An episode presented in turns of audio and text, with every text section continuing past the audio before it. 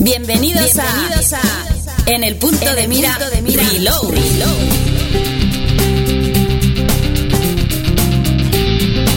Noticias, Noticias análisis, análisis, debates, debates, retro, retro. Pasado, presente y futuro de los videojuegos aquí, en tu espacio en tu Reload. Espacio Reload.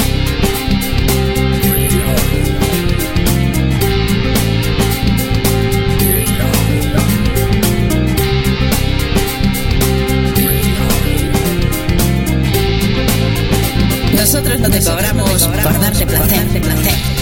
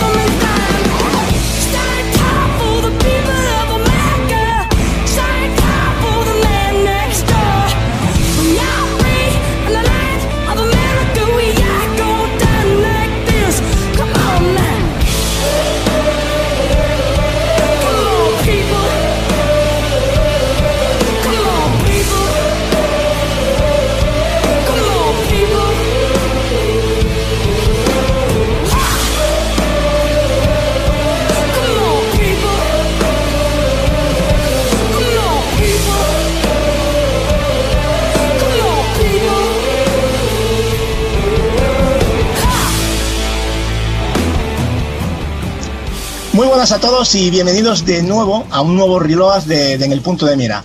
Después de tres meses, eh, tras el último especial E3 2018 y tras unas largas y extensas vacaciones, retomamos un poco lo que son las emisiones, ¿no? Pues más fuertes eh, y ilusionados que nunca. Para empezar, eh, y sin perder más tiempo, queremos eh, compartir con vosotros la presentación de un nuevo colaborador que va a partir de ahora, pues compartir con, con todos nosotros su sabiduría videojueguil, la cual, a los que no lo conocéis, pues os aseguro que, que es bastante. Él se define como un treintañero barcelonés que siente los videojuegos como arte, pensamiento que muchos de nosotros compartimos. Así que nada, bienvenido a En el Punto de Mira, Ken. Muchas gracias, Gacho. Un saludo a todos y un placer estar aquí como, como un miembro más de esta maravillosa familia. Nos alegramos de tenerte aquí. Eh, por cierto, ya antes de empezar eh, con las preguntas, ¿de dónde viene tu nombre y, bueno, cuál es su historia? Bueno, mira, yo, esto, el nombre de Ken, como Ken, vino de la generación de PlayStation 3. Yo me estaba buscando un nombre básicamente para el PlayStation Network, que básicamente se iniciaba. Y yo muy amante del manga, del anime y de las artes marciales. De hecho, en aquella época hacía karate y otra arte marcial que se llama Budo Taijutsu, cosas muy frikis. Ken es espada, Ken es espada en japonés. Y, y, un, y un personaje de Street Fighter. Sí, un personaje emblemático de Street Fighter también. Mucha gente se cree. Mucha gente se cree que es por el Ken, bueno, por el personaje Ken de Street Fighter. Bueno, mientras sea por eso y no el de la Barbie, pues mejor, ¿no? O sea... Sí, también me hacen esa broma mucho. Esa broma también me la hacen mucho. Y básicamente fue basic, solo y simple y llanamente fue por por espada en japonés. Me... Y bueno, le puse Ken, en aquella época Ken 14 BCN, que sigue siendo a día de hoy mi, mi, bueno, mi cuenta en PlayStation. Exacto. Y eso que sí, viene siendo el origen. Luego, obviamente, fuimos evolucionando en las diferentes plataformas. También me fui poniendo Ken. Y también desembocó que me pusiera Ken tanto en las redes sociales como en el canal de YouTube, etcétera. Muy bien, y cuéntanos también un poco cómo empezó tu pasión por los videojuegos. Bueno, yo eh, empezó muy pequeñito, por suerte, mi, mi, familia. Mi padre, en una época en la que los videojuegos estaban iniciándose en, en, España, él se pudo hacer con una NES, pero incluso se la trajo de Francia, una cosa muy rara. Creo que no se había llegado ni a comercializar en España. Ellos uh -huh. tenían un videoclub y realmente yo, pues, sin uso de razón ninguno, ya os digo, sin uso de razón ninguno, apareció la NES con un Super Mario Bros. Ese fue, esa fue mi primera aventura Y una anécdota rápida, porque tampoco me quiero enrollar mucho. Llegó un, día, llegó un día que dijo mi padre, venga, vamos a jugar, vamos a jugar, va, como si fuera un día normal. Y de repente llegó la consola y, y era el primer, primer Zelda, la primera aventura de Zelda. Y realmente esos fueron mis inicios y con mucho cariño recuerdo esa época. Pero claro, por la edad que tengo, que nací en el 87, sin tener todavía uso de razón ni haber asimilado lo que era la NES, ya llegó Super NES a, a lo que viene siendo, pues bueno, nuestro territorio, ¿no? Videojueguil. Sí. Y esos eso fueron mis inicios. Posteriormente ya fuimos Bueno. creciendo hasta llegar a... Hasta las, bueno, ¿qué consolas no estuviste? Haz un poco repaso, que Sí, mira, por suerte, insisto, mi, mi padre un apasionado de la tecnología y mi hermano y yo unos viciados desde el día uno de nuestro, de nuestro nacimiento, por así decirlo. Tuvimos la NES y ya cuando nos dimos tiempo, por lo de que os decía que mi padre tenía un videoclub, pum, cogió una Super Nintendo, la apartó. Posteriormente mi hermano aprobó, creo que fue cuarto de primaria, ¿no? y le regalaron la Mega Drive. Es así que tuvimos que comprarla. Porque el videoclub no duró mucho, por desgracia. ¿eh? Luego mi padre cambió de negocio, pero bueno, digamos que la punta, la puntada de, de salida sí que la dimos con el videoclub. Posteriormente ya fueron llegando Nintendo 64, también llegó la Play. Eh, no llegamos a tener Sega Saturn, no llegamos a tener Sega Saturn, por, por, por desgracia, porque a mí me hubiera gustado poder haber, haber podido disfrutar todo, todas. Y luego ya sí, ya tuvimos una edad más adulta, mi hermano ya prácticamente trabajando, generación de GameCube las tuvimos todas y de ahí hacia adelante las hemos tenido todas. Y una de las anécdotas es cuando mi hermano y yo nos hemos hecho ya mayores y nos hemos ido cada uno a nuestros hogares, nos hemos dividido de manera salomónica las consolas. El cabrón se ha quedado con las mejores, a mí me la ha metido doblada. Aunque la Super sí que me la dejó a mí, por ejemplo, por, por la historia que también te comenté por privado, de que mi madre nos cogió y nos dijo, para ti, para ti la Super, mi hermano se quedó con la Mega Drive en aquella época porque discutíamos mucho. Pero sí, la verdad es que es una historia, esa sería un poco un O sea, a- así se crea un ceguero y un Nintendero, ¿no? Digamos. Sí, sí, casi, sí, ¿no? se, gener- se generó. En tu caso, mucha cuna de Nintendo por parte de tu padre. No, Ya Sí. te iniciaste con dos grandes títulos, ¿no? Y, y una consola, la NES, que, que también, como comentamos por privado, pues que tiene un catálogo que, Sí. que, vamos, yo también coincido contigo que fue un consolón impresionante. Mm. Bueno, pues, eh, ¿cuáles, ¿cuáles han sido, eh, bueno, tus motivaciones para participar en un podcast de videojuegos y por qué ahora? Yo, de hecho, ya la creación del canal de YouTube precisamente ha sido, y es, es prácticamente la misma razón por la cual he querido participar en un podcast desde siempre, es por poder compartir mi pasión. Básicamente es, por, es el hecho de por qué yo estoy en este mundillo. Amo los videojuegos, tengo mucho que, vamos a decirlo, exteriorizar. Hmm. Y al igual que el canal de YouTube, tengo mi, mi espacio casi diario para poder estar pues hablando de lo que más me gusta, pues el podcast es poder todavía compartirlo de otra manera, en otra, vamos a decirlo, dimensión, pues lo que más me gusta. Básicamente venir aquí a hablar de videojuegos y disfrutar, ¿no? De poder hablar de lo que hemos jugado, de la pasión que, Sí. que tenemos de este mundillo. ¿Y qué te, qué te dio, qué, qué fue lo que te decidió a dar el paso de crear el canal? Porque sí, sabemos que eso, tenías inquietudes, te gusta tal, pero ¿hubo algo que te dio la chispa o salió de ti de manera natural? Mi, mi, canal, yo, de hecho, también fue. Yo siempre he querido, como bien he dicho, pues compartirlo todo, ¿no? Pero yo me pilló una época, mi canal ha tenido metamorfosis, ¿vale? Que nadie, el que ahora le dé por clicar mi canal y vea que estoy haciendo actualidad y opinión, mi canal empezó siendo un canal de guías. Yo era la época que era cazador de trofeos y me apasionaba el hecho de ser completista, una, época en la que tenía mucho tiempo. Y yo quería iniciarme en YouTube, eh, bueno, pues básicamente enseñando pues cómo conseguir los logros, los diferentes trofeos, llegar al platino, llegar al 100%. Eso fue el inicio, ¿no? Pero posteriormente fuimos evolucionando, incluso llegamos a hacer Let's Play y hemos acabado con opinión. Mi motivación fue, pues la que te he comentado antes, Gacho, eh, compartir. Compartir lo que me gusta, me encanta hablar, me encanta expresarme y compartir mi pasión con otra gente, que es lo bueno que yo creo que tienen plataformas como YouTube, es tener un punto de encuentro entre gente que le apasiona lo mismo que a ti. Claro. Eh, y eso es una cosa mágica que tenemos con Internet, que ya sea los videojuegos en nuestro caso, pero bueno, a quien le guste irse de senderismo, pues tendrá un canal de senderismo y se encontrará con otros. Francamente me parece una plataforma maravillosa, lo que son las redes sociales, siempre en el buen sentido, porque obviamente sabemos que tiene también cosas muy negativas, pero intento ver siempre la parte positiva de, de este tipo de, de cosas. Y a veces, y a veces es complicado, ¿eh? con, con algunos personajes por ahí, pero bueno, el rollo es juntarse con gente que, ¿no? que, que comparta contigo pues la, la pasión ¿no? y el rollo sano. Y por cierto, la, lo que es lo del canal, por entrar un poquito en tu canal, que por cierto, nos recomendamos, no porque sea compañero nuestro, sino ya lo seguíamos de, de hace tiempo y os recomendamos que os paséis por el canal. Simplemente con poner Ken, bueno, os pondremos la, el canal en la descripción del canal, pero Ken, ¿cómo es el canal? ¿Cómo lo, lo ¿Con tu nombre o se llama de alguna manera especial?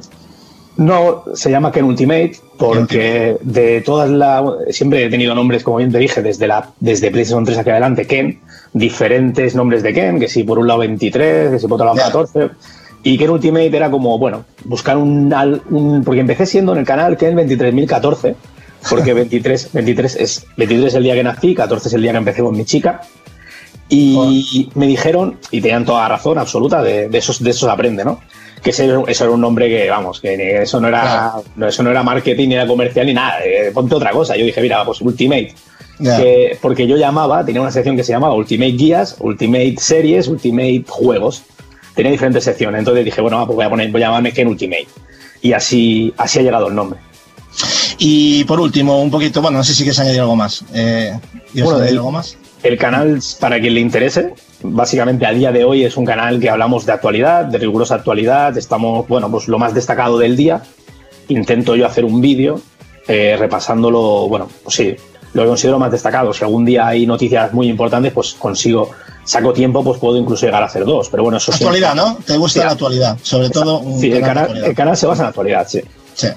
Eso da mucho trabajo, lo sabemos. la actualidad es muy esclava, ¿no? Porque tienes que andar a remolque siempre.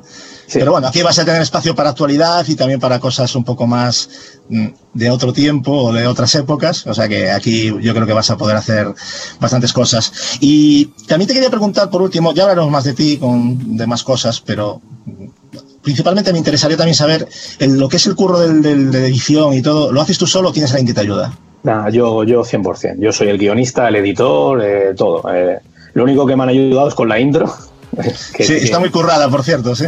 Está muy bien. Es lo único. Bueno, me ayudaron con el audio. Yo, los fragmentos de imagen son míos. ¿eh? Yo básicamente trocé juegos que me parecieron especiales en. Bueno, algunos de actualidad y otros personajes emblemáticos históricos que, como, bueno, pero si has visto la, la propia la propia intro, has visto que está también Snake, por supuesto. Tiene su, Hombre, no podía faltar. tiene, su espacio. Y sí, lo hago yo todo, lo hago yo todo. Tengo una estructura ya que después de muchos años haciéndolo, básicamente consigo optimizarme el tiempo y me salen bastante, bastante rápido los vídeos, en el sentido de edición hablo, ¿eh? Luego el tema del, bueno, buscar información y tal, pues eso sí que va en función de si el tema es más complejo o menos. Pero bueno, muy contento, muy contento, la verdad, muy contento con, con los tiempos y, y, también el canal, que cada pequeño pasito que damos en adelante, ya sea el pasito que sea, lo valoro mucho porque el hecho de estar creciendo hmm. eh, en estas en, esa, en esta tesitura, viendo cómo está Internet, cómo crecen ¿no? los diferentes youtubers, pues yo lo valoro mucho. Bueno, ya, ya me enseñarás cómo eres capaz de editar tan rápido, porque ya, ya te comenté por privado que yo tenía unos terribles problemas de, para editar lo que es de tiempo a mí, es que me quitaba mucho tiempo la edición. Por eso valoro mucho a la gente que, que se le ocurra todo, porque es exactamente lo que, lo que es, ¿no? Pero bueno, si a ti te lleva poco tiempo, pues ya me, ya me dirás el secreto. será un placer. Bueno, eh, como decía, hablaremos más, eh, más sobre ti en próximos podcasts, pero no podemos olvidarnos de hacerte la pregunta incómoda, lo siento mucho, pero ¿qué sistema te aporta más en general como videojugador actualmente? ¿Nintendo, Microsoft, Sony? ¿Y por qué? Sobre todo también dar un porqué. A ver, yo ahora mismo, es que ahora mismo estamos en una situación maravillosa, porque si esto me lo preguntas en otro momento de la generación, te hubiera dicho PlayStation con total rotundidad, pero la X por suerte el equipo One X a día de hoy es mi plataforma principal porque juego a la third party ahí y estoy muy contento con la calidad-precio ¿no? de, este, de, este, de este sistema. Francamente estoy muy mm. contento. Pero bueno, luego tenemos que si el software de PlayStation, que para mí está por encima, estas desarrolladoras que tiene, está por encima, de, bueno, a nivel general en la industria, pero claro, luego tienes Nintendo Switch que con la tontería de que es híbrida y portátil, pues te va rascando tiempo ahí. Entonces las tres, por suerte, las uso mucho. Y claro, si me dices, Ken, si ya, yo, yo me mojo y no tengo ningún problema. tú me preguntas, Ken, pero si solo tuvieras dinero para una, ¿cuál te comprarías? Yo me compraría PlayStation 4 por los exclusivos, eso lo tengo clarísimo. Bueno, por los exclusivos. ¿Y por qué es la.? Y bueno, perdona. Los exclusivos. Los exclusivos es porque considero que es la plataforma más equilibrada, porque tienes el apoyo de las CID, tienes el mejor software y luego tienes un hardware que, independientemente de no ser el más potente en el caso de Pro, sigue siendo un hardware que también calidad-precio considero que está bien. Sí, no, a ver, aquí eh, no se trata de que te tengas que casar con nadie, pero es, yo creo que es inevitable porque mira, aquí todos tenemos, o casi todos tenemos todos los sistemas, o sea, hablamos de, de diferentes sistemas, pero es inevitable pues sentir un poco de, por lo que sea, tú has dicho lo de los exclusivos, yo también estoy de acuerdo en eso por mi, por mi parte, pero vamos, que no es tampoco pasa nada, simplemente es la pregunta típica, ¿no? Que todo el mundo siempre, ¿cuál te gusta más y tal realmente, ¿no? Pero bueno, evidentemente jugamos a todo, eso que quede por, por delante. Así que por mi parte yo creo que bien aclarado. Y pues nada, Ken, para nosotros eh, es un placer tenerte en el equipo. Ya, ya no nos cabe la menor duda de que nos aportarás muchas horas de experiencia y, y opinión basada en el disfrute y no basada en ver vídeos por YouTube y leer opiniones ajenas. Así que bueno, esperamos que te sientas cómodo en tu nueva familia de videojuego. Muchas gracias. El placer es totalmente mío y con mucha ilusión de arrancar este nuevo proyecto. Ahora vamos a ver cómo, cómo te portas. bueno, eh, me quedaría charlando de muchas más cosas con Ken, pero no queremos extendernos demasiado, ya que hay mucho de lo que hablar hoy. Hablar de, por ejemplo, la presencia de nuestro compañero al otro lado del charco, Leo. ¿Qué tal estás, Leo? ¿Cómo andas, Gatsu? Contentísimo de poder volver a estar con ustedes. Y bueno, vamos a hablar un poco sobre las novedades y cosas que, que tanto nos gusta, ¿no? Sí, sí, ya tocaba. Eh, ¿cómo y bienvenida, Ken. Y, hombre, Bienvenido, por, supuesto. por supuesto, nuevo compañero. Eh, ¿Cómo has eh, vivido este parón en el podcast de, de, tres meses? Porque han pasado tres meses. ¿eh? Cuéntanos cómo, cómo has invertido tu tiempo. Eh, sí, jugando a juegos que me quedaron pendientes. Mm, el último juego que, jugué, que compré de salida fue el God of War y después de ahí como que planché y me puse a jugar a casi todas las cosas que me quedaron pendientes y bueno, y una de las cosas que más me dejó como un buen sabor de boca y todavía no lo terminé es el Dead Space 3 que, que lo habíamos charlado que ¿Qué te dije? Bueno, tú, tú, dale, tú dale, tú dale su tiempo, tú dale su tiempo. Ya lo verás. Pero, ¿puedo decir una cosa? La verdad sí, que sí. Mmm, no puedo creer que Amy Henning no esté con esta gente. Hay unas cinemáticas muy a lo, no sé si decir Uncharted, ¿no? Pero hmm. Tiene un par de cositas el juego que me da pena que haya pasado tan desapercibido el 3. ¿eh? Tiene, tiene, es un juego muy definido. Tiene una primera parte que es muy del 1, un guiño al 1. Después tiene otra que tira al 2 y la tercera que es la de abrir un poco el mapeado, que ya es lo que es el, el, lo que te quieren vender un poco más en el Dead Space 3. Pero para mí eh, pese a los palos que se ha llevado, considero que es un, un juego in, increíble, vamos. Pero, Pero le han dado palos por todos lados. Podés volver sobre tus pasos, incluso. Mm. Hay momentos en el que podés volver y podés ir otra vez a la primera sección del juego y seguir, digamos, farmeando y recolectando cosas, ¿no? La verdad que muy variado. Enemigos no solamente, digamos, terroríficos tipo eh, Doom 3, ¿no? Que, que, te salen así de la nada, que te, te agarra una desesperación terrible. Pero bueno, nada, un montón de juegos. Y con la Super NES que sigo dándole, le sigo dando duro, así que en los momentos libres. Bueno, algún día le daremos un espacio a la saga de Space porque es algo que me gustaría hacer algún día en un reloj, así que si os animáis, un día hablamos de los tres juegos, los que hayáis jugado, porque yo creo que, que puede estar muy interesante. Una saga que yo creo que todo el mundo, mucha gente está esperando un día de Space 4, pero, pero creo que no lo van a ver nuestros ojos, por lo menos por ahora está la cosa complicada. Eh, bueno, eh, también tenemos de vuelta y con micro nuevo a nuestra querida Puchi. ¿Qué tal todo, Puchi? Que fluya esa voz por nuestros auriculares. Venga. Hola, ¿qué tal? ¿Qué tal? Pues muy bien, súper bien, la verdad. Encantada de, de, después de este verano, que creo que ha sido bastante, bastante largo. Y bueno, encantada de eso, de volver a estar aquí y de, y de compartir, a ver, a ver nuevas experiencias, a ver qué habéis jugado, a ver qué no y, y nuevas noticias que hay por ahí. Y bueno, cuéntanos también cómo has vivido este parón de podcast de, que has estado haciendo. Pues ha sido un verano muy nintendero, porque como, bueno, por, por en verano, a contrario de que mucha gente se dedica mucho a, jugar, pues yo como he viajado este verano, me ha tocado viajar, pues la Nintendo Switch por, no puede faltar, por supuesto, en, en, en, los viajes. Entonces, pues nada, ya te digo, ha sido muy, muy nintendero y he jugado que, por si no lo conocéis, eh, Old Boy, guapísimo. Lo conozco, pero no lo he jugado. Pero pues, ya no es el primero que me habla bien de él ya. Pues lo recomiendo mucho. Creo que para lo, por lo que os conozco, creo que os va a gustar mucho, porque es un rollo así muy pixel y no lo, no sé, creo que no se puede catalogar el juego en ningún, porque tampoco es eh, ningún plataforma, lleva mezcla entre puzzle, plataforma, rollo arcade y tiene una historia, bueno, eh, muy entretenida y tiene ahí los jefes finales tienen también su, su dificultad. Está muy bien, muy, muy entretenido y le, he pegado orillas al, al Old Boy y, y, bueno, y continuado un poquillo con lo que me ofrecía la Switch, que era pues Splatoon, seguir completando un poquillo más al 100% el Mario Odyssey y, y así ha sido un poquillo el, el verano. Es lo único que has tocado es Nintendo, o sea, te has limpiado. De verano solamente, sí, sí, sí. Muy bien. Eh, bueno, pues nada, Puchi, yo en principio, seguro que has jugado más cosas, porque yo lo sé, pero te estás haciendo la dura de Nintendo, pero yo sé que has tocado más juegos, ¿no? O sea, no mientas aquí a la audiencia. ¿eh? no, me pongas en ese compromiso, ¿eh? eh luego, lo, luego lo comentamos. Vale, vale. Pues nada, Puchi, encantado de tenerte aquí de vuelta y esperemos ahí, esperamos tu opinión, como siempre.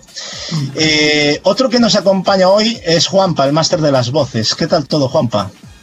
Desde la buenos días, buenos días a pesar de Nintendo. Buenos días, bueno, ya, mira, ya, ya estamos cambiando de sector. Muy bien. ¿Qué pasa, Juan? Sí, Cuéntanos. Pues hombre, ha estado muy bien. Yo creo que es un veranito, un veranito cargadito. O sea, yo he estado jugando sobre todo a la, a la consola definitiva. al, al, Crash, me he pasado el Crash, el Sonic Mania, el Bayonetta.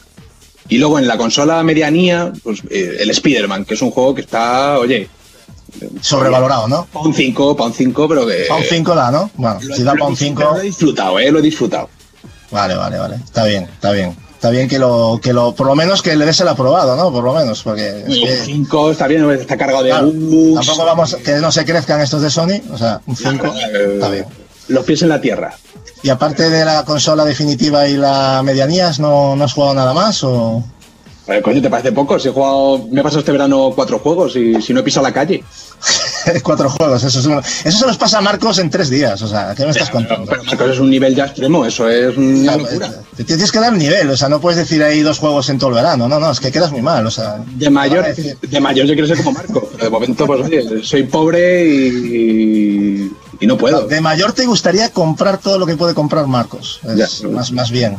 ¿No? Porque tú te quieres mucho, o sea que no. bueno, vamos a dejar ahí el tema porque nos estamos metiendo en temas ya, ¿no? Temas Exactamente, en temas personales. Eh, nada, Juanpa, en serio. Nada, un placer, aquí de nuevo. Un placer, un placer estar con vosotros de nuevo. Mi bienvenida a Ken, que por lo que hemos escuchado va a ser un colaborador estupendo y, y a ver qué tal se da el podcast de hoy. Perfecto, pues eh, bueno, atención, eh, porque os aseguramos que esto no es broma. El niño de la caja azul y amante de la estantería y las buenas series de televisión, Edward, ha estrenado color verde de generación actual. ¿Qué tal estás, Edward? Cuéntanos y confírmanos que, es que esto no es una broma, o sea, de mal gusto, o sea, cuéntanos. Buenas, Gatsu, buena gente, qué cabrón. El niño, el niño, el niño de la caja azul, me gusta, me gusta. Hombre, te ha gustado, ¿no? Yo siempre te, te dedico buenas palabras, Edward, ya lo sabes. Cierto, cierto. Bueno, eh, ya os comenté, creo, no sé si fue antes del E3 o poco después, que pillé una Xbox One S, que la verdad duró de, de relativamente poco. Vaya paso en falso, ¿eh?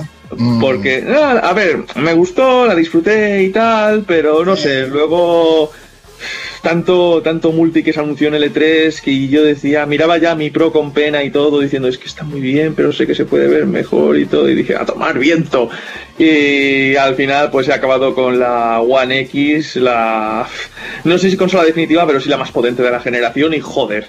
¿Cómo, ¿Cómo se nota esa potencia? Madre de Dios, estoy encantadísimo. De hecho, si Pucci ha tenido un verano Nintendero, el mío ha sido Xboxero, porque la PlayStation, salvo la última semana por el, trepa, el trepamuros, eh, no la he vuelto a encender desde entonces. Mira, yo solo digo una cosa, casi tengo que cambiar la tarjeta del móvil de memoria por las carátulas de, de cajas verdes que se ha comprado este tío desde que se compró la Xbox. O sea, no ha parado de comprar, ha sido una cosa. ¿De cuántos juegos tiene ya? Es que yo ya, perdí la cuenta. Eh, depende, porque últimamente, a ver, el tema físico, eh, es verdad que he comprado unas cuantas, eh, unos cuantos juegos Xbox. Eh, de hecho, ahora mismo que cuento tengo unos 8.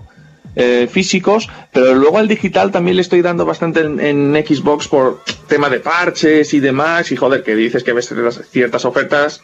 Por ejemplo, eh, pillé hace no mucho el Final Fantasy XV, la edición Royal Pack, por 20 pavos en, en, sí, sí. en, la One. Que por cierto tiene unas mejoras que son la hostia. O sea, ese juego parece otro. Y, hostia, mm, la verdad es que con la tontería debo de tener como unos casi 20 títulos en One. O sea, con la tontería. Ya, ya, ¿Sabes? por eso. ¿Y, y No. qué le, y qué le dices a toda esa gente seguidora de Sony que, que te amaba y te tiraba flores por las calles? Ahora, ¿qué, qué le puedes decir a esa gente?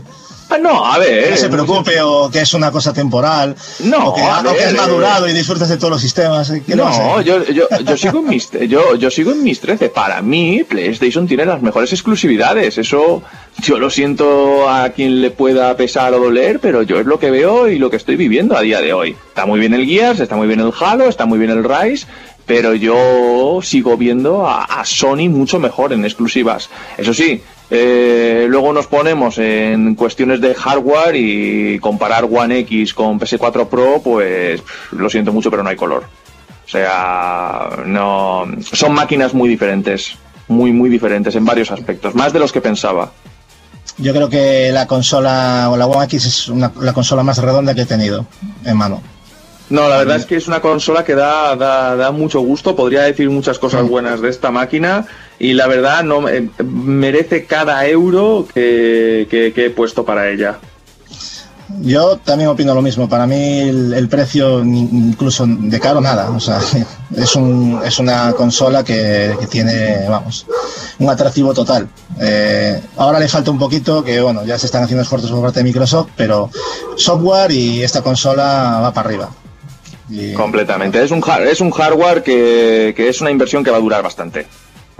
Yo creo que PS4 Pro se jubilará bastante rápido con su siguiente, su siguiente máquina, su sucesora. Y One X, aunque salga su sucesora, yo creo que es una consola que podrá perdurar y dará la talla perfectamente. Bueno, yo no sé si lo escucháis, pero hay un perro que debe de ser Nintendero que está ahí ladrando, pero no, no está de acuerdo con lo que estamos diciendo. Exactamente. Pero lo Es- estáis escuchando, ¿no? Está guau, guau, guau, guau. No, no sé si, lo, si estaba metido en el micro, era un poco de.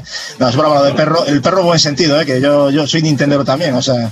Pero que. Desde me- chico, desde chico. Desde chico, como Marcos, vamos. Sí, sí, bueno. Exactamente. No, y no, bueno, no. también, eh, también eh, darle la bienvenida a Ken, a esta fa- Happy Family, eh, Super Sony, Super Nintendera y Super Xboxera, eh, que aquí nos gusta todo. eh, menos yo Nintendo que lo odio y lo quemaría, pero por lo demás, eh, encantado de tenerte aquí.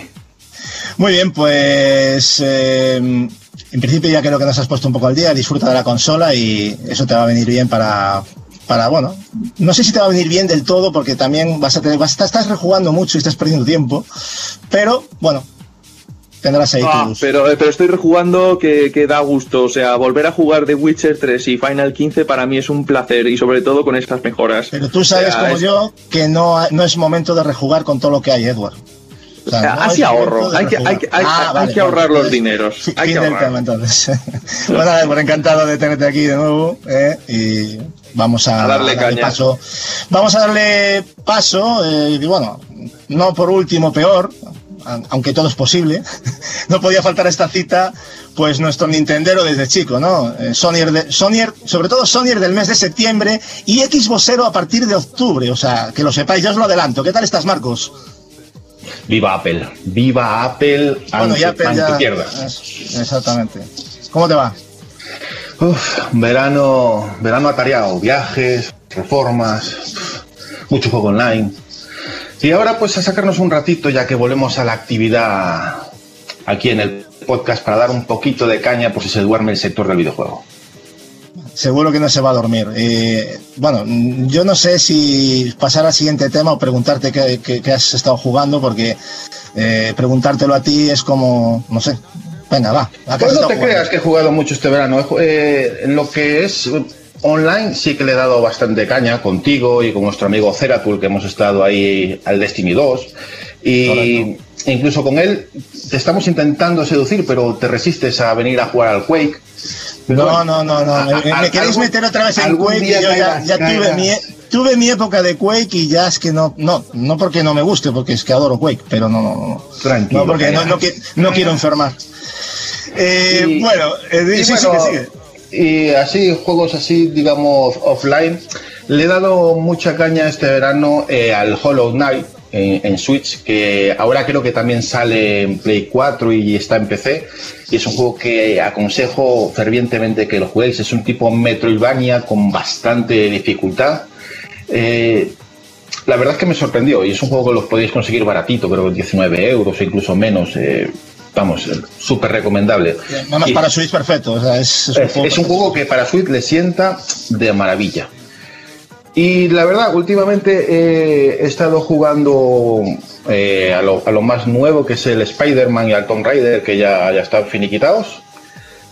Y tengo ahí dos pendientes, uno que lo compré de salida, el Octopad, que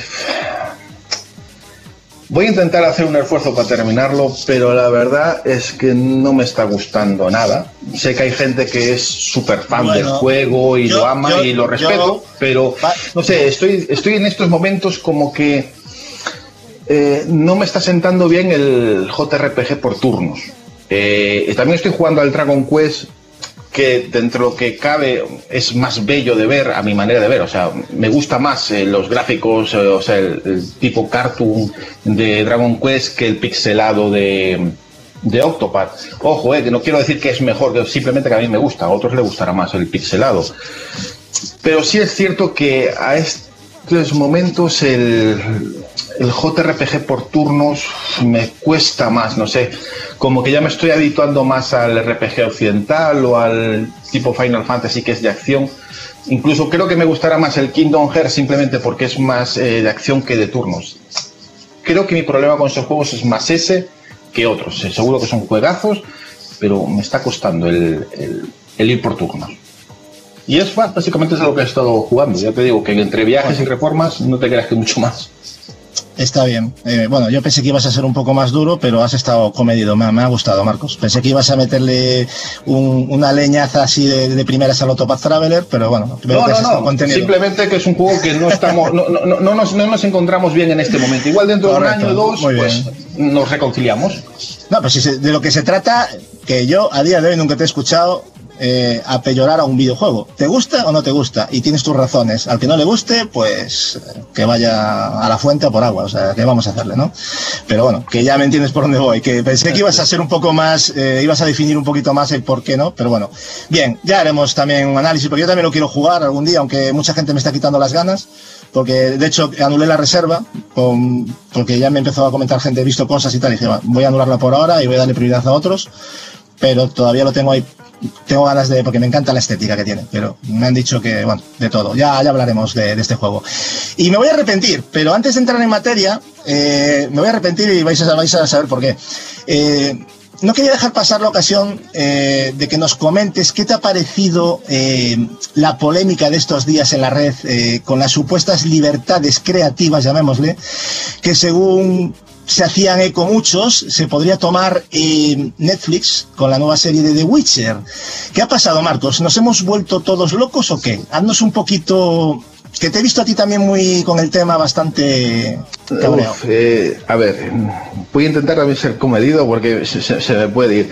Es que llevamos una época que no solamente está pasando en, con, esto, lo que no, es que, digamos que esto me hizo estallar un poquito, me enfadó, me enfadó.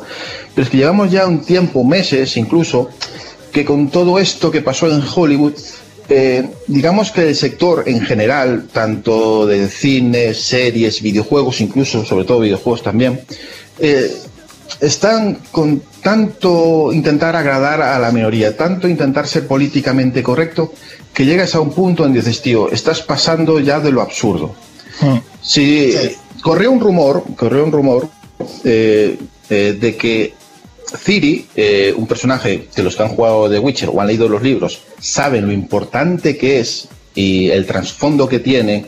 que claro, cuando tú lees la noticia que están buscando una actriz que sea de una minoría étnica entre persona de color o asiática, especifican eso en las noticias, dices tú, bueno, esto es una broma. El problema viene cuando los responsables, que eran muy participativos en Twitter, hmm. no desmienten nada y es más, dejan Twitter eh, porque la gente pues protestaba ante estas noticias. En lugar de desmentirlo y aclararlo, pues no dijeron nada. Entonces se dio como cierta. Y claro, tú te pones a decir, hostia, van a hacer una serie de, de Witcher de alto presupuesto y te van a poner a una Ciri de una, que sea una persona de color o asiática, dices tú, vamos a ver, yo me arranco los ojos. Claro, me, estás diciendo que quieres respetar los libros. Pues ya por ahí vamos mal. Porque Ciri, el que lea los libros, eh, no es que sea un personaje que aparece siempre, pero es, tiene un trasfondo y una importancia que incluso es mayor a la del propio Geralt. Eh, Es que todo, todo gira en torno a Ciri, ¿eh? Perdón. Exacto. o sea, Y si ves de eh, dónde desciende, si tú pones un personaje eh, asiático o de color, pues mira, eh, nos estás tomando el pelo. Yo, claro, yo eh, cuando digo esas cosas, eh, algunas te pueden tachar de racistas o de ¿por qué no? ¿Qué, más da? No, ¿qué más da? No. O sea, los personajes están escritos por un motivo y tienen unas descripciones por un motivo. Si tú las cambias, estás quitando el contexto de todo ese motivo. Entonces hay que ser res- respetables en eso. Ah, Yo encantado de que metan personajes de, de otras minorías étnicas. Yo, a mí me da igual. Ah, Yo, vamos, te- tengo a- amigos de color en, en, en- América. O sea, a mí sí es sí, sí, más plural que yo no hay nadie. Pero yo lo que quiero es que sean representativos. Es como cuando leo que, que estaban buscando para sustituir eh, al, al Superman de ahora el poner un Superman de color. Pero vamos a ver, espera. Se nos va. Ya, se nos va. no- se nos- se nos- sí, yo estoy de acuerdo contigo. a ver, yo no, no estoy en contra de, de tener protagonistas femeninas. Si las crean, yo lo aplaudiré. Es más, yo juego a Tomb Raider, me encanta Horizon, me encanta Nier. Yo, eh, lo que queráis de personajes femeninos, yo encantados. Y en series igual, y en películas igual. Personajes de color, pues yo encantado también. Pero créalos pensando en ellos. No traslades algo. Es como si Ah, es que a un mucho persona- a un- a un postureo, persona- esto. mira, No, si a un no, personaje no. negro lo sustituyes por un personaje caucásico, va a haber problemas también. O sea, es, es- simplemente pido eso, que se respete, se Es que respete. simplemente respetar, no estamos hablando de otra cosa. La gente mezcla los términos, que tendrá Pero que bueno, ver. a la, a la finalidad, no sé si por lo que se montó o porque en realidad no se dio bien la información, eh, salió ya a la luz por Reddit, porque tiene que ser Reddit, no la propia Netflix, que solucione el problema, no, Reddit, a decir, no, miren, eh, se está buscando a un personaje caucásico para Ciri, una chica, mm, no sé, de 15 años, 14 años, de esa edad. Sí, eh, pero, pero ¿qué ponía en el, y que sea de minoría étnica, bueno, que sea pero, polaca. pero es, pero es cuidado, pero es que aquí lo que ponía, que yo lo tengo anotado ahora el titular exactamente, es, se está buscando a una actriz joven de entre 15 o 16 años con ascendencia afro, asiática o de minoría étnica para interpretar a Ciri. Claro, Lo han eh, escrito ellos, o sea, Bien, pero es que el problema es que resulta que, tras mucho investigar, la minoría étnica lo que está buscando es una actriz polaca. Polaca. Vale, si es así, pues es entendible. Vale, perfecto, ok. Pero si eso lo aclaran, no se monta lo que se montó. El problema es que si se monta lo que se montó y, y los, eh, los showrunners, que son los encargados, que además participaban en Twitter y contaban las noticias en Twitter con decir, no, mira, esto es así, así, así, estamos buscando una actriz de estas características. No pasa nada, se, se, se desinfla, el- pero no.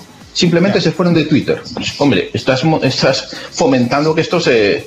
Bueno, igual a ellos le viene bien que sale de la serie, pero es preferible que se vea bien que que se monte la que se montó. Bueno, en principio era eso, un poco comentarlo porque sé que, bueno, se montó bastante gorda, la verdad, y yo no entendía muy bien cómo se había llegado a este punto, porque se estaban confundiendo cosas, yo veía conversaciones absurdas, gente insultándose, o sea, unas cosas que yo no, no, no puedo entender, porque yo creo que está bien claro qué es lo que pasó, qué se malinterpretó y, lo que y lo que se expone, ¿no? De, no, se, no se trata de un tema de racismo ni de nada, simplemente se trata de que, pues, respetar un poco lo que es la obra con, con los personajes, punto. Era lo que la gente, no, aquí no tiene nada que ver de tema de racismo ni nada. Pero bueno, la gente, hay gente que le interesó llevarlo por otro lado y pasó lo que pasó.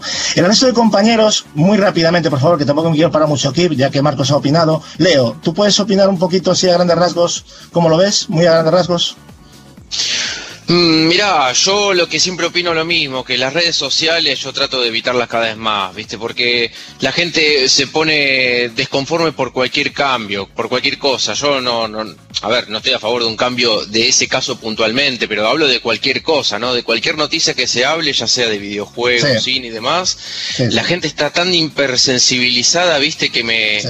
Me hincha las bolas y lo que más me llama la atención de que eso se está contagiando incluso hasta en los estudios mismos de cine y a veces hasta están, digamos, echando directores y actores por cuestiones que no tienen ni pie ni cabeza. Pero Exacto, exacto, Leo, ahí las dado, sí señor.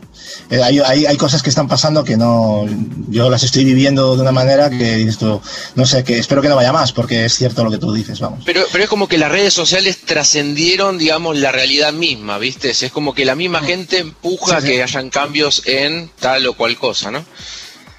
Sí, sí. Bueno, eh, Pucci, tú también, rápidamente, ¿cómo lo ves? Y tú, como en este caso, que te gusta también el juego mucho.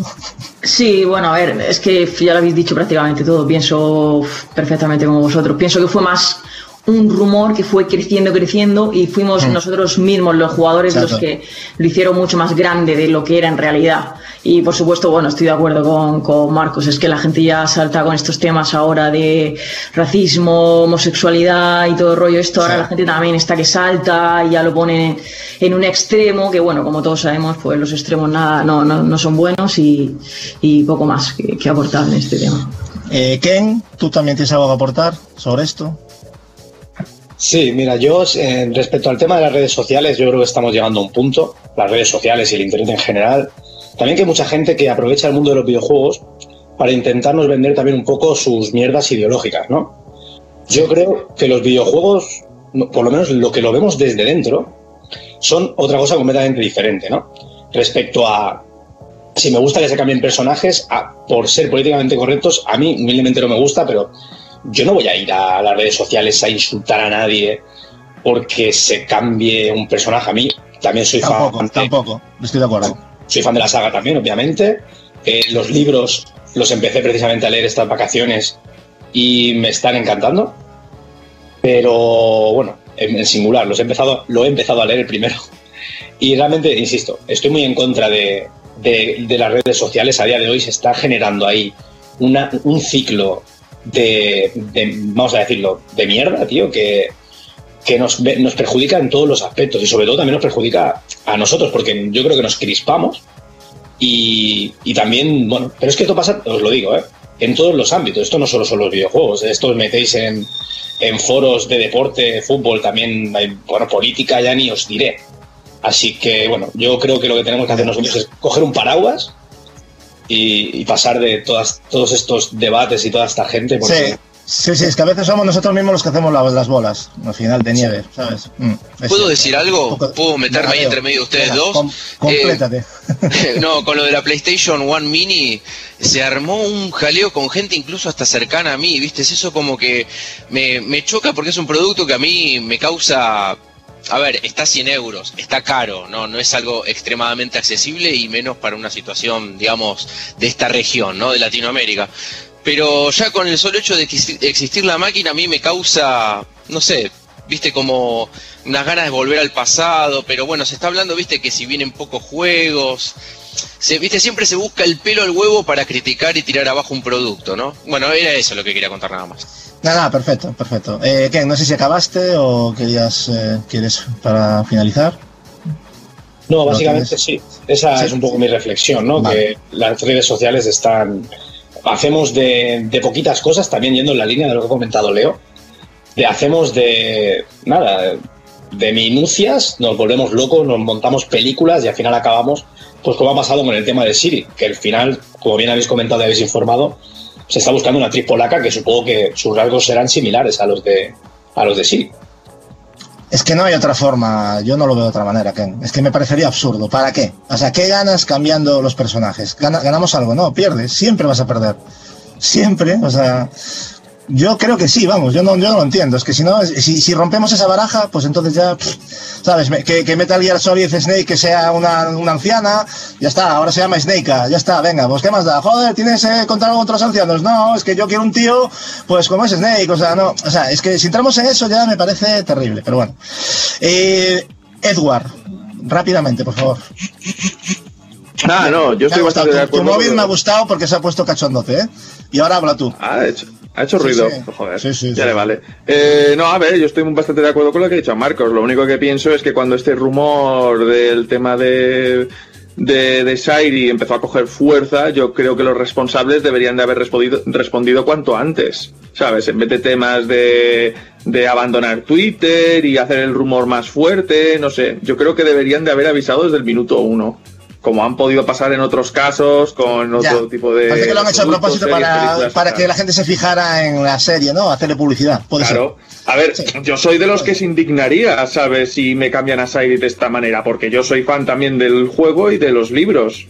Y a mí me- personalmente me tocaría la moral, pero no sé, eh, pienso que deberían de haberlo, de haberlo corregido de, de- de- antes de que se expandiera tanto. Sí, yo creo que también en, esa- en ese aspecto también tendrían que habérselo, hacérselo mirar. No he visto ninguna autocrítica en ese aspecto. Eh, Juanpa, por último, eh, tú tienes algo que decir, que también tendrás tu opinión. Buah, pues yo voy a discrepar, pero totalmente. ¿eh?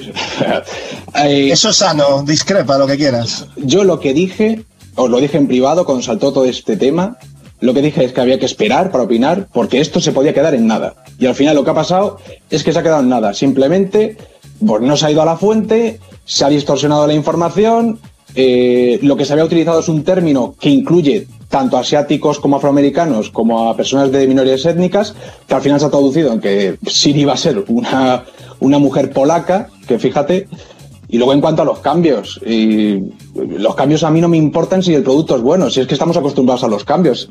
Parece que el cambio solamente nos afecta si es si te cambian un personaje de color. O sea, si te cambian la- el actor de un color distinto, ahí sí nos afecta. Si nos cambia la personalidad, Eh, no, no, en este caso no, no es No, por el cambio de color. es que no está- es que no estamos Es hablando- que, a ver, mal, eh, no, no, eh, a, donde yo quiero ir, a donde yo quiero ir es que estamos acostumbrados a que en las historias, y Marvel lo ha hecho con su universo, la personalidad de sus personajes las ha cambiado muchísimo respecto al, al producto Eh. Edward, eh, que digo Edward, perdona, eh, Juanpa, eh, no tiene nada que ver, no tiene nada que ver lo que, lo que está, pero te lo, voy, tenga, te lo voy a explicar, te lo voy a explicar. Sí. Tú, por ejemplo, en un personaje de, de Marvel, Sí. al que me mencionaste el otro día, el que guarda la puerta en Asgard, en los cómics es un personaje blanco, en, en el cine es un personaje de color. Sí. Eh, ahí no va a variar porque eh, en, los cómics, en los cómics eh, la descendencia de, de ese- en ese universo, la descendencia De eh, ese personaje no va eh, a influir tanto. Si tú te vas eh, a en Ciri, eh, de dónde desciende y dónde está todo el centro de atención del- de, de ese mundo creado, entonces ahí sí que nos vamos a tener No, un pero Marcos, problema. yo no me refiero Porque a eso. para explicar que no ese a- personaje es asiático o negro, eh, yo no sé cómo, no, no sé, no sé. eh, escucha, que yo no voy por ese lado. Yo lo que voy es que nos, nos importa mucho eso, pero luego cuando nos cambia totalmente la personalidad de la personalidad de un personaje respecto a su original en los cómics, en los libros, ahí nos da igual. O sea, ahí si te cogen a Thanos que no tiene nada que ver el cómic eh, con el Thanos que nos ha presentado. Eh, párate, War. para- párate un momento porque es que depende de los cómics. Aquí, eh, aquí en los cómics tenemos un problema muy grande si nos metemos en el, en el mundo de los cómics, porque, por ejemplo, Spider-Man ha habido de muchos tipos a lo largo de décadas. Ajá. Y hay distintos tipos de colecciones. Te lo digo porque yo leo, leo a Spider-Man. Entonces, eh, entonces tú me vas a decir, oye, pero es que el de la película no se parece nada al del cómic que leí. Pues probablemente, pero si lees otros cómics igual sí se parece. Y así te puedo decir de Batman, te puedo decir de Thor, te puedo decir de mil cosas. Puedo, puedo entender que, por ejemplo, de Thor Ragnarok me digas, oye, no se parece nada al cómic de, de Thor Ragnarok. Y en eso te doy toda la razón. Y ahí eh, me importa tanto. Sí, pero aquí, aquí tenemos un problema. Aquí posiblemente los fans del cómic se hayan quejado de la película, pero la gente que no ha eh, leído el cómic le haya encantado la película. Va, bueno, no sé si me entiendes por dónde voy. Simplemente son diferentes formas de verlo y ya para Bueno, terminar. para ir resumiendo, Eh, ya termino con esto. Por favor, sí, Mi gracias. opinión, y termino ya, Gatsu, perdona. Gracias. Nada, para, nada. Mí, para mí, Netflix no tiene que arreglar lo que ha creado la turba de Internet. Yo lo siento mucho. O sea, mi, para no, mí no, Netflix- si eso estamos de acuerdo, eso, pero yo creo que el trasfondo no era que hiciéramos caso al rumor, eso no era el trasfondo del tema. El tema es que si algo así fuese, pudiese ser cierto, cuáles son las consecuencias y las opiniones de las personas. Yo entiendo eso. Yo, evidentemente, sí, que pudo ser un error seguirla sin que nadie oficialmente lo haya dijera. Correcto, es un error. Porque mientras Netflix no diga esto es así, podemos decir nosotros misa. Yo ahí estoy totalmente de acuerdo contigo, pero yo creo que el trasfondo de esto no era eso exactamente. Pero bueno, está bien que los pongas porque también es otra otra parte, ¿no? Que podría estar implicada. No, yo digo, Eh, en base a lo que. Bueno, ya terminamos Sí. el tema. que Venga, va, te lo agradezco, por favor. vale. Eh, y muy rápidamente, vale, y esto ya no va a dar debate, pero rápido, cuando digo rápido es rápido y el que quiera opinar, ¿vale? ¿Tenéis alguna actriz favorita para Ciri, alguno de vosotros? Yo, por ejemplo, tengo a Lily Simons, actriz de Banshee, que me parece que es perfecta para este puesto. Vosotros diréis lo que queráis. Leo o Edward, el que quiera hablar. No, no. Yo, para mí, la actriz de Daenerys me gusta mucho. No sé por qué. Tiene un algo. Para la cara, a ver, la cara a ver, bonita. Tío, que están buscando una actriz de 15, 16 años, no sé. Pero... No pasa nada, se la hace, hay efectos digitales como el bigote de Superman, eso no hay problema, ¿eh? pues yo, la verdad es que no tengo ninguna, ninguna predilección. Espero que la, que escojan, pues bien escogida esté. Ken, tú métete ahí a hablar porque si no te comen estos, ¿eh? No, que ¿Tienes alguna predilección? Yo respecto a Siri no, pero sí que me gustó que lo vi por internet, Eva Green haciendo de Jennifer o de Jennifer, eh, eso me, me, fascinaría porque soy muy fan de la actriz y yo creo que le da un airecillo ahí, me da un airecito. Es que Jennifer y Tris Merigold también, es que vaya dos, pueden poner ahí, vamos, unos bellezones de mujeres son que, vamos. Y me interesa mucho la opinión de, de, de, de Pucci. Pucci, ¿cómo ves a Siri tú? No, a ver, yo en este aspecto la verdad que me da un poco me da un poco igual mientras respeten un poco sobre todo lo que es la, el, cómic no eh, como la que se parezca ¿no? exactamente sí en ese aspecto soy un poco abierta me, no tengo predilección por claro porque es muy importante tanto lo visual como también como decía Juanpa el personaje en sí porque si nos hacen una Ciri que diferente a lo que nosotros conocemos ese, pues evidentemente por mucho que lo veamos si no nos si no nos cala como carisma o con su forma de actuar y de pensar, evidentemente, pues será otra cagada también. Y, lo, y yo seré el primero en decirlo. Me da igual que sea muy guapa la, la actriz que ponga o que se parezca mucho a. Pero bueno, yo veo a Lily Simons muy capaz, me encanta esa actriz y yo creo que además es jovencita. Podría hacerlo, podría hacerlo perfectamente. Eh, no sé si alguien más quiere decir algo, si no, pasamos al siguiente, vale. Pues yo, yo creo, dime, a ver. Yo una pequeñísima, pequeñísima puntualización respecto a lo que hemos comentado antes. Simplemente, rápido, en el universo Marvel eh, están flirtean con la teoría de cuerdas. Por consiguiente, hay muchos universos, entonces puedes cambiar a los personajes, como se ha visto en el caso, por ejemplo, de Spider-Man Insomniac, sin ir más lejos, eh, otro de los universos. Por consiguiente, si hay un Thor diferente o si el Spearman es diferente, o eso lo puede justificar, digamos, narrativamente, ¿vale? Pero que en el caso de Siri es diferente. Simplemente quería puntualizar eso para añadir información.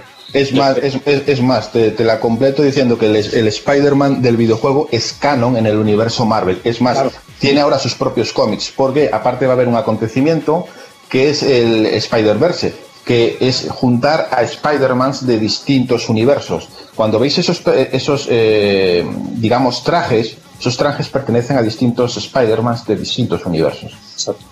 Ahí lo dejo. Es más, ya por completar ya definitivamente, hay un juego de PS3 que para mí ha sido uno de los mejores Spider-Mans, y os lo dice un fan del trepamuros acérrimo, que era Spider-Man Dimension, que precisamente juntan a cuatro Spider-Mans de cuatro universos, de Spider-Man, bueno, del futuro, no recuerdo si era 2099, el del pasado Spider-Man Noya y el del universo Ultimate. Y precisamente juega con esto, ¿no? Por eso simplemente para justificar las diferencias narrativas. Pero no me enrollo más con este tema porque Gacho... No, no, es muy interesante lo que estáis hablando, pero eh, recordar que tenemos un, por delante bastante que hablar y si queréis cenar a vuestra hora, creo que va a ser momento de cambiar de tema. Yo os agradezco toda la, opinión. La culpa fue mía por meter el tema, también ya soy el primero que me pongo la medalla, pero estar interesante, o sea, vamos a, dejarlo así. Eh, bueno, creo que va siendo hora eh, de avanzar en, el programa. ya os digo, la culpa es mía, pero, bueno, vamos antes de nada a realizar un, un pequeño viaje por algunos de los de los lanzamientos más destacados de este mes de septiembre. Regresamos ya.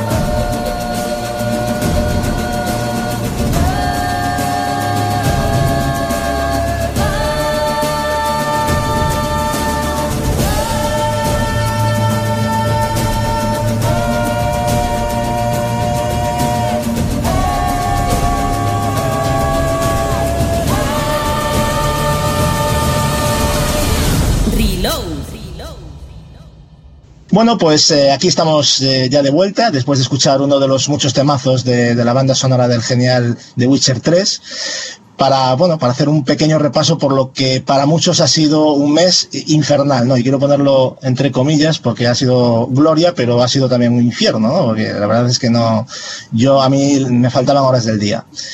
Eh, Empezaba el mes, concretamente el día 4 de septiembre, con un DLC muy esperado, concretamente el de los renegados de Destiny 2, pero todos estábamos con el miedo en el cuerpo de si una vez más Bungie había hecho caso a las reclamaciones de los jugadores o simplemente nos iba a cobrar sangre por, por poco contenido. Eh, Marcos, sin hacer un análisis, ¿vale? Extenso, eh, ¿qué nos puedes contar de este nuevo DLC de Bungie? Y lo más importante, ¿cumple las expectativas para ti? Las cumple y con creces. O sea, el juego eh, ha cambiado radicalmente para bien, eh, metiéndole eh, mucho de lo que la comunidad le estaba pidiendo a Bungie. También es cierto que ha tenido que pasar un año para que eso ocurra, pero mm, nunca es tarde si la dicha es buena, como dicen por ahí. Sí es cierto que el, juego en su campaña, para ser una expansión, jugándola bien, te puede durar la campaña, estoy hablando, eh, solamente la, la historia principal, 6, 8 horas, y te estoy hablando de una expansión, no de un juego. Hay shooters que duran eso, o sea, como un juego entero. Y lo importante es que tanto el competitivo como el endgame ha crecido de una manera exponencial. O sea, ha mejorado el juego. Lo Sí, que sí. tenía que haber sido de un inicio, lo es ahora. Ahora sí es de verdad que mm, es recomendable la gente que se ha esperado eh, ir a por él, porque además creo que por 40 o 49 euros tienes el juego con todas sus expansiones. Y creo que es un momento, vamos, maravilloso para entrar. Eh, es más, creo que está en el Plus eh, este mes gratuito para quien quiera empezar con el juego base. Pero la verdad, donde ves, vas a ver el- la gran mejoría es con esta última expansión. Entonces podemos decir que para ti el Rey de los Poseídos ya no es el mejor DLC hasta la fecha. Eh, no, este, este creo que le, le gana, porque de verdad ha conseguido que esté Destiny 2 eh, ahora mismo, igual de dentro de un mes o dentro de dos meses estoy hablando pestes, pero ahora mismo como juego es mejor que Destiny 1. Puchi, me consta que, que tú también le has metido horas, ya que hemos compartido escuadra en ocasiones. Eh, ¿Qué te parece a ti este nuevo DLC? ¿Cómo, cómo lo has vivido? Bueno, a ver, no, a ver. Yo, yo he estado sobre todo eh, antes de que saliera Los Renegados, eh, intentando completar pues todo lo que me faltaba de. Ah, lo de la armadura, lo de la armadura. Es verdad, es verdad, fallo mío. Sí, Fallo. porque, bueno, me enganché muchísimo, porque como todos bien sabéis y todos a la mayoría nos pasa aquí con Destiny, es un juego que pasa el tiempo, lo vuelves a coger y, y es como una droga, lo siento mucho compararlo, pero. Engancha muchísimo y entonces, bueno, pues... eh, ¿Qué me ha pasado con el, con el DLC? Que me parecía, eh, se me pegaba mucho por fechas al lanzamiento que, que- que todos sabéis de Lara Croft que tenía mega res- reservadísimo y entonces no disponía, sabía que no iba a disponer de horas para poder darle a los renegados y me iba a fastidiar el tener que dejarlo de lado porque por supuesto Lara estaba en mi número uno. Entonces bueno, he tenido que priorizar ahí mis, Yo de hecho dejé de jugar por culpa de Lara. O sea, Exactamente, entonces bueno, lo tengo ahí un poco apartado porque sí que es verdad que me parecía un poquillo caro también porque eran 40 euros que me parece como, como un juego. Lo que pasa que bueno, después de escuchar opiniones sí que es verdad que parece un juego totalmente renovado, tal, no sé qué, entonces bueno, si lo vale, eh, no me importará pagarlo, de hecho lo compraré más adelante, lo compraré, pero de momento no, no, no he tenido la, la esa de probarlo, pero sé que merece mucho la pena porque os he escuchado y por privado he leído muchos comentarios vuestros y sé que me va a gustar porque bueno, si me ha gustado el anterior, este va a ser No, no, yo ya te lo he dicho que estoy convencido. Pero bueno, ya. Lo tienes en el punto de mira, nunca mejor dicho, ¿no? totalmente, Ya. sí. Muy bien. Bueno, Ken, eh, ¿tú tienes algún tipo de experiencia con la saga Destiny o es un juego que no te llama?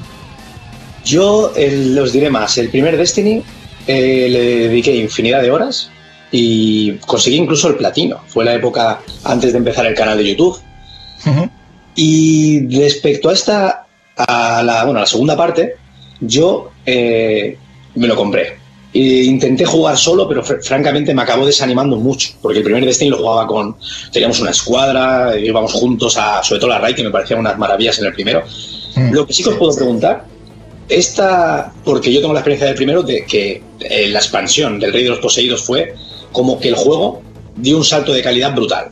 las dos, las dos primeras expansiones, francamente, aportaban muy poco. Pero el Rey de los Poseídos realmente le dio un pequeño giro. Y francamente, Destiny en ese momento, el primer Destiny, se me convirtió, se me- creo que se convirtió en uno de los mejores juegos de la generación en ese momento. Hasta el Rey de los Poseídos, quiero decir. Mi pregunta es, para los que realmente habéis podido disfrutar de, de esta expansión de los renegados, ¿sería una especie de Rey de los Poseídos 2.0? ¿Lo veis de esta manera? Yo sin duda sí, Marcos no sé, pero creo que también. Sí, incluso un poco mejor. Sí.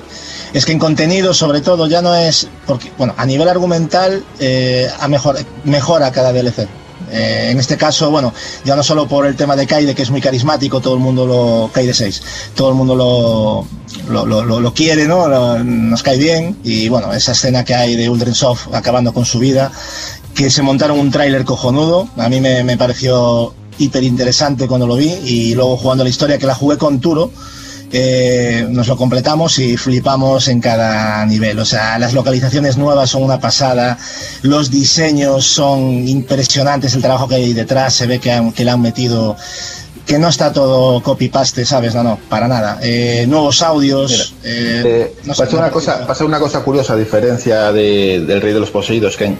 Y es que tú en el Rey de los Poseídos tenías el acorazado. Pero en este tú estás jugando a la historia. Terminas la historia y dices, bueno, ahora voy a ver el endgame de este mapa y tal. Pero si te pones a hacer eh, esas misiones secundarias, esas aventuras, te das cuenta de que en realidad la historia no había terminado ahí, sino que vas a, a- a encontrar otro nuevo mapa, un segundo mapa mucho más grande, que al llegar ahí incluso te das cuenta de que, te- ya te creías eh, poderoso, al llegar allí eres un, un Mindundi y te revientan por menos de nada. Y ese mapa, que es la ciudad onírica, eh, es tan grande o más como el, mapa grande que te, que te encuentras nada más encontrar esta expansión. Es como si solamente te encontraras en el Rey de los Poseídos el acorazado y de repente terminas la campaña del acorazado y avanzas un poco más y te encuentras con, hostia, pero si hay otro mapa igual de grande y con infinidad de aventuras nuevas. Eh, es más, Bungie está metiendo aventura nueva cada semana, tienes una aventura nueva eh, para, para avanzar. Tienes una RAI que, eh, dicho por todos, es la más jodida. La del último deseo, ¿no? Exacto, que has sí, encontrado en Destiny. Es la más jodida. Los pros, los verdaderamente pros, eh, en, que se han retransmitido en Twitch, les ha llevado 18 horas o más eh, terminarla y decían que era jodidamente difícil. Eh, y bueno, es que tiene un cúmulo de, de actividades incluso dentro. eh, Bueno, y Gambito, no te puedes olvidar, Gambito. bueno, sí, Gambito, que es la nueva, nueva modalidad, la mejora que han hecho en, en el PvE y en el PvP también. O sea, es, es, es un Mm. Es cúmulo de cosas que han añadido que hace que el juego se renueve por completo y se esté comenzando a decir que incluso eh, este Destiny 2 con esta expansión es mejor incluso que el Destiny 1 con el Rey de los Poseídos. Claro, pero eso es ahora en el fragor, que es todo novedad, están metiendo aventuras, están metiendo... Si siguen a este ritmo, es indiscutible. Ahora, el problema es que dentro de dos o tres meses paren el contenido. ¿Qué pasa? Que va a haber más contenido añadido, eh, que es un nuevo pase que cada tres meses, eh, por las estaciones, otoño, invierno, verano, siempre va a haber un nuevo contenido, nuevos cubiles, nuevas ma- maneras de juego, ¿no?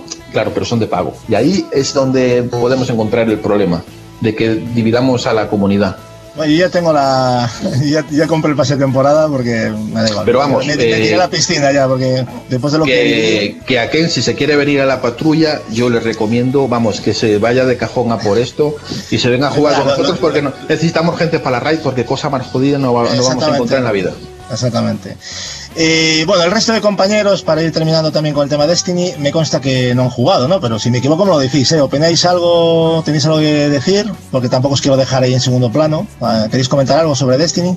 No puedo opinar nada. No podéis opinar nada. Vale, entiendo que, entiendo que no. Por lo tanto, eh, pasamos a lo siguiente. Ese mismo día eh, da un salto a la palestra también eh, Dragon Quest 11 de la mano de Square Enix, eh, conmemorando pues el 30 aniversario de la franquicia. Un videojuego donde nuevamente pues el, estilo de Toriyama queda patente en, los diseños, ¿no? Un, videojuego con entornos enormes y gráficamente superior y sobre todo más ambicioso, eh, aunque aún todavía, digamos, que, ju- que juegos recientes de sagas como Tales of, por ejemplo, que siempre le hemos criticado el tema tecnológico, que se había quedado un poco desfasado. Pero en fin, eh, ¿algunos de vosotros se ha comprado Dragon Quest 11? Yo. ¿Y qué tal? Bueno, si tú te lo habías comprado. Ver, Creo que sí, pero, eh.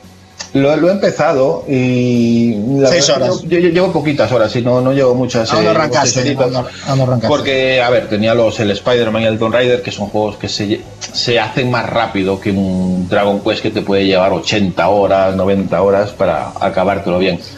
El problema es que, ya te, como he dicho antes, el rol por turnos japonés ahora mismo me está costando, pero sí he de decir que es un juego bellísimo. O sea, el, el- nunca, nunca hemos llegado a ver, o yo por lo menos he llegado a ver, el, trazo de Toriyama en los videojuegos le, costaba un poco más, era demasiado, los juegos de Dragon Ball, por ejemplo, era demasiado rectangular, no, no lo- no lograban coger ese, ese trazo de Toriyama.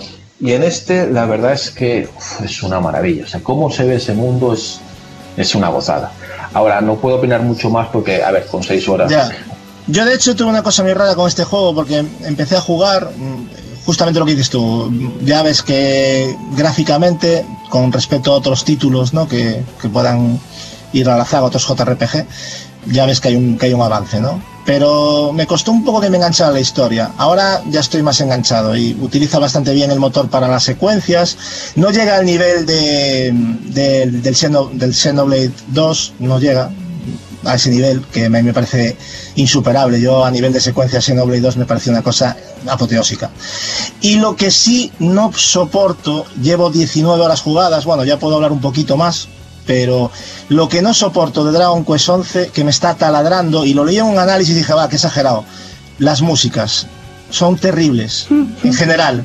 O sea, un juego, un JRPG no puede tener músicas que taladren, porque con todo lo que tienes que farmear, si te taladra la música, es un. Bueno, todavía no he llegado a ese punto, pero me han dado ganas de. de- he bajado el volumen, o sea, pero no lo he bajado de todo, o sea, en plan porque me estaba taladrando. Y me gusta jugar con. Creo que eso me pasaba. Eso no sé si te pasaba, Gacho, a ti también con el Dragon Quest 8 de Play 2, que las músicas también te ladraban bastante. Sí, mí- pero no, a- a no, mí ese, no ese nivel, ¿eh? A mí las músicas me parecen iguales, tanto la del 8 como la del 9, como la del 11. Sí, a ver, tienen un estilo, pero no sé, son melodías que están compuestas, no sé, son muy. Son santo y seña, pero no acaban de, de llenarme. No sé, a lo mejor es que es, ya te digo, es gusto personal mío. A lo mejor otro mira, pues que me estás contando. Sí, la. Dime, Leo. Ga- Gatsu, más allá del taladro, es un tema de que no, no lo podés asociar con las imágenes, como que es una música totalmente disociativa. Que no ¿Sabe, sabe con lo que pasa? Hay, hay momentos, es que es eso, ¿no? Hay momentos en los que la, la- la- lo que estás haciendo te invita a una cosa y la música te dice otra. Cuando pasa eso un videojuego es terrible. O sea, si es un momento que tiene que ser épico, no puede sonar una música de fiesta celestial, ¿sabes? No puede, o sea, no. Y mira que tú eres bastante acertado Claro. para el tema de las músicas, o sea Yo en música sí no soy sospechoso porque soy bastante, además soy muy exigente con la, con la música, ¿no? Eh, ya te digo, Xenoblade, Xenoblade eh, se lo papa por todos lados. O sea, Xenoblade es un juego que, joder, estás escuchando los tracks, todo. Eh, los de las secuencias, los de los combates. Es una pena, ¿eh? Es una Yo, pena. fí- Fíjate lo que te voy a decir con Dragon Quest, es una percepción mía, luego me decís vosotros si puede estar muy, muy equivocado, pero es un juego que tie- le veo que tiene un problema gordo en Occidente, a pesar de que, ojo, eh, eh, en España el juego ha vendido muy bien, 10 10.000 unidades, que para ser un JRPG está muy bien. Son las cifras que sé, no sé en el resto de- del, del mundo. No conozco pero- la- las cifras. Pero ya te digo que yo le veo el problema de que es un juego que creo que desde su nacimiento cualquier Dragon Quest está nacido y pensado para el mercado japonés. Eh, eh, creo que Square intenta eh, traer ese juego a Occidente para convertirlo en un fenómeno como Final Fantasy.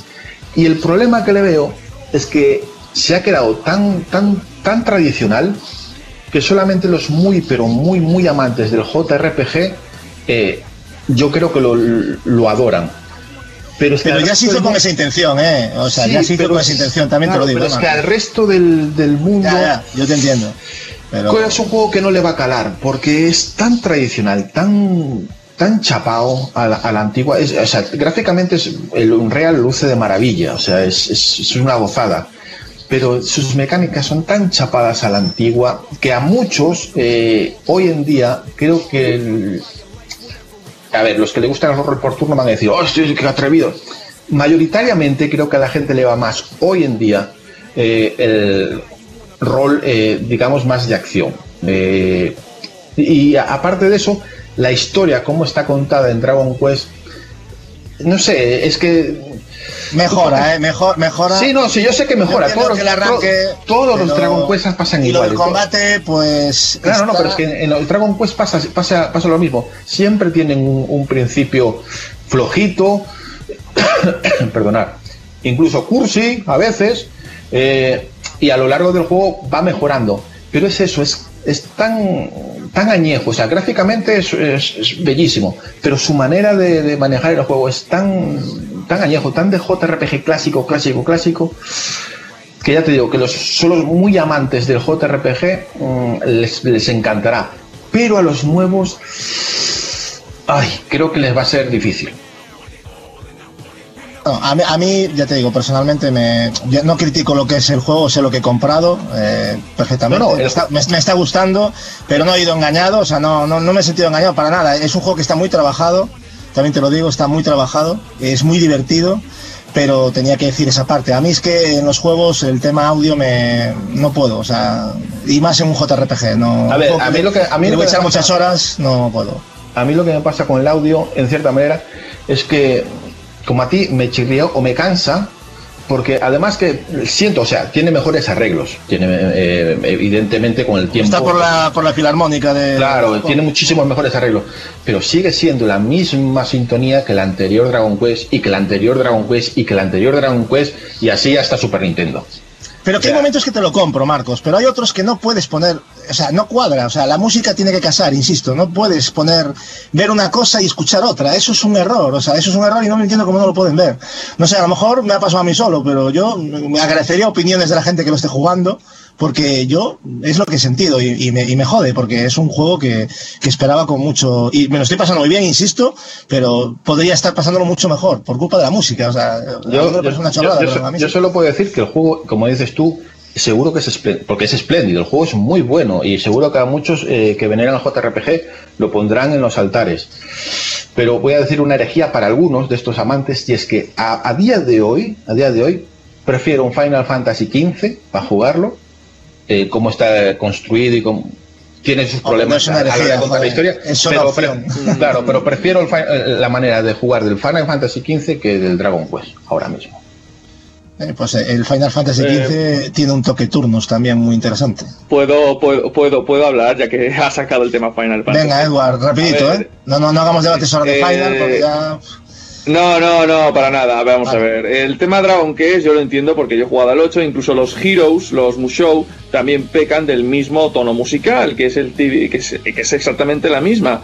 Y Dragon Quest el problema es que como es tan conservador, que incluso su historia es tan conservadora, porque a ver, no lo he jugado, pero sí he leído análisis, y es lo típico, el típico JRPG de luz contra oscuridad, lo bueno contra lo malo, y eso pues a lo mejor pues puede llegar a cansar. Y entiendo la parte de Marcos en que él busca algo más, más allá de eso, aparte del sistema de combate que por turnos que también puede cansar y preferiría un rollo Tales o incluso un Final Fantasy XV que aparte de tener un sistema de combate diferente sí que creo que cumple con el tema el tema musical. De lo épico tiene que tener una música concorde y lo dramático pues también tiene que tener algo concorde no sé. Eh, y por lo que veo pues a ti lo que te chirría Hatsu es que Dragon Quest no se toma en ningún tipo de seriedad en esos momentos con la música Sí, no, no me acaba de... Pero ya no es seriedad, es que hay, hay yo creo que hay melodías que no, no, no me gustan directamente, o sea, aunque coincidan Sí, con lo que estoy viendo. un- un- un momento épico, pues te ponen música que parece cómico. Sí, eh, sí, es una cosa rara, no te puedo decir. Y aparte, no sé, los instrumentos que utilizan algunos son un poco...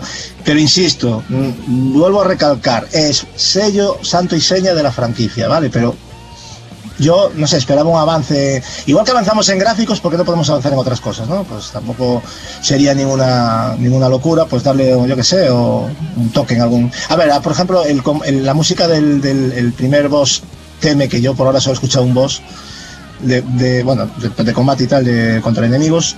No está mal vale o sea no es tampoco un mal pero vamos. Para mí de toda la vida desde pequeñito para mí un santo inseña de los de los videojuegos JRPG son los Battle Theme, tío. Todos y cada uno de los JRPG tienen que tener un Battle Theme a la altura, tío. Y no lo tiene, o sea, para mí no lo tiene. Es, y ese, ese tipo de cosas que a mí me, me chirrían, o sea, no sé. Pero es algo muy personal, insisto. A mí me parece un juego excelente. O sea, me lo estoy pasando teta, llevo 19 horas y, y seguiré dándole y lo voy a acabar, evidentemente. Bueno, y aquí ya dejamos el tema, si os parece, ¿vale? Eh, bueno, salvo que quiera alguien, alguien quiere algo conciso para cerrar, ¿alguien quiere decir algo sobre el tema eh, Dragon Quest? Vale. Perfecto, bueno.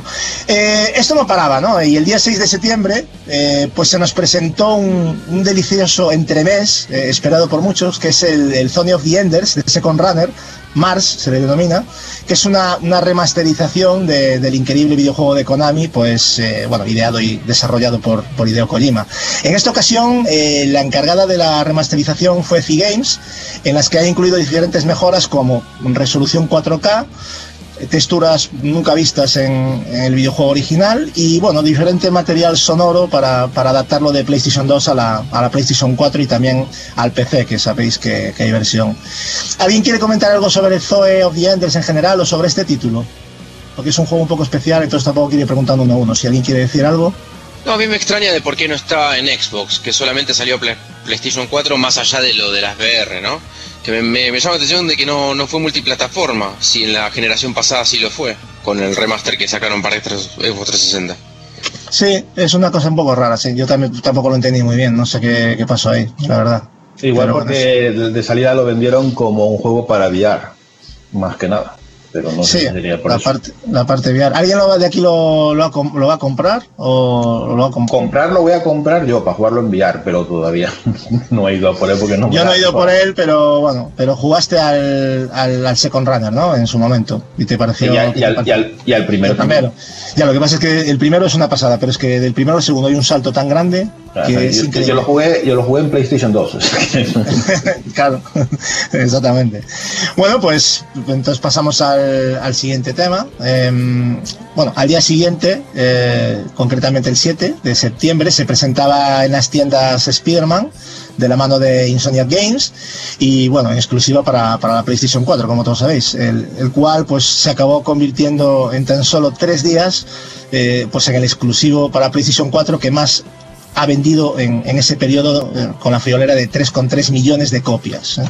doblando las ventas del mismísimo God of War y superando claramente a Far Cry 5. Queda por ver si será capaz de, pues de, bueno, de mantener el ritmo de ventas de ambos durante lo que va a ser todo el mes, ¿no? Pero de inicio ha sido un, un pepinazo, ¿no?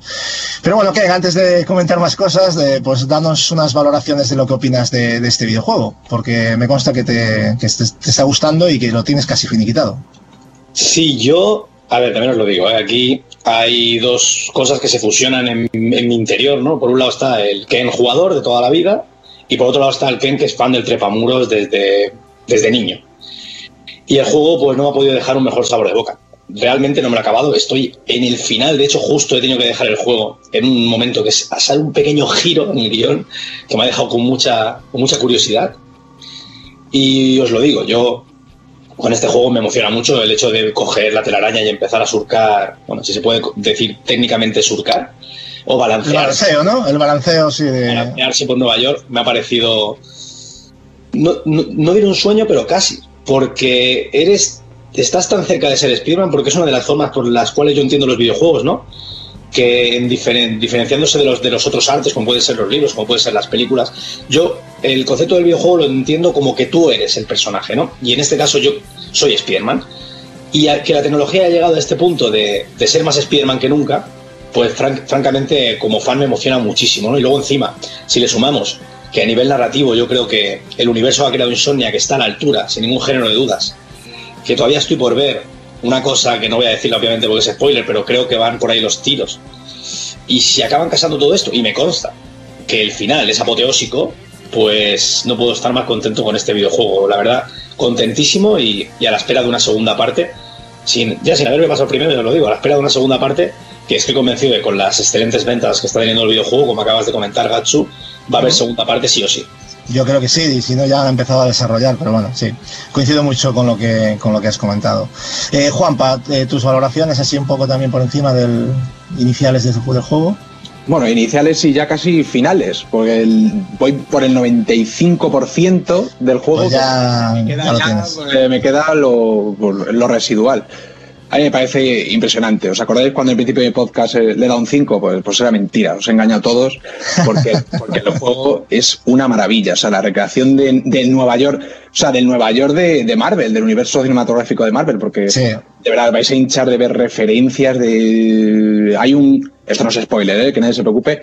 Hay un, una misión o, o- o una, una actividad que es hacer fotografías por, por la ciudad en la que te va llevando a, partes súper reconocibles del universo de Marvel, que es, es- es impresionante, la jugabilidad. De verdad, lo de, lo de navegar con la red o el balanceo eh, es, es impresionante. Y yo lo que quiero señalar es, es que, que mira lo que ha vendido este juego, a pesar del, del ataque y derribo que ha sufrido, porque de verdad, yo lo de ver comentarios por internet, que si está roto, que si está lleno de bugs, yo es que lo siento, yo es que no he visto ni un... Yo, yo, en mi experiencia personal, que no sé cuánto me tardó en hacer el 95%, pero serán pues 30 horas o la verdad es que no lo tengo medido, pero, pero vamos, eh, todo falsario. Y yo creo que este tipo de juego demuestra una cosa. Que estos juegos, los juegos de superhéroes, también lo demostró Rocksteady, mm, no han sido malos porque la tecnología no fuese suficiente. O, o además, han sido las prisas, el estar ligado siempre a una producción, a una gran producción Sí. como una película. Y este tipo de juegos que viven desligados de eso, sí pueden tirar de la moda de, pues, de Homecoming o de, o de la siguiente película de Spider-Man o de cómo está Marvel en, en este punto actual con Infinity Wars. Pero lo que demuestra es eso, que cuando un estudio, le das un juego de estos a un buen estudio y además lo desligas de tenerlo que sacar unos plazos determinados, te hacen un- una maravilla de juego. Y esta es la, la demostración. Mucha Y- gente tenía dudas ¿eh? de, que, de que iban a estar a la altura. Eh, Insomniac, ¿eh? Bueno, vimos trailers, algunos trailers que en los que a lo mejor sí se veía, sí se veía mucha cinematografía, eh, mucha cinemática, en la que parecía que a lo mejor era, era un juego un poco que te conducía a él.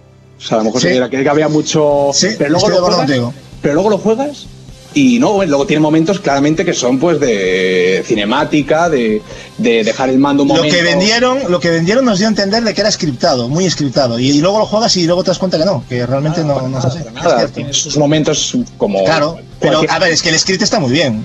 Es que se ve tan espectacular el juego que parece una cinemática en sí misma, entonces no podés distinguir si es un- una, una parte jugable al 100% o es un script. Una maravilla, tío. Una maravilla. Y, y downgrade, no sé dónde lo ve la gente tampoco, pero en fin, que me lo, que me lo cuente. Sí, vamos, luego comentaremos sobre el downgrade, que ha habido cierta polémica. Eh, Edward, eh, háblanos un poquito tú de Spider-Man también, de qué te ha parecido, porque tú también te lo has pulido. Pero yo lo que quiero decir es que nuestro, nuestro querido director, o sea, tú tienes mucha mucha jeta porque yo quería esperar eh, tranquilamente a que bajara de precio y no me pude aguantar, eh, no me pude aguantar, que de hecho me compré la puta edición especial y Encima, ¿no? bendito cada euro que he soltado en ese juego. No, a ver, yo soy bastante fan de, de Spider-Man, eh, creo que es mi héroe favorito de Marvel, con diferencia. Y aparte en el mundo videojueguil eh, me encantó los de PlayStation, los de la primera PlayStation me encantaron, los de PlayStation 2, sobre todo el 2 me encantó, me gustó muchísimo, el basado en la película. Y este, la verdad es que me ha dejado pasmado, o sea... eh, el tema, bueno, lo dicho por Ken, eh, sí, lo dicho por Ken y por Juanpa, o sea, tampoco puedo añadir mucho, o sea, es que eh, prácticamente vives Bueno, puedes pensar diferente, a lo Eh, mejor no te ha dado esa sensación, por eso te mira, haciendo, haciendo una comparación, porque yo siempre veo en Twitter em, típicos comentarios, algunos sanos, otros insanos, eh, de comparativas con, por ejemplo, los juegos de, Arkham, de Batman.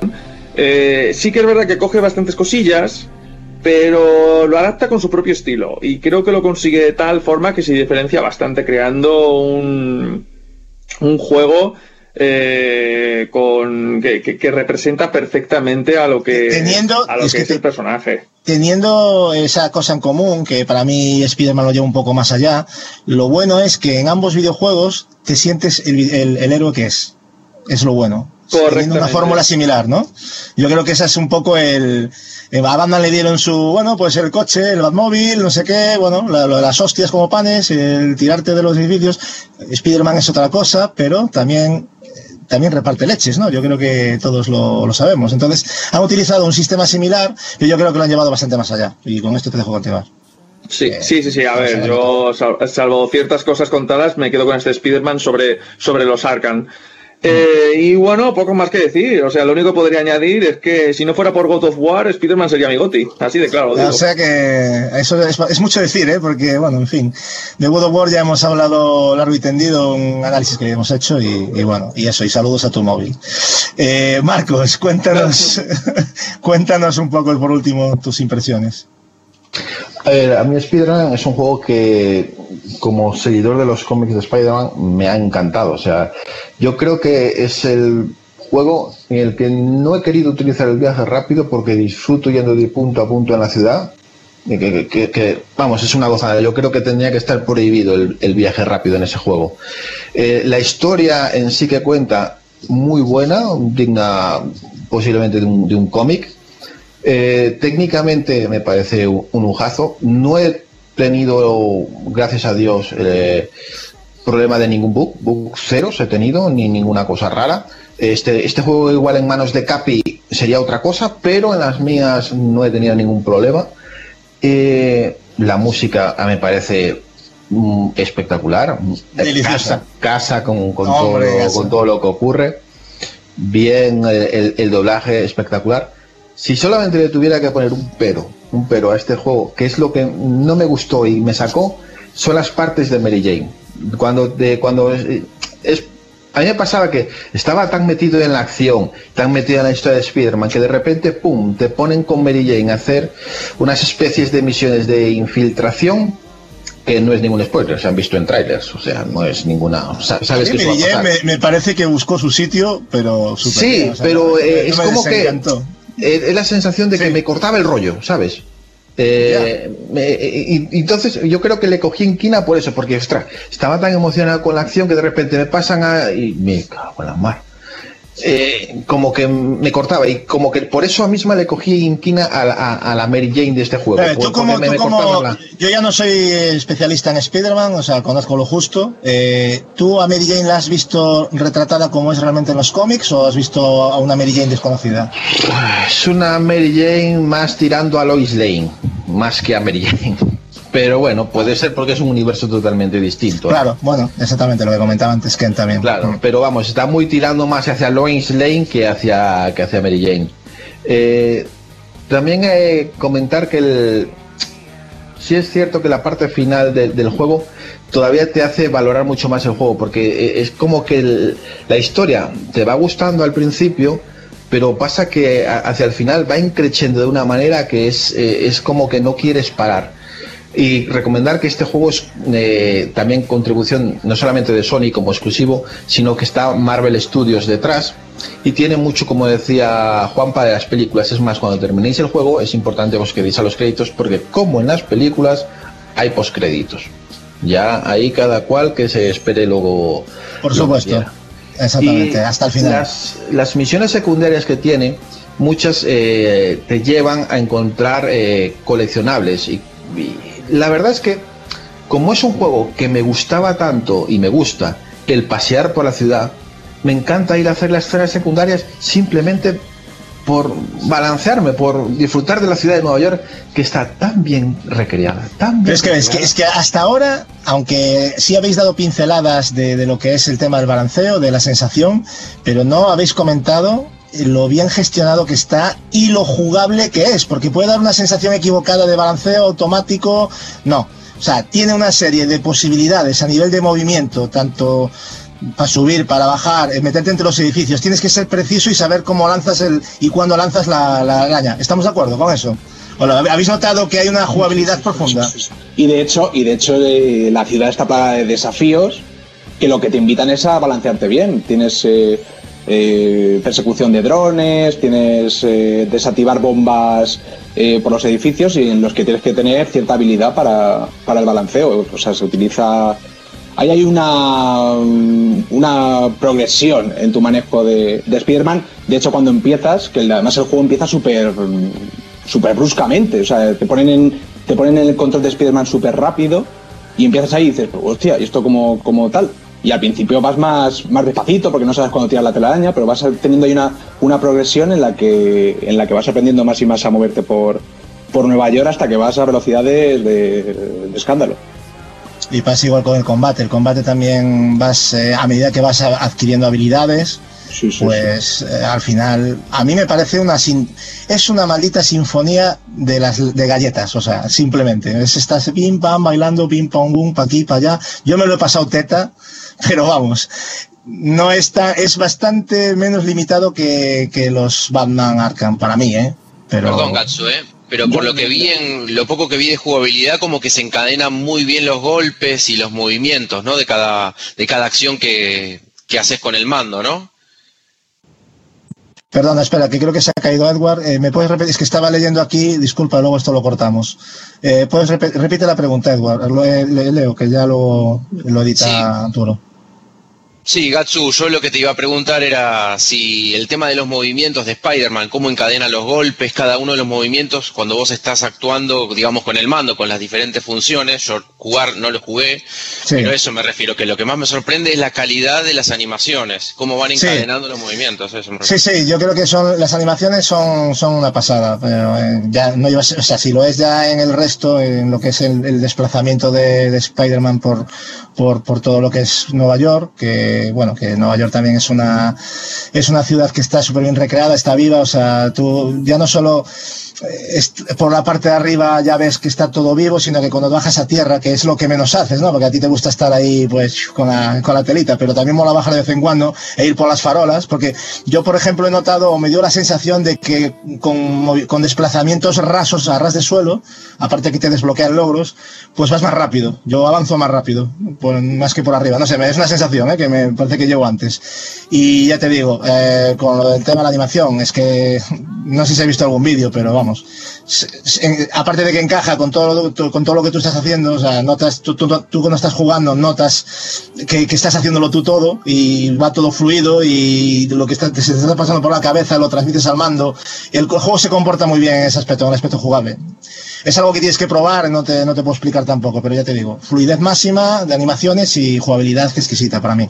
Y ojo, y ojo, yo creo que empieza muy bien el juego, o sea, el combate es muy satisfactorio, el balanceo es muy satisfactorio, pero hay que tener en cuenta el árbol de habilidades. Eh, yo creo que lo hace crecer el juego. O sea, no es lo mismo cuando empiezas a, jugar que, cuando terminas. El árbol de habilidades te da eh, pues muchos cambios, de- te da muchas más opciones en, el balanceo, en el combate, cuando vas añadiendo gadgets. O sea, nunca te aburre porque Sí, y luego los trajes que de por sí también. trajes también, que son que que- poco específico. Claro, como traje y luego la- como añadidos que le puedes meter también. O sea, está muy bien. Puedes hacer un poco una mezcla de. Pero a mí, no sé si os ha pasado a vosotros, pero eh, es lo típico que te quedas con dos o tres trajes y te da un poco de pereza cambiar a otros. ¿Nos ha pasado? Porque eh, hay ciertos trajes que a lo mejor me molaba el poder, pero no me gustaba cómo le quedaba. Entonces digo, no, no lo pongo. O sea, es una cosa un poco rara, pero a mí me ha pasado. En ese caso, ya os lo dije, yo eh, me quedaba, eh, además de hecho os lo dije en privado, mm, a mí es que me daba cosa ponerme un traje que no fuese el del original o el... el- no el original, bueno, porque existen esos trajes y, y ese- y en esos universos, pero a mí me gustaba jugar con el Spider-Man clásico Sí. y, me, y me daba cosa coger esos trajes porque digo, hasta que me dijisteis eso, que lo que vas desbloqueando con los trajes son poderes, y ahí ya, bueno, yo iba con mi Spider-Man normal, y iba cambiando los poderes para irlos, para irlos probando.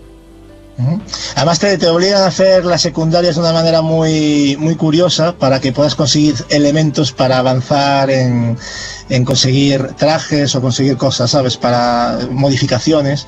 No sé si os habéis fijado, pero a lo mejor misiones que no te tienes ganas de hacer y dices, joder, necesito esta cosa para que haga la leche y entonces te, te un poco a hacerlas. Pero bueno, para mí fue bastante fluido. Yo me, ha quedado un poquito por hacer, creo que lo dejé en un 91, pero lo haré el 100% porque, si no se lo dices, porque tocó la lita que luego hablaremos de ella. Eh, muy rápidamente, eh, sabéis que eso lo quiero pasar un poco por encima también, porque tampoco necesitamos pararnos demasiado en esto, pero ha habido cierta polémica con el supuesto downgrade del juego, ¿no? Eh, polémica que incluso pues la, la mismísima BioWare pues ha alimentado haciendo comentarios de, mal gusto al estudio de Insomnia respecto a un charco de, en una de las capturas. No sé si lo habéis leído, pero yo me quedé un poco, no entendí muy bien esa si era broma o no sé, me pareció de mal gusto por parte de BioWare. Edward, ¿cómo valoras eh, este, el tema del downgrade? Como que una compañía como BioWare se meta en estos charcos, y nunca mejor dicho. Pues la verdad no lo entendí, porque yo aún sigo buscando el famoso famoso downgrade. Es como, no sé, como God of War. También sigo buscando el downgrade, no lo sé. No, no, a mí es que los temas de los downgrade ya pasa con Sí, todos ya los es un poco. Sí, pero hay downgrades Sony, que se, que se a notan. Sony se le da, se- se- a Sony sobre todo con sus exclusivos se le mete mucha caña. ¿Y qué queréis que os diga? Mirad, Spider-Man está siendo un éxito en ventas, en críticas, y yo creo que el tema del downgrade cada vez está perdiendo más fuelle y nadie se está metiendo con ello. Así que que, que se coma, que se traguen su envidia. Bueno, que al final importa y no importa, pero algunos lo utilizan como arma arrojadiza para ya echar abajo un, un juego, ¿no? Eh, Hombre, eso, lo eso es lo que, intentan, eso lo es lo que intentan. molesta, porque a mí yo, yo soy el, el- el primero que me encanta que un juego técnicamente esté bien acabado. Spider-Man lo está y no me he sentido engañado, al igual que con The Witcher 3 en su momento, que también le dieron cera con el downgrade y vamos, es un juego que hay que verlo y, y vamos, eh, cómo, cómo está hecho ese, ese videojuego, que para mí es un, un milagro de, de CD Projekt. ¿eh? Bendito downgrade. Bendito, Bendito. bendito. Yo, yo- yo es lo que dije en su momento con The Witcher 3. Bendito downgrade y lo digo ahora mismo con Spider-Man. Bendito downgrade porque vamos, impresionante. Gatsu, yo lo que no me había enterado, o sea, ¿qué tiene que ver BioWare en este...? Pues BioWare hizo, hizo un tweet, no sé si lo habéis leído, pero lo tengo yo por ahí, luego os lo paso, que metiéndose con las, o sea, con una captura y hablando del charco, de un charquito que hay ahí, como que no salía bien, y, le contestó, le contestó Insomnia que en plan, como ese charco al final no va a salir ni siquiera, o sea que, o sea, que hubo una conversación un poco rara, luego, luego os lo paso, que tampoco quiero ahora, eh, tampoco pararme mucho en esto, pero que, no sé, a mí me pareció curioso, ¿no? Y yo la sensación que tuve, luego lo comentaré, con- lo comentaré con vosotros, a ver si opináis lo mismo, pero me dio la sensación de que BioWare estuvo un poco inoportuna. No lo sé. Y ver, además, yo- BioWare precisamente tendría que callarse de ciertas cosas. a ver, eh, No, igual Mass no- Effect, no, no hablemos de Mass Effect, por ejemplo, que, que debería estar callada, claro. Y de todas maneras, con, lo que la, mo- con la que le montaron a BioWare en redes sociales, yo lo que no entiendo es cómo Claro, tienen la poca exacto. empatía ahora con Insomnia, que han hecho un un producto, pues yo lo siento mucho por BioWare, pero 50 veces mejor que el, que el resultado final que tuvieron ellos. Con el- la experiencia que tuvieron y lo que se les comieron en las redes sociales, no entiendo cómo, cómo se meten en eso, pero bueno, oye, eh, cada uno es cada uno y Ya, son cosas que no, no vienen a cuento. Yo a lo mejor, no sé, a lo mejor es interpretación mía, ¿eh? pero a mí me dio la sensación de que fueron un poco ahí a meter la puya. A lo Yo mejor ahí- fue una ahí no broma. entiendo- So- A ver, lo de BioWare no lo entiendo muy bien. A ver, eh, es que esto también influye sobre lo que comentamos al principio del programa sobre las redes sociales. Eh, no, esto no va a ser políticamente correcto. Vamos a ver.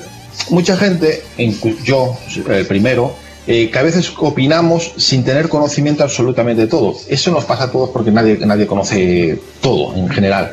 Pero si tú te informas un poco respecto a lo de los famosos charcos o la intensidad del color o el iluminado, eh, los expertos, los que saben de verdad, tú te pones a informar sobre esto y todo son simplemente cambios estéticos, cambios artísticos que nada, absolutamente nada tiene que ver con el rendimiento del juego.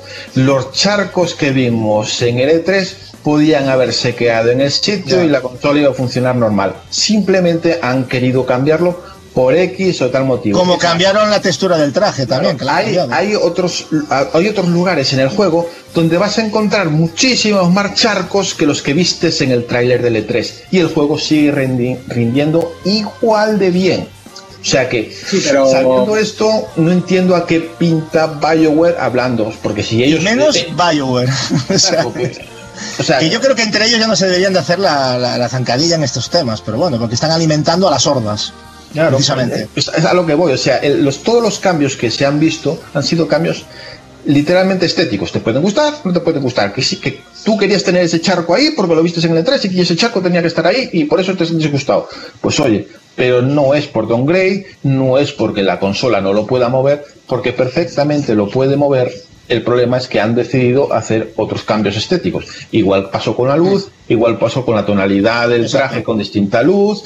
Simplemente Y la textura, ¿eh? que es diferente. Antes era más plastiquera, ahora Sí, pero más es tela. simplemente pero, lo explicaron, no ¿eh? no lo explicó, pero, pero, pero como si no lo explica, porque digo yo, yo soy la desarrolladora, yo saco el juego como me da la gana. Quito el charco, lo pongo, pongo un paraguas, le pongo a lentillas a Spider-Man, es mi puto juego. O sea, ya está, tío. Y yo no sé qué pinta aquí BioWare con esto. O sea, luego lo miráis, no, no me quiero enroscar mucho más en esto.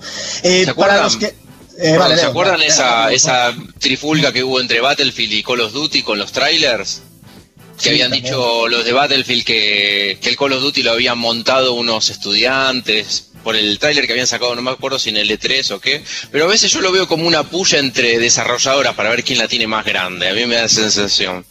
Ya, pero cuando ves que están las dos de cachondeo, tal, pero cuando ya ves que la contestación no es eh, en línea del troleo, o del supuesto troleo, ya piensas, ostras, no, no, no hay sintonía aquí de, de vaciles, ¿sabes? Pero es mi opinión, a mí me dio esa sensación, en el artículo que yo leí me dio esa sensación. Luego la gente también hace las traducciones como le da la gana, también es cierto, no, no lo voy a negar, pero, pero vamos, yo es lo que, lo que vi. Bueno, para los que les gusta comparar tamaños, eh, aquí tenemos un dato. El mapeado de Spider-Man es, es tres veces más grande que Batman Arkham, para que os hagáis una idea. Eh, pero seis veces más pequeño que GTA V. Eh, Ken, ¿cómo valoras esto? Y porque es que no te están dejando hablar aquí y tú tampoco metes baza. Yo te estoy imaginando con las palomitas. ¿Cómo has sentido el videojuego a estos niveles? ¿Se queda corto o está bien adaptado al esquema del juego? Vale, yo aprovecharé. Yo estoy esperando que me des paso. Yo soy el nuevo, yo soy el becario. Nada, nada, tú, tú mete, pero, pero cuando estemos debatiendo, tú puedes Vale. debatir. O sea, Vale, no- yo- yo entraré. Eso cuando coja confianza, no te preocupes. Perfecto. Vas, vas a tener que estar cortando. Nada, yo te la doy, yo te la voy dando, te voy a ser muy pasado. Pequeños detalles de todo lo que habéis hablado y lo intento hacer rápido para que esto fluya. Eh, lo primero, lo que ha comentado, ahora no recuerdo quién, pero habéis hablado de lo bien detallado que está Nueva York. Yo os diré más. El verano pasado, agosto de 2016, fui a Nueva York eh, y estuvimos dos semanitas muy chulas. Y yo tenía el hotel justo en la Quinta Avenida. Pues hice, bueno, cerca de la Quinta Avenida, dos calles, creo que la, sé- la séptima avenida. Yo lo que hice fue ir con Spiderman a mi hotel, ¿vale? Y empecé a caminar hacia la biblioteca, la, la Biblioteca Nacional, creo que es de Nueva York, y, y os prometo que, que- que me daba una sensación muy similar. Y, y luego fui para el Empire State, la verdad es que estaba muy bien recreado. Respecto a lo que has comentado del tamaño, a mí me parece que como teniendo en cuenta el nivel de lo que de bueno, lo, lo que se necesitaba ¿no? para generar algo tan tocho, porque realmente es, yo considero que es muy, muy imponente, yo creo que está muy bien. Y muy vertical, ¿eh? Eso, Sí. El mapeado es súper vertical. Lo que has comentado respecto al, al balanceo, la jugabilidad del balanceo y del parkour, a mí también me ha parecido totalmente brutal. Encima tienes este momento que te pones a cámara lenta y eliges la dirección de la telaraña. Eso me, parece, me, ha- Exacto. me ha parecido impresionante. La recreación del sistema de combate, que sí que es cierto que es muy parecido a Barkham, a Barkham, a Barkham, ¿eh? fijaros, a Batman Arkham, pero hay que decir que a Spider-Man le sienta mejor, porque sus poderes, o sea, es un personaje mucho más ágil que Batman, ¿no? Y ese sistema de combate a un personaje ágil le sienta mejor. Pero claro, luego con el tema de los gadgets, la telaraña, el que me balanceo por aquí, me balanceo por allí, sistema de combate le sienta genial. Y lo que habéis comentado del downgrade me parece que es un debate súper estéril porque siempre se genera el mismo, ¿vale? Los desarrolladores enseñan el juego eh, dos años antes de su, de su, bueno, de su salida al mercado. Es todo, todo videojuego que se enseña está sujeto a cambios. Eso es una lógica. ¿Qué pasa? Obviamente el juego se cambia y está la clásica comparación demagoga, ¿no? Coges, buscas un sitio donde se vea peor que, Sí. que Sí, sí. lo que nos enseñaron y ahí tenemos polémica. Pero eso pasa con todos los juegos. Ha pasado con God of War, se demostró que no tenía downgrade, de Digital Foundry lo demostró, no sé, cada uno que le dé la validez que quiera. Pero Digital Foundry lo demostró. Con Spider-Man igual, han sido cambios en iluminación y han quitado ciertas secciones, como tú me has dicho, ciertos elementos, ¿no? Han puesto otros, texturas del, del traje, como también has comentado, ¿no? Me parece una, una polémica que siempre es la misma, tío, y yo, no sé, yo siempre... Sí, hago- no, no, no compensa pararse demasiado en eso, pero bueno, al fin y al cabo es algo que está ahí y tenemos que pasar por encima, pero tampoco... pero- Pero está bien que lo aclaremos, de verdad. Me está, está Claro, bien es simplemente eso, aclararlo. Porque cada vez vas- vamos a tener, o la- las comunidades, las diferentes comunidades se mueven, vas a tener nuevos usuarios o nuevos oyentes, y está genial que, eso- que- que esto se aclare siempre que salga, porque la desinformación hace mucho daño en este mundo. Es que a mí lo que me fastidia es que hay gente que deja de comprar por culpa de gente que habla sin saber. exacto, exacto. Y eso, ¿Sabes? eso, Eso, es lo peor. eso, Esa eso es-. Da mucha rabia y por eso yo creo que estamos aquí para, para explicarlo y dejarlo claro. Spider-Man de- está demostrado, no tiene downgrade y los que hemos podido disfrutar del juego hemos visto un apartado gráfico imponente. Eso por lo menos desde mi más humilde opinión y lo que el feedback que a mí me han dado. sí, sí, es top. Ahora mismo a nivel de, si, si valoras todo lo que mueve y todo lo que supone, yo para mí ahora mismo está lo que es el juego también, porque es un juego ya más abierto, no, no se puede comparar con Tomb Raider, ni con, ni con Charter, ni con otros juegos del estilo, ¿vale? Eh, por cierto, ya para cambiar de tema, de pasar a otro videojuego, eh, porque me acabo de acordar ahora y es que yo es que no puedo, ¿eh? yo no quiero dejar pasar eh, mi felicitación personal, que sé que va a ser extendida al resto de mis compañeros porque lo, por lo que voy a decir, al señor Borja Pavón de Eurogamer porque por esa serie de vídeos de humor llamados Los momentos más locos de los videojuegos. Ya llevo riéndome una temporada, pero es que la que ha hecho respecto a Spider-Man es brutal. Es verdad, Marcos. O sea, es que es una cosa exagerada lo de este hombre. Sí, yo, yo les invito a que vayan al canal de, de Eurogamer y, y- y miren el último que ha, que ha puesto, que tiene momentos de Spider-Man. Las risas que me he echado yo, es- ese, ese chico es un grande, tío. Es un Es chico. un grande. Yo no puedo, o sea, yo, eh, en serio, eh, es demasiado. Ese tío tenía que estar, sabe, sabrá de videojuegos, pero tenía que estar haciendo humor y más vídeos. Yo quiero más, porque se me quedan, se me quedan cortos. Tiene algunos con Assassin's Creed que son una cosa, pero, pero una ida de olla que no es normal. O sea, los momentos más locos de los videojuegos de Borja Pavón, por favor. Recomendación ya personal, si mis compañeros la extienden, perfecto, pero yo personalmente os lo Mira, recomiendo. yo, yo- mira, voy a, voy a traer una cosa que, que, eh, esto te puede fastidiar a ti, le puede fastidiar sobre todo y mucho más a Turo. Y es, si se puede poner el track del momento en que Spider-Man se llama a Spider-Man por teléfono. se Ese, llama- ese, ese, ese es brutal, tío. Yo, esa eh, eso está bien verlo con imagen también, ¿eh?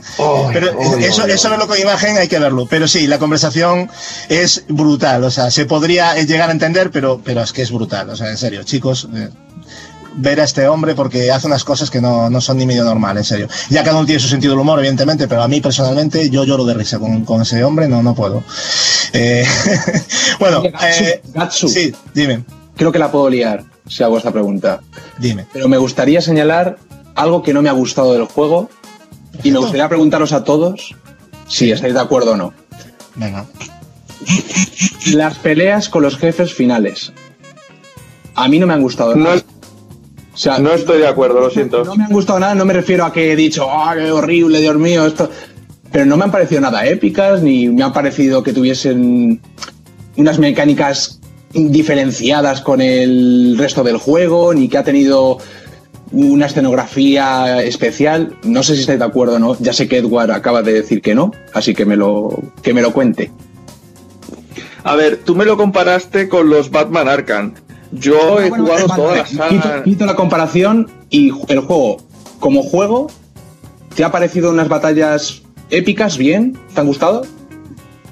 A mí, sobre todo, la final. A mí, la final me ha parecido La una final de es las mejores brutal. batallas que he la Me yo también. Me Épica. parece La muy final épica. ¿Que me dices que me dices las previas a esa? Pues Sin bueno, entrar en sí, lo detalles porque spoilearíamos, pero, pero lo que es la mecánica de lo que haces en el final me parece brillante. Claro, no sé, a mí me ha parecido un momento bastante épico. O sea, Sí. como, como, bata- como batallas de bosses, vale, no hay muchas, eso es No verdad. hay muchas, eso sí. pero, pero, pero a mí la No final, es, no es lo más fuerte fue del juego. eso- de ahí estoy con Juanpa, no es lo más fuerte del juego. A lo mejor es Juanpa lo que quieres decir, ¿no? Que a lo mejor todo el... Claro, claro, no estoy diciendo que sean horribles. Ya, lo que estoy diciendo es que para ahí me flojea algo, porque digo, joder, se podrían haber montado pues algo distinto, algo distinto en comparación al resto del juego, algo un, yo qué sé, es que lo, lo he visto muy parecido al resto del juego y claro, tú esperas que en un jefe final y más en un juego de superhéroes que haya algo especial. Y ya repito que no quiero entrar en comparaciones con Batman porque ahí ya es una cuestión subjetiva que cada uno tiene su opinión, pero yo lo he visto que es el punto y- flojo. y- y ha flojeado un poco, ha intentado hacer una especie de pseudo modo detective de Batman que también quedó bastante flojo para mí. No sé vosotros qué pensáis. sí, pero no, a ver, a ver, Con en- en respecto eso- a lo en que eso- era Batman, ahí sí que lo machaca, ¿eh? Batman. No, ahí, ahí Spider-Man pierde, porque es, demasiado sí. senci- sencillote. Pero bueno, son detalles que, bueno, sí, está bien comentarlos, ¿eh? Yo, yo, yo estoy de acuerdo, está bien, Juanpa, que lo hayas dicho, porque, bueno, tampoco estamos haciendo un análisis, ¿vale? Pero casi lo estamos haciendo ya, porque madre mía, con, con Spider-Man, pero ya lo sabía que, que iba a dar mucho que hablar porque era un juego muy esperado, pero bueno. Eh, sí, ¿algo más antes? Sí, yo por puntualizar esto también, los combates no me están desagradando, porque, pero sí que lo veo, lo- los he visto muy fáciles. Los he visto, yo, yo empecé el juego en difícil, al principio me mataban bastante, pero una vez ya le pillas el rollo a X mecánicas, yo creo que el juego es muy fácil. Y eso a mí me hubiera gustado un poquito más de dificultad. La Eso sí- dificultad también, sí. eso sí que se lo, eso sí que se lo, se lo achaco, pero bueno, pero los combates no me están desagradando. Me, de hecho, ha habido combates que a mí me han parecido muy, Es que, mira, en el tema de la. Ken, sin entrar tampoco a profundizar demasiado, pero el- en el tema de la dificultad, es que yo creo que ya depende de cada persona. Hay gente que le gustan los retos y hay gente que le da igual que sea fácil, eh, porque yo me, lo, yo me lo he pasado bien con retos, como Dark Souls, y me lo he pasado bien con juegos de paseo. O sea, no- Sí, a mí no me supone un problema. El, hay gente que sí, que se vuelve muy loca con el tema de, uy, es que si no es difícil, eh, es que estos son. No, mira, oye, cada uno, pero. pero, es pero, por- por lo- sí, entiendes pero- lo que te quiero decir, ¿no? Lo que sí que se le puede achacar a. eh, tú tienes toda la razón, ¿eh? Tienes todo, yo en esto te doy toda la razón. Pero claro, si tú sabes que hay ciertos usuarios que quieren un reto y otros que no, para eso tienes las diferentes dificultades, ¿no? Entonces, haberme puesto Sí, haber exacto. un nivel muy difícil para mí Sí. y un nivel, bueno, ahí tienes la, ahí tienes la diferencia, ¿no? Que cada jugador elija. Yo, hostia, pues yo quiero un, un semi-reto difícil, yo quiero mucho reto, muy difícil. Yo, pues yo no quiero reto normal. Y dije yo, yo conozco gente que se pasaba el Batman en fácil, que decía yo, tío, si va, ya no eres Batman, ya eres, eres Son No, lo intentan, lo intentan porque si te fijas todos los todos los juegos tienen los modos o casi todos Sí. que ya te explican un poco, pero también es cierto que a veces tiras para arriba y sigue siendo fácil. Sí. O sea, pero claro, ahí está la medida de lo, de lo habilidoso también que sea cada uno. Es que es un tema muy complejo, ¿eh? No Sí, es tan sí. fácil de decir, es que el juego es fácil o difícil, no, porque para mí puede ser fácil y para ti puede ser un, Sí, un sí. hueso, ¿sabes? Pero Es es- vas. Spider- Spider-Man es el, es el juego que da igual la dificultad que le pongas a este juego, que como domines el sentido arácnido, que es el de esquivar, da igual, eres está. prácticamente Dios. Como Bueno, domines eso, eso, eso y, y combinarlo con lo de coger objetos, que es muy importante. Sí, sí, correcto, pero En los combates, todo- hay combates que como no te fijes en los objetos, eh, estás jodido. Exacto, sobre todo con, con el esquive, con el sentido arácnido, como, como lo domines, eh, como si pones el muy, muy, muy, muy, muy difícil si existiera. Pero a mí me costó más eh, de- dominar el sentido arácnido de con Spider-Man que, que con Batman Arkham Knight el tema de esquivar cuando te van a dar que se ilumina. O sea, no sé a vosotros, eh, pero a mí me costó un poquito más. Es un poco más complicado. Entre eso y que también te están apuntando con pistolas y que, no sé, yo he notado como más, como más peligro en todo momento que, que en Batman Arkham Knight. Pero bueno, es una opinión también muy, muy personal, ahí lo dejo. Eh, bueno, apenas sin dejarnos respiro, vamos a, a pasar, yo, yo, yo seguiría hablando de Spider-Man, pero yo creo que ya hemos hablado más que suficiente. El 14 de septiembre eh, se presentó otro videojuego muy esperado y que viene a cerrar una trilogía, en concreto la de Tomb Raider. Estamos hablando de Shadow of the Tomb Raider, el, cual per- personalmente, y tras completar el, el primer reboot Tomb Raider, que originaría lo que es esta trilogía, eh, Rise of the Tomb Raider, que lo he terminado dos veces, eh, una en PlayStation 4 y otra en One, me parece pues un broche fantástico para, para esta, esta trilogía. Sin profundizar eh, demasiado en el, en el juego a nivel de análisis, Marcos, eh, ¿tú qué nos puedes eh, contar tras haberte terminado el juego? ¿Qué, ¿Qué destacarías y te ha convencido realmente? A ver, el juego yo lo jugué en One X, o sea que lo, lo jugué en no en mejor FPS, sino quería disfrutar de lo mejor apartado gráfico que Que pudiera. va suave, como va como Sí, sí, eh, a veces, a veces, a veces, en la not- One X. a veces notas que incluso va más rápido de 30 FPS. Igual no, Sí, pero no, está, no, está, no está bloqueado, ¿eh? Yo creo que Eh, va, a veces sube, sí. Sí, es esa sensación que me da.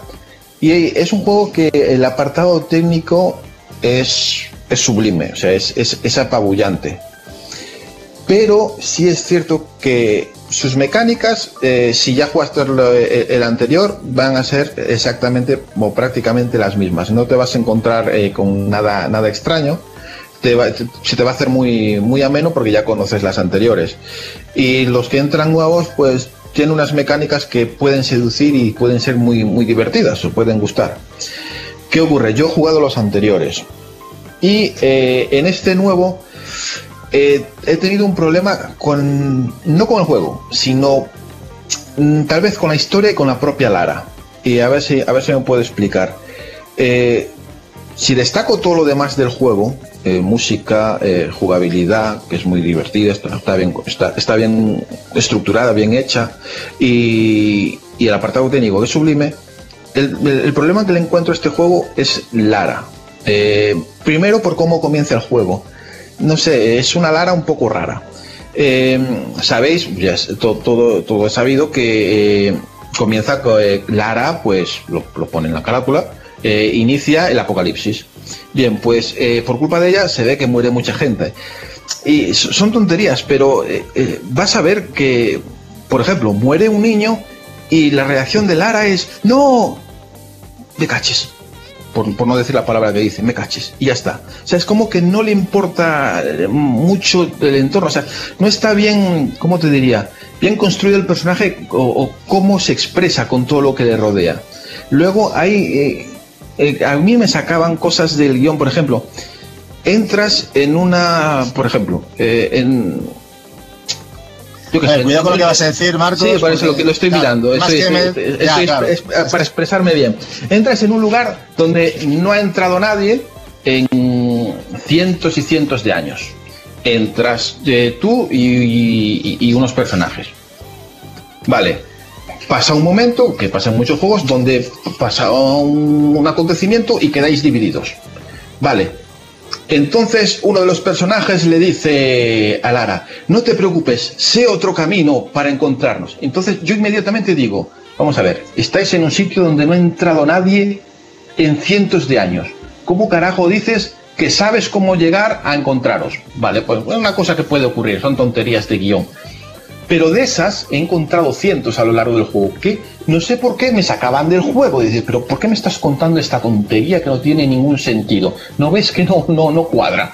Y lo mismo pasa con las. Eh, algo que me llamaba la atención y es que hay misiones secundarias, eh, no son muchas en el juego, eh, tienen. A ver, creo que se pueden llegar a contar con, con, los dedos de una mano las misiones secundarias, las historias, que son historias en teoría. No, es que es más eh, exploración con claro, cosas que, eh, explorar que misiones secundarias. Pero, sí. pero, pero ¿qué, ¿qué, pasaba con.?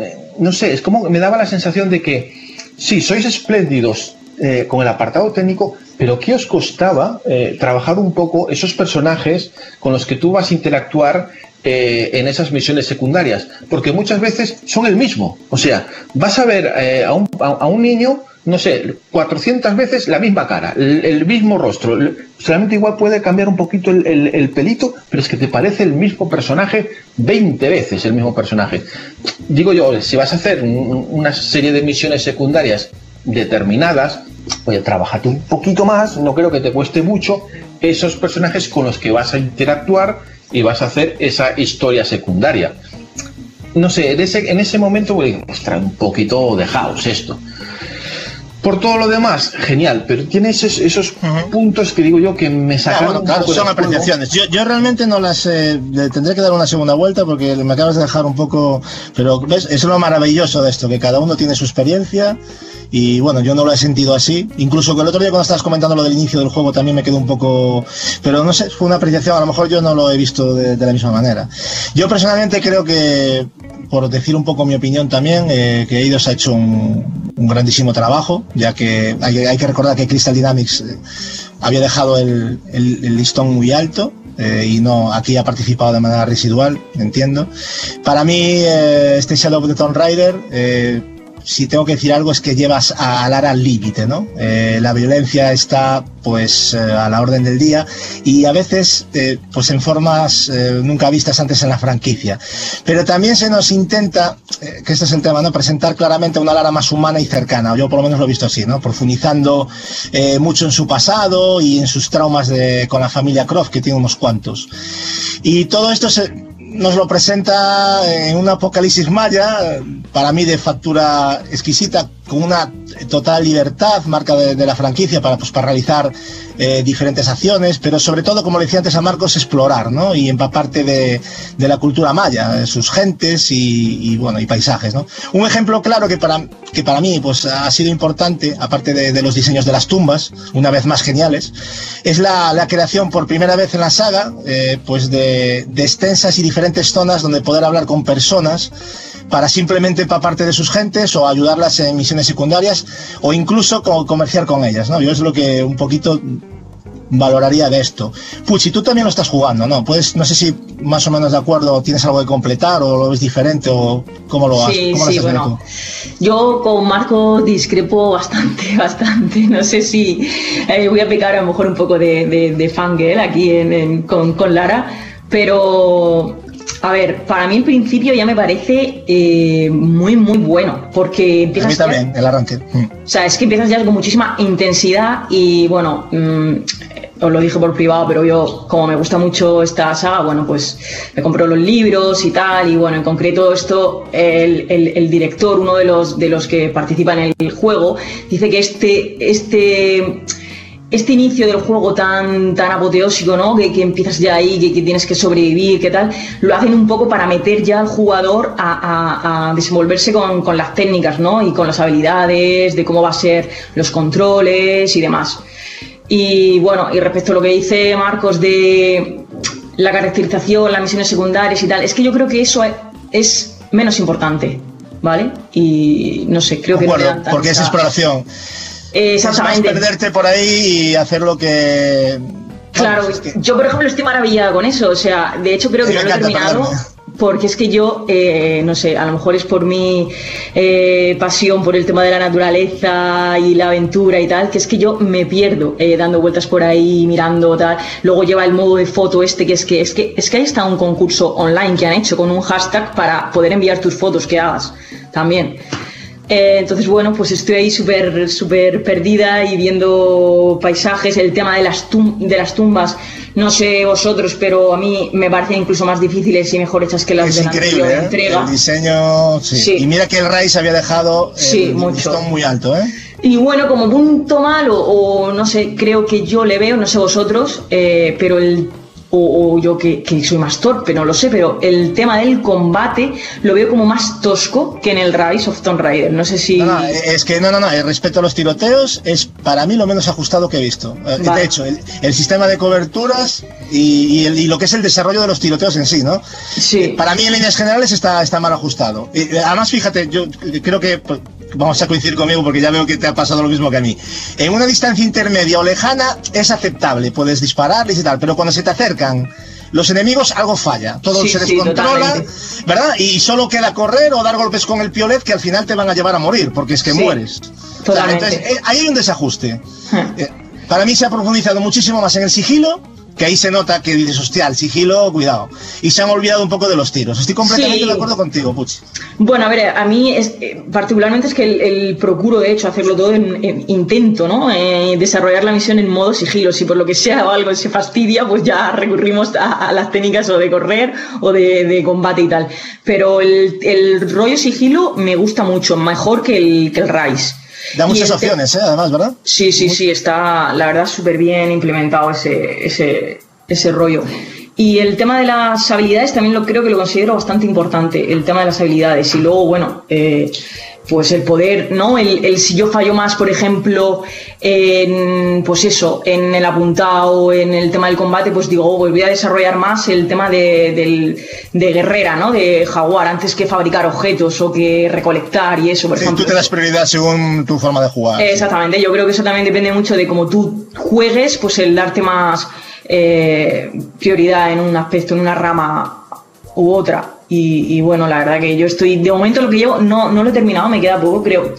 Me consta que no son muchos, muchas horas de duración y tal, pero bueno, estoy en, la verdad que con Lara... El estoy arreo, bueno, sí. lo Y que en lo, cuentan de la lo historia que me es la cara, la cara de Lara, ahí Eso, yo ¿la cara sí que...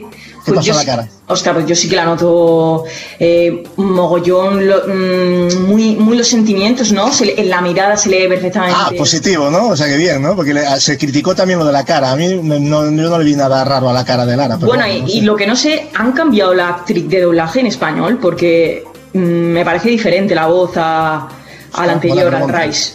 Eh, fue algo que-. Creo que sí, ¿eh? creo que la cambiaron. Yo no he notado nada, pero a, lo mejor han- no, pues puede ser. Me parecería. Es difícil ¿eh? que hagan eso, pero que lo cambien. Si lo, lo evitan, si puede Pues ser. sí, pero... pero... la mí la caracterización y bueno, ya el, el ejemplo que ha puesto antes Marcos cuando pasa eso al principio de, de la historia y tal, Joder, yo sí que la noto súper eh, molesta, triste, ¿no? Sí, Cuando yo- es que es al contrario de lo que decía él. Yo no sé, yo él como que lo vio como que estaba como si estuviera mala, A ver, como si fuera mala. yo- ¿no? yo- Yo, no, yo no- eso no lo vi en ningún momento. No. A ver, yo lo, lo- lo notaba cuando jugaba en, en el.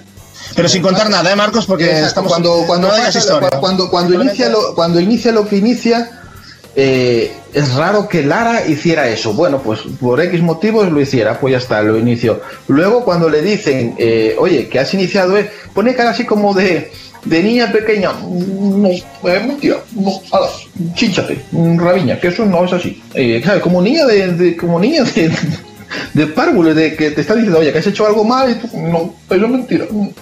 Luego pasa todo, pasa, pasa todo lo que lo, lo que ocurre, o sea, hasta, hasta llegar a, a junto a su compañero. Pero antes de que llegue a su, su compañero, pasó una cosa que dices tú, bueno, seguro que lo vamos a rescatar, porque esto no suele pasar en los videojuegos, que.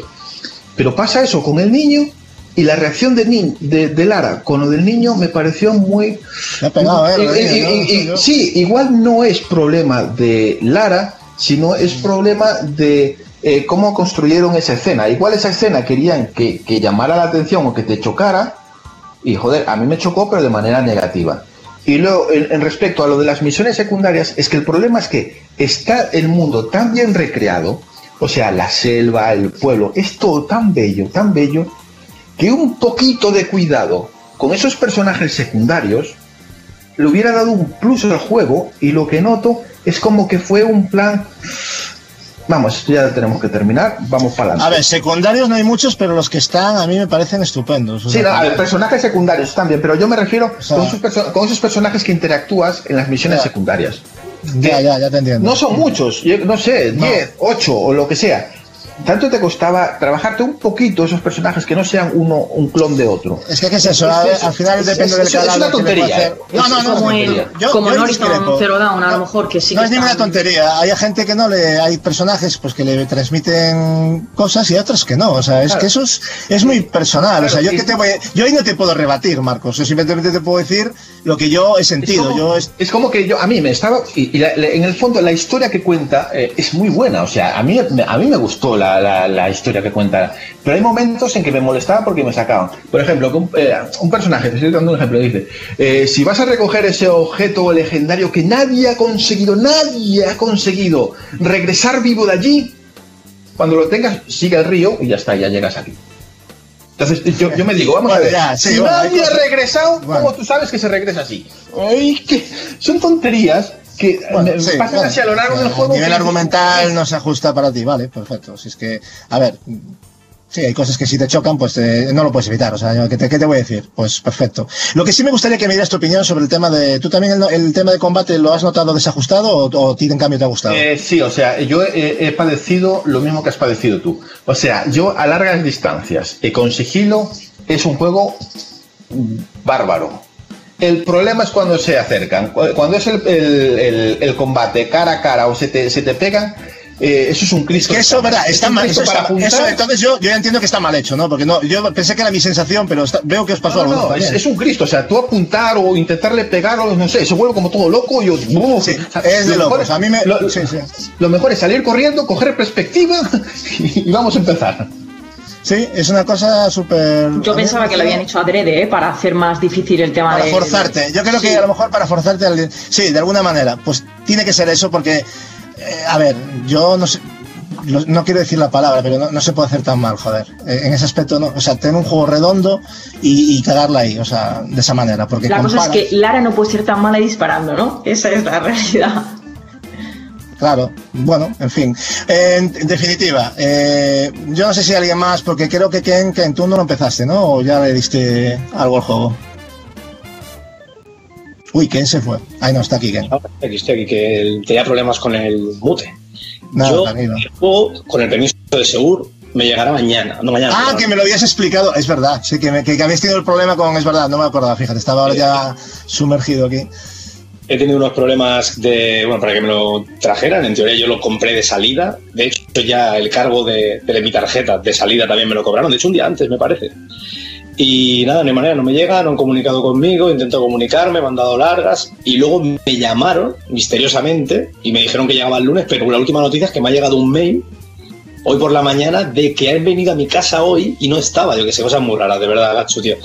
El famoso. Sí, lo que, lo hablamos, lo que hablamos eh, ayer, mm, hay cosas que no a mí me, me mosquean porque, eh, bueno, sin querer hacer un debate de transportes de, de- de mercancías, pero de estar en casa en vacaciones y, y- y llegarme el mensaje al móvil, acabamos de intentar entregarte en casa y no había nadie. Y yo, eh, ¿me estás vacilando o me estás vacilando? O sea, y no me ha pasado una vez, me ha pasado dos o tres veces ya. Y entonces yo creo que hay algunos, repartidores por ahí que se dedican a agilizar, yo no sé el trabajo que tienen, pero no es mi problema. Yo quiero que me entreguen mi paquete cuando me lo tienen que entregar y ya está. Eh, Pero lo que, pues a mí me fastidió lo que te pasó a ti porque me, me acordé de cosas que... Pero en fin, es, es lo que hay, no puedo hacer nada contra eso. Exacto, sí, pero es que lo que no entiendo yo, sin entrar, como bien has dicho, un debate, ¿eh? simplemente yo por desahogarme, ¿eh? como un desahogo personal. Vale, tú puedes tener un repartidor un día que te da largas, y, pero es que se supone que al día siguiente tienen que volver y se tienen que comunicar contigo, no sé. Francamente, yo intentaré buscar otras vías. Ojalá me lo traigan. Ellos, ellos fuerzan la situación para que lo vayas a recoger al almacén. Lo tengo más que, que visto ya. O sea, Yo, yo quiero transmitir mi, mi total apoyo a Ken porque yo padecí lo mismo con la edición coleccionista del Dragon Quest, de este último. Eh, me pasaba lo mismo. Me montaron un Cristo, me decían que pasaban, que el, el caja estaba aquí, que no estaba allí, luego no estaba, tal. Eh, misteriosamente escribí un correo a la Store de Square y al día siguiente estaba delante de mi puerta entregándome el paquete. No sé si fue eso o no, pero milagros. Pero entiendo a perfectamente. Ah, ¿Qué va? No vamos a ser mal pensados. No, no, que va. Marcos, por favor, ¿qué va? Coincidencia. Coincidencia, claro. Bueno, para finalizar eh, el mes, vamos a dejar los transportes, los fantásticos profesionales del transporte. Un abrazo desde aquí. Que los hay, seguro, pero también los hay que no, como en todos los trabajos. Eh, pues recibimos en formato físico el pasado 21 de septiembre eh, el esperado DLC del Xenoblade Chronicles 2, llamado, bueno, Torna de Golden Country, ¿no? Algo así era. Mm, Sí, algo así, ¿no? Yo sé que lo de Torna sí. Eh, que por cierto, antes de nada, eh, el lanzamiento eh, originalmente está fechado para el 14 de septiembre, pero para aquellos que, que hubieran adquirido el pase de, de expansión. ¿Alguien ha jugado este DLC por casualidad? Porque yo tengo unas ganas de que me hablen de él porque me encanta el Xenoblade Chronicles 2. ¿Alguien le está dando? ¿O tiene pensado? Nadie. Nadie. No, me da a mí que todavía ese juego va para. para y habéis jugado para no crear un vacío incómodo para los la gente que quiere saber nuestra opinión. eh, habéis jugado al Xenoblade 2, esperáis con ganas el DLC. ¿Alguien quiere comentar algo? Yo o lo el- enterramos al juego y le damos una patada. Yo el, el Xenoblade 2 lo jugué y ya te digo, es un juego que me enganchó y, y me encantó, a pesar de, de ser un juego de RPG y no estar enamorado en su día. Creo que fue en el diciembre pasado, que fue el último juego que jugué de Switch hasta el Hollow Knight este, este año. No, no había jugado a nada más en Switch.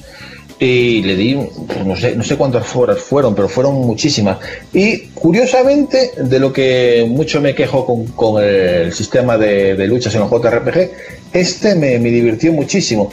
Y me encantó, o sea, además la, la historia fue una historia que al principio, ah, pero luego fue encrechendo y al final, vamos, me, me- me maravilló la No, y, historia. apa- del- y aparte, en el DLC van a contar, van, vuelven al pasado y cuentan la historia de malos y, o sea, que puede estar, eh, y de Jin, puede estar cojonudo, porque sabes que hay un, un- algo Sí, ahí que no han explicado bien, sin spoilear. Y, y yo estoy deseando, si es la mitad de bueno, es un poquito más corto parece ser, yo creo que va a venir a ser algo similar a lo que es la expansión de, de, de Uncharted 4, pero incluso yo creo con menos horas, pero menos horas de, de- de- de campaña, ¿eh? porque como el problema, el problema que me, el problema que me encuentro es con los juegos que salen ahora y, y los juegos que tengo pendientes meterme ahora en un DLC de- del Xenoblade como que no me apetece. Por eso es que no, no lo Ya, tengo es que a, vistas a vistas cortas que lo juegue. Igual en, en un futuro, el próximo verano, igual cuando hay menos títulos que jugar, me lo baje y como voy a, voy a tener que estar de viaje otra vez el próximo verano, pues igual podría aprovecharlo si me acuerdo de aquellas. Pero es en el momento en el que sale que no, no tengo hueco, no tengo hueco para jugar. Como, to- como todos, yo también me está costando vamos, el- el- el convertirme en un monje un- aquí en casa porque no, no, no, hago otra cosa que jugar. Eh, bueno, antes de finalizar la sección, quiero mandar de parte de, de Juanpa un abrazo a todos los programadores del Pro Evolution Soccer 2019, porque es un juego que ha sido claramente desfavorecido, no hablamos de él, y, y encima tiene ahí al FIFA que, que le está haciendo la puñeta, ¿eh? Juanpa, yo, yo te apoyo, amigo, tienes... Yo he hecho presión, quiero Sí, decir. sí. Lo has conseguido, en cierto modo, te das cuenta, ¿no? Te has amigos eh, oyentes del podcast que he hecho presión, toda la presión que he podido para que el Pro Evolution Soccer 2019 sea mencionado en esta sección de lanzamientos. Y, y ya está. Con que haya sido mencionado, para mí es una batalla ganada. Eh, vosotros, claro, imaginaros estar haciendo el podcast y le- leer por el chat un año más que Gatsu no mencionará al Pro 2019. Entonces yo tengo mi corazoncito y yo no puedo eh, que Juanpa sufra. Entonces, Juanpa, yo te doy el paso y si quieres decir algo del Pro, yo tienes todo mi respeto. Bueno, rápidamente, rápidamente diré que es era difícil, era difícil mejorar lo que habían hecho a nivel jugable en el 2018. Lo han conseguido, es el mejor simulador de fútbol que yo he jugado en mi vida. Y también era muy difícil, muy difícil hacerlo peor en cuanto a los menús. Pues no, Konami una vez más se supera en los dos aspectos. El mejor simulador de fútbol y la mayor mierda en diseño de menús. tan austeros como los alemanes, macho. O sea, es una cosa. son, algunos Sí, sí. japoneses son cerrados, no, Sí, lo siguiente.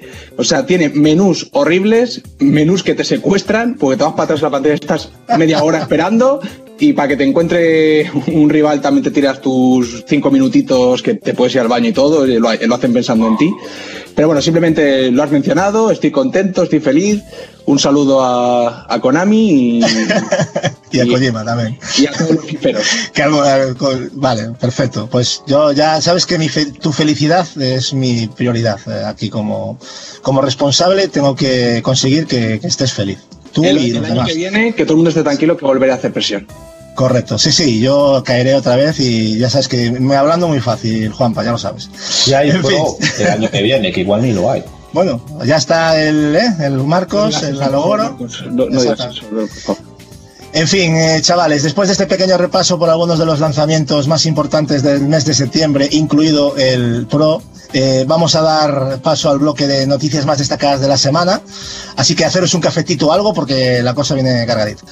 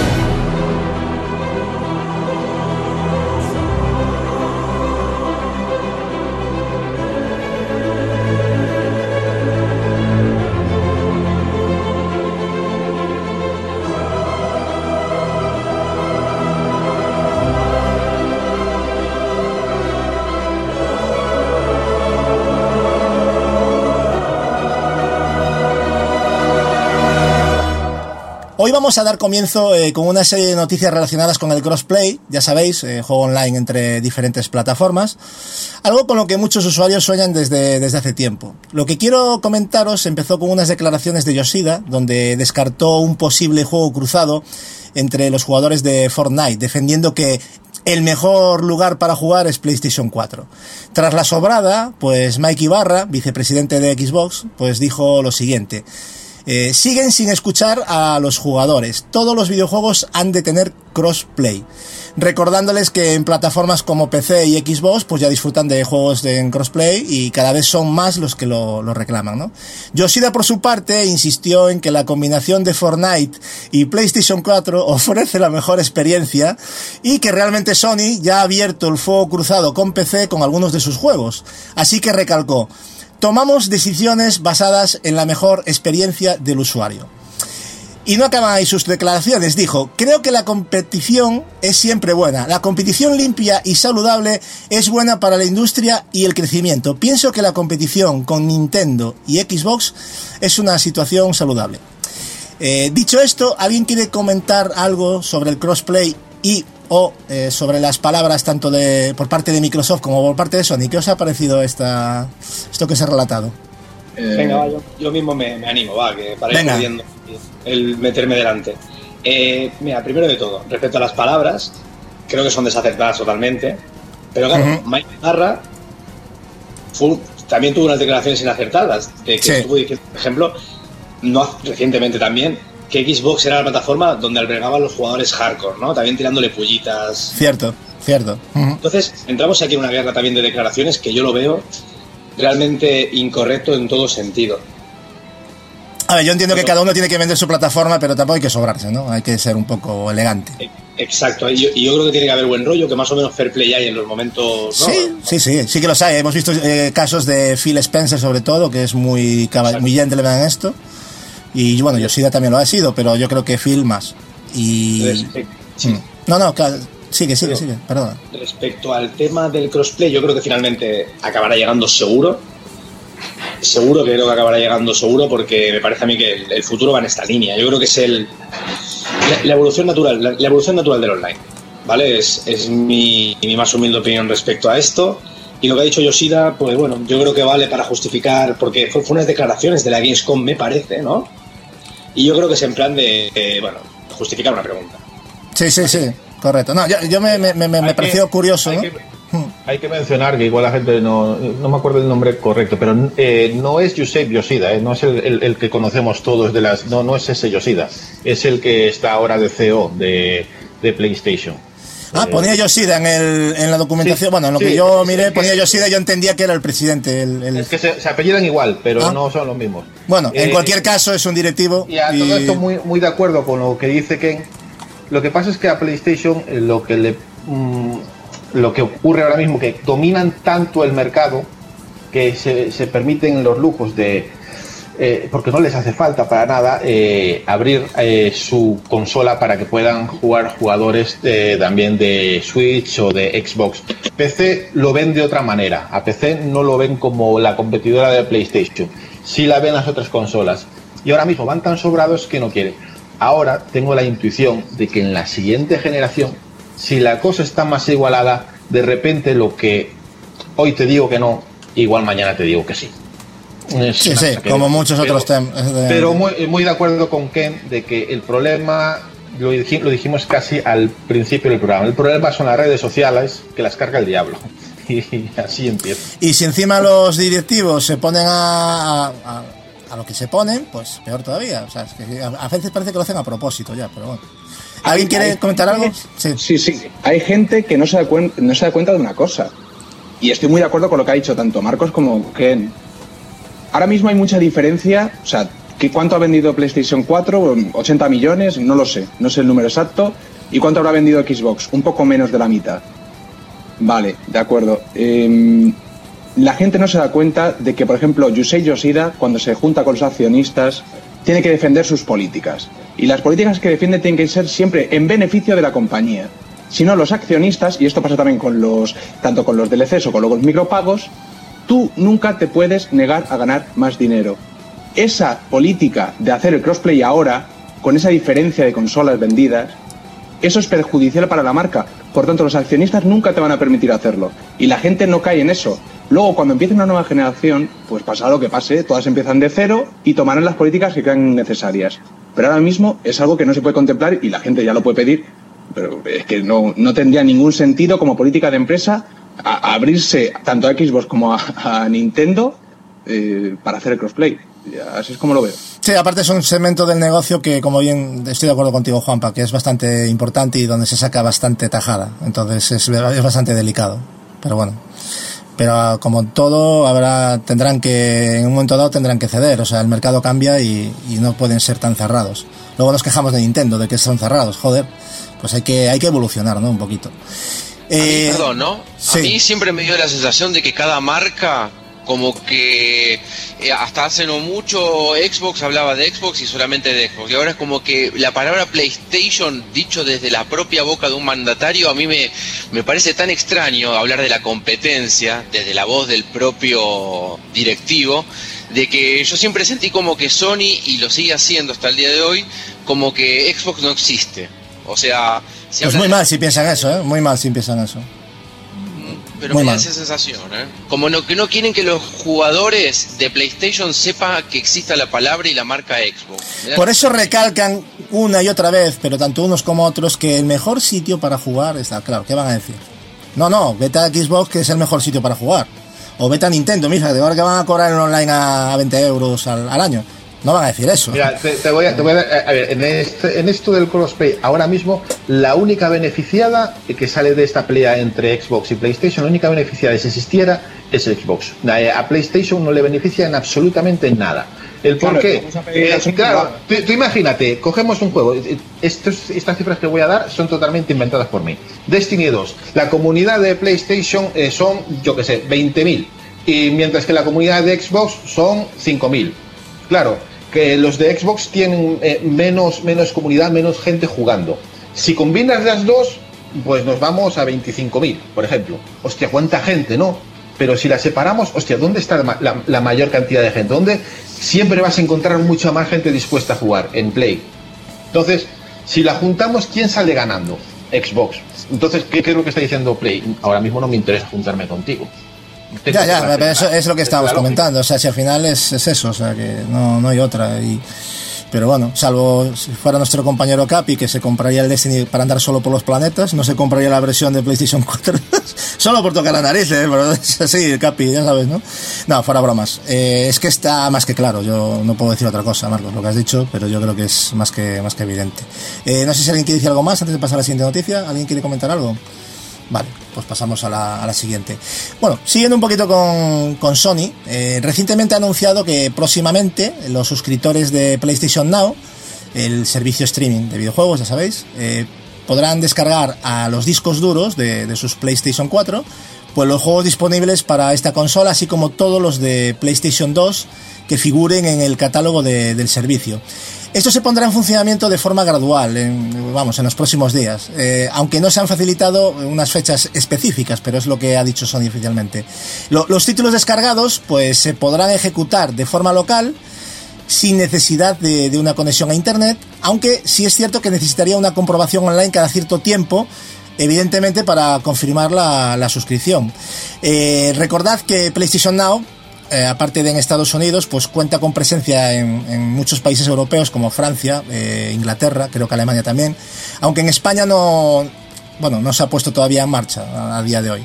Los precios que se están cobrando en, dichos países son de 14,99 al mes, donde se ofrece acceso a 500 juegos para PlayStation 4, PlayStation 3 y PlayStation 2. Pero me, suena, me, me- da, mucho la atención que, que un sistema, un servicio, ¿no? Como PlayStation Now, que recordad se inventó para, para el streaming de videojuegos, ahora de repente ha cambiado un poco la política, ¿no? Eh, ¿Cómo valoráis? ¿Creéis que, estos, creéis que, a lo que quiero llegar es, ¿creéis que estos cambios son debidos al gran éxito que está teniendo el, el Game Pass de Xbox? Y otra pregunta, ¿cuál de los dos servicios eh, os parece el mejor? Vale, mira, es importante puntualizar que la consola solo te va a permitir descargar videojuegos de PlayStation 4 y PlayStation 2. Los videojuegos de PS3 a día de hoy todavía no son posibles, básicamente por eso, ¿no? Porque la consola, recordáis PS3 que permitía emular videojuegos de PS1 y con PS4 se ha podido hacer lo propio con los videojuegos de PS2. Entonces, yo considero que es un paso adelante interesante. Lo del tema de descarga a día de hoy es bastante más factible, bastante más factible para todos los jugadores, creo yo. El tema del streaming, las pocas experiencias que he tenido han sido ya no solo caídas de FPS, sino también caídas de resolución, que la verdad es que sentaba bastante mal. Pero claro, hay que puntualizar que el PlayStation Now fue un servicio que se inició con un- un catálogo de juegos amplio de PS3. Y a día de hoy el, sí que se han añadido videojuegos de la primera tongada de PS4, incluso creo que han llegado a Blackboard y todo, que está, está genial. Pero un porcentaje altísimo de videojuegos, a lo mejor son un 80 o un 90%, son de PS3. Entonces, a día de hoy, aunque tú te hicieras con el servicio para descargarte juegos, eh, que en España de momento no podemos, no, el 80 o 90% de los juegos no te lo vas a poder descargar. Por consiguiente, es un pasito adelante que me parece interesante, pero se queda muy lejos de, de ser un Xbox Game Pass a día de hoy. ¿eh? Pero a mí, y a mí, cuantas más opciones tengamos como jugadores, siempre lo voy a celebrar. Y ojalá eh, monten, se monten la peli que se tengan que montar, para que se puedan descargar también los juegos de PS3, por supuesto. Vale, sí. ¿Yo puedo decir algo?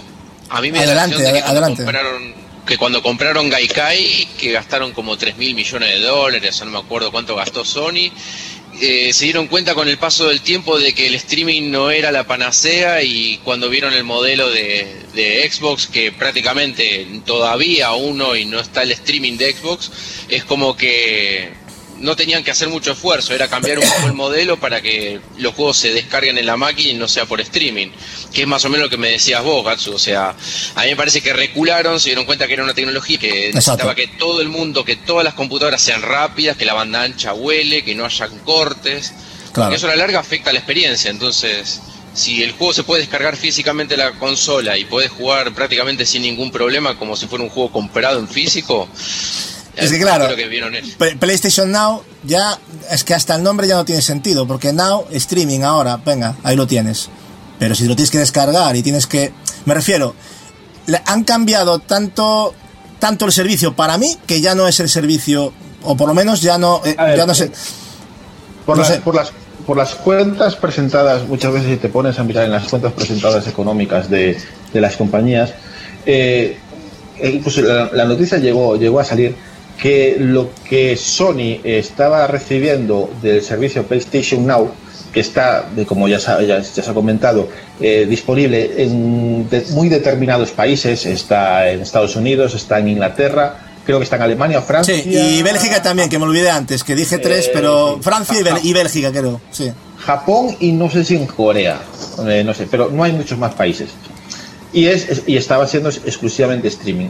Y lo que estaba recaudando Sony por ese servicio es, eh, era anecdótico, era paupérrimo ahora mismo. Entonces, no sé, quiero entender yo que tras ver el movimiento de Microsoft, está diciendo, oye, igual este, eh, este movimiento de poder descargar los juegos fomenta mucho más la suscripción porque lo hace, lo haría más compatible con países que no tienen una banda ancha muy muy grande. Entonces, eh, igual podría ser mm, más apto para Centroamérica, Sudamérica, algunos países de Europa. Eh, el problema eh, ahora mismo que radica es en lo que ha dicho Ken. Y es que el 80 o 90% de lo que tiene disponible ese servicio es PlayStation 3. O sea, no te lo puedes descargar. Tienes que jugarlo a la fuerza en streaming. Y lo que tienes de PlayStation 4 no es, mm, no es mm, muchos juegos. O sea, en este momento eh, Xbox Game Pass le pasa por arriba, por abajo, por la izquierda, por la derecha, o sea, por todos lados. ¿Es, un, Marcos. movi- ¿Es un movimiento que mejora? Sí. Eh, pero lo que pasa es que es un movimiento que creo que irá mejorando con el paso de los meses o igual en el próximo E3 veremos un mejor movimiento para fomentar que la gente se suscriba. Tendremos que ver que traigan ese, ese sistema de suscripción a más países para que les sea mucho más rentable. Seducirlo, o sea, yo lo que veo es que Sony quiere también meterse en el mundo de los servicios y las suscripciones y para eso tienen que hacerlo atractivo. Hasta el momento creo que quien mejor lo está haciendo es Xbox. PlayStation. ¿No te parece caro, Marcos? 15, Eh, casi 15 euros por mes, es a ver, prácticamente eh, 5 veces más que... Claro, eh, eso es lo que ha sido, eso es lo que ha sido. Ya veremos lo que cómo Pero- pero- pero- pero- los precios. Vale, pero vamos a ver, eh, Leo. Si en realidad todos tuviéramos un internet eh, genial, eh, 15 euros por tener un catálogo de 500 o 600 juegos, pues yo lo veo, lo veo. Yo No también. tan caro. Yo también Pero son como 190 euros al mes, al año, te digo. Es una locura, es como comprarse... Bueno, pero es que yo, pero es que yo ayer. Ya, pero hay gente que se- Juego y me pagué 70 pavos, Claro, exactamente. Hay gente que no tiene, o sea, para ellos gastar 190 euros al año en juegos, pues eso, eso está bien. Tú estás pensando desde como tú, como jugador, que te gastas juegos en físico, vas a la tienda y encima tienes el servicio, joder, entonces claro. Entonces, pero es que no te da tiempo jugar a todo, o sea, yo no sé, yo creo Claro, que estos servicios... claro. A ver, eh, Leo, aquí te tenemos un baremo. Eh, tú estás diciendo, vale, yo voy a la tienda y me compro un juego por 40 o 70 euros y es mío. Y hago con él lo que quiera. Vale, estás, estás cogiendo el juego como algo material, algo físico, algo de tu propiedad, algo que con el que vas a hacer lo que quieras. Este servicio te ofrece 100, 200, 600 juegos. Juega lo que te dé la gana, cuando quieras, en el momento que quieras, el que te Marcos. salga de las narices. Por tanto, al mes es jugar. Aquí no es Pero- posesión. Aquí es pero- disfrutar tu servicio y disfrutar y jugar, nada más. Y Y pero y el Game Pass a veces lo regalan por 3 euros por dos meses, es un, o sea, Porque son está- precios mucho pero más por- irrisorios. No, a ver, porque es, es la cuenta de iniciación, es la cuenta que quiere fomentarte a que tú lo pruebes, a que tú lo juegues, eh, lo disfrutes y te hagas, digo, hostia, te convenzas para tú suscribirte. Pero, coño, eso de pagar dos euros o tres euros es solamente una vez. Una vez que tu cuenta ya lo he hecho, ya no lo puedes volver a hacer, ¿eh? Pero O sea, mirar, mirar la, la- analizarlo. Pagar 15 euros al mes, vale, está por 500 juegos, pero 500 juegos que el 80% son juegos de la pasada generación y que te van a y que bueno, que se van a ver como Totalmente, totalmente de acuerdo. Yo estoy pagando 9,99 por 100 euros en el, en el Xbox Game Pass. Claro. Y, si, y si ahora mismo me dicen que tengo que pagar 15, Pero yo, es que- per- yo personalmente los pagaba. Es que encima el equipo Game Pass ya no solo tienes eh, que, bueno, tienes muchos juegos muy interesantes, pero que luego tienes los exclusivos de salida de Xbox, que a día de hoy. Para mejoras gráficas. La mejora gráfica, exacto. El parche X, que le llamo yo, eh, que parche X, que es el parche que te lo, el parche de que te, te baja, te descarga para ponerte las texturas a 4K, etcétera, que están muchos juegos, inclusive de 360. Es que eso es, ahora yo cojo, eh, eh, imagínate que te ponen el Red Dead el primero ahora en el Game Pass porque sale el segundo por el tema del hype. Estás jugando al Red Dead a 4K por 10 euros al mes, que si tienes el Doom, lo mismo. Que tienes el Fallout, lo mismo, el The Division, lo mismo. Eh, son a, día de hoy dos modelos incomparables. Y sobre todo partiendo de la base también lo ha comentado Gat- Gatsu. Eh, PlayStation Now es, un, es una plataforma que ha ido como creciendo a base de parches, no fue una inversión muy tocha que hicieron porque ellos creían que el streaming era el futuro. Y como vieron que, se, no, que no tenían mercado, porque a día de hoy eso era, bueno, a día de hoy y en el pasado, porque esto lleva ya muchos años, que, que querían que lo suscribiéramos también para jugar en la Vita, bueno, han visto que no tenían salida y han estado, uy, lo vamos a pasar a PC, ahora le metemos tal, ahora metemos descargas, pero es una infraestructura que a día de hoy no tiene espacio. Entonces, en cambio, el equipo Game Pass, Xbox, que yo creo que el futuro del equipo Game Pass es el streaming también. Yo creo que Xbox ha dicho, vamos a poner nuestra plataforma de juego a día de hoy descargable porque tiene mercado, lo vamos a hacer bien.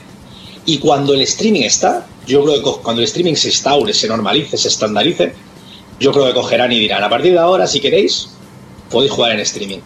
Y esa es la diferencia, que yo creo que un servicio hay a parches y encima te cobran 15, A ver, es que hay, hay que tener en cuenta eh, lo del streaming. Sí, eh, ahora mismo lo vemos muy negro, pero es que igual de- dentro, no muy lejano, eh, tres años, yo digo tres años, cuatro años, será algo bastante común. Pero es, es algo que igual la gente no se ha parado, no ha visto la noticia o no, o no se sabe. A partir de 2020 comienza la instalación del 5G. Parece una tontería, pero va a ser un cambio de la noche a la mañana. Estamos hablando de que eh, lo sé por, eh, por técnicos de Telefónica que han venido aquí a, casa y nos han contado los, los planes que hay también eh, de otros sectores que me, lo han, que me lo han comentado. Y es que la, digamos, el ancho de banda, por lo menos en Europa y en Estados Unidos, va a ser más o menos así. Las grandes ciudades van a tener, aparte de la cobertura del 5G, la fibra óptica prácticamente totalmente instalada.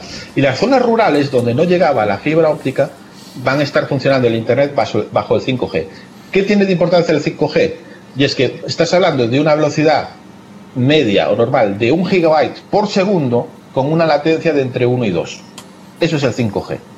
Cuando estamos hablando de eso y la fibra óptica en las grandes ciudades, estás hablando de que el streaming, si te da la gana de hacer streaming en 8K, puedes disfrutar de un streaming en 8K. ¿Dónde está el, el- el matiz? Es que todo depende de dónde coloquen y cómo sean los servidores. Pero el streaming, ya con esas conexiones, tanto en Europa como en Estados Unidos, es la mar de factible. Solamente depende de eso, de los servidores. Pero de Oye, aquí a, cua- de aquí a cuatro años tenemos eso. Sí, sí, yo tengo, tengo una duda. Tengo una duda, a ver si solamente me pasa a mí. Hablando de streaming, yo tengo el Steam Link y me ocurre una cosa. O sea, yo tengo eh, 600 megas de Movistar, no quiero hacer publicidad, ya la he hecho. Pero tengo 600 megas de fibra óptica. Te lo descontaremos de la nómina, Juan, para no te preocupes. En viva Vodafone. El, el asunto es que a mí no me convence el streaming. Yo no sé si será porque todavía los aparatos no, no están preparados. A lo mejor el Steam Link o la versión que yo tengo de Steam Link no tira bien con esos 600 megas o no llega tanto por el propio hardware, pero a mí me sigue sin convencer. Yo, vamos, a mí, yo no, yo mm, intenté jugar el Tomb Raider, el primero, de esta trilogía y vamos, volví al ordenador corriendo porque me horrorizaba la manera en la que lo veía en la televisión. No sé si esto es normal, si me ha pasado a mí, si lo tenía mal configurado, pero con 600 megas ya te digo que a mí convencer no me convencía la idea del Steam. del- Claro, es que tú ten en cuenta que está, está el streaming lo hace de, de calidad de vídeo, o sea, entonces si el, si el, si no te está transmitiendo a, a- a la, digamos, si la resolución de, imagínate, es 1080p y te está llegando el bitstream a 600 kilobytes, vas a notar como si fuera un downgrade. O sea, se va a ver como el culo. Entonces, o la conexión está bien, o los servidores, que vete tú a saber, a lo mejor los servidores son una, una basura. O en ese momento estaba saturado. Pero claro, ahí es donde está el tema. Lo bueno que tiene el, lo bueno que tiene el streaming es que puedes tener, o sea, ya no, ya, ya no vamos a estar ahí pensando en hardware ni en polladas, porque son ellos los que se van a encargar de gestionar las máquinas que tengan allí y va a ser lo último de lo último montado y tú simplemente pagas una suscripción. Pero yo lo veo, vamos, yo lo veo el futuro y que va a ser así. O sea, las consolas olvidaros de ellas. ¿Ibas a decir algo, no, Marcos? Lo- sí, lo que no entendí de, de que decía Juanpa, tú lo que te- tenías el juego ejecutando en el PC y lo querías por llevar con el streaming a tu televisor.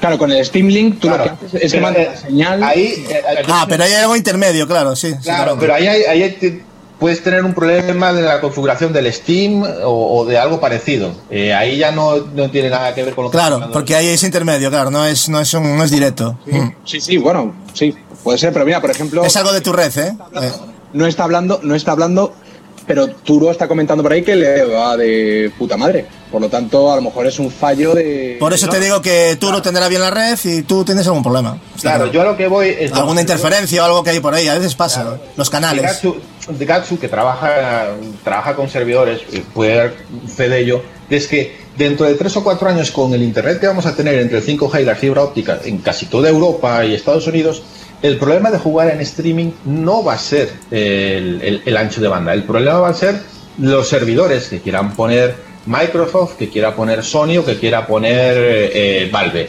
Eh, ahí, ahí es donde vamos a ver dónde está el mejor servicio. A mi modo de ver, ahora mismo el que lleva mucha ventaja para ofrecer un mejor servicio de streaming de aquí a tres o cuatro años es Microsoft.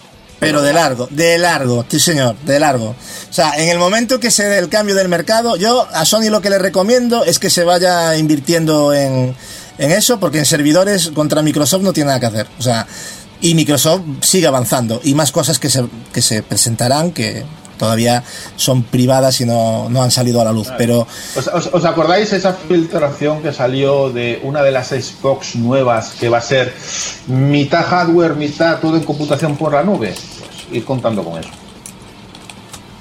Creo yo, vamos, es mi opinión. No, no, no, no, sí, sí, correcto. Es que en un futuro, ah, bueno, en fin, eh, quería un poco, eh, a, a raíz de esto, que fijaros lo que desencadenó, me llamó la atención eh, el tema de, de ese cambio de política de... Pero bueno, yo creo que era un poco lo que le pedía la poca cuota de mercado que está teniendo, como decía Ken, que ha sido un fracaso, realmente. Es, es- es lo que ha sido PlayStation Now y ahora pues lo que querrá hacer es eh, seguir la estela un poquito a, a Game Pass, que ha tomado ventaja y veremos lo que pasa. Pero bueno, en principio a mí me llamó bastante la atención. No sé si a vosotros, que para mí PlayStation Now era otra cosa y se está convirtiendo en otra. Eh, y mucho ojo a la, siguiente noticia, ya que los usuarios de la verde de Redmond eh, acaban de saber que los videojuegos prohibidos hasta ahora para ellos en Xbox, tales como Final Fantasy 7, 9 y 10 y algunos otros, pues llegarán a Xbox One. Eh, en nada, además. Eh, lo curioso es que de esto no es que vayan a salir en Xbox One, sino que se han saltado y obviado al Final Fantasy VIII, no lo entiendo. O sea, ¿qué, qué motivos puede haber para descartar dicho título y añadir a otros no tan buenos o importantes? Edward, eh, como fan de la franquicia, ya directamente te voy a preguntar a ti, ¿qué opinas sobre este lanzamiento y sobre todo la ausencia del Final Fantasy VIII? Tiene explicación, ¿eh? Que hable Edward, pero tiene explicación eso, ¿eh? Bueno, es que Edward creo que se había pirado, es verdad, que había dicho, me había dejado aquí por... Vale, habla tú, Juanpa, si quieres, o, o el que quiera. No, bueno, yo lo que quiero aportar en esto eh, es que hay un problema con el código, o eso he oído yo, o se rumorea, que hay un problema con el código del Final Fantasy VIII, ¿eh? Un código. Y que por- eh, en el problema en el código del videojuego, que hay un problema. Es Eh, por- en el código- estoy en el inventando, código- Ya, ya, en la, en la programación, dices. Sí, código base, sí. Me, me niego a pensar que nadie puede reparar eso. O sea, esa es la, esa es la explicación. No lo sé, Gatsu. Yo, es una cosa que he oído. No, no, no, me parece bien, que me parece una información súper interesante la que estás dando, pero digo que yo ya opino directamente sobre eso. que hay un problema en el código base del videojuego y que por eso no se suele ver el Final Fantasy VIII por aquí y por allá. Es una aportación que tampoco yo. A ver, la estoy diciendo un poco, a lo mejor me estoy tirando un triple. Un triple mortal. No, pero- no, yo, yo también lo escuché, también lo, lo leí, más, más, más que Esa es un poco la explicación de que no veamos el Final Fantasy VIII en ningún sitio, básicamente. O sea que entonces ya eso desmontaría, eh, porque claro, yo no entiendo realmente, no sé tú, Ken, tú entenderías si no fuera por esto que no fuese incluido el Final Fantasy VIII. No, no tiene ningún sentido. Yo ya sabes que no soy muy entendido de los JRPGs, pero precisamente Final Fantasy 7 y 8 sí que son juegos que lo pude disfrutar en mi época y yo creo que estaban a una altura enorme. Y el 8 no tiene ningún sentido que no entre. Yo creo que está a un nivel muy alto, ¿no? Eh, pero bueno, lo que ha comentado, la información que ha comentado previamente, creo que tiene todo el sentido del mundo. Bueno, Edward ya ha llegado. Edward, te estaba preguntando, que antes eh, me había olvidado que habías avisado de que había salido. Eh, no sé si has visto la noticia de- del pack que va a salir de, los juegos de Final Fantasy y que no incluyen el Final Fantasy VIII.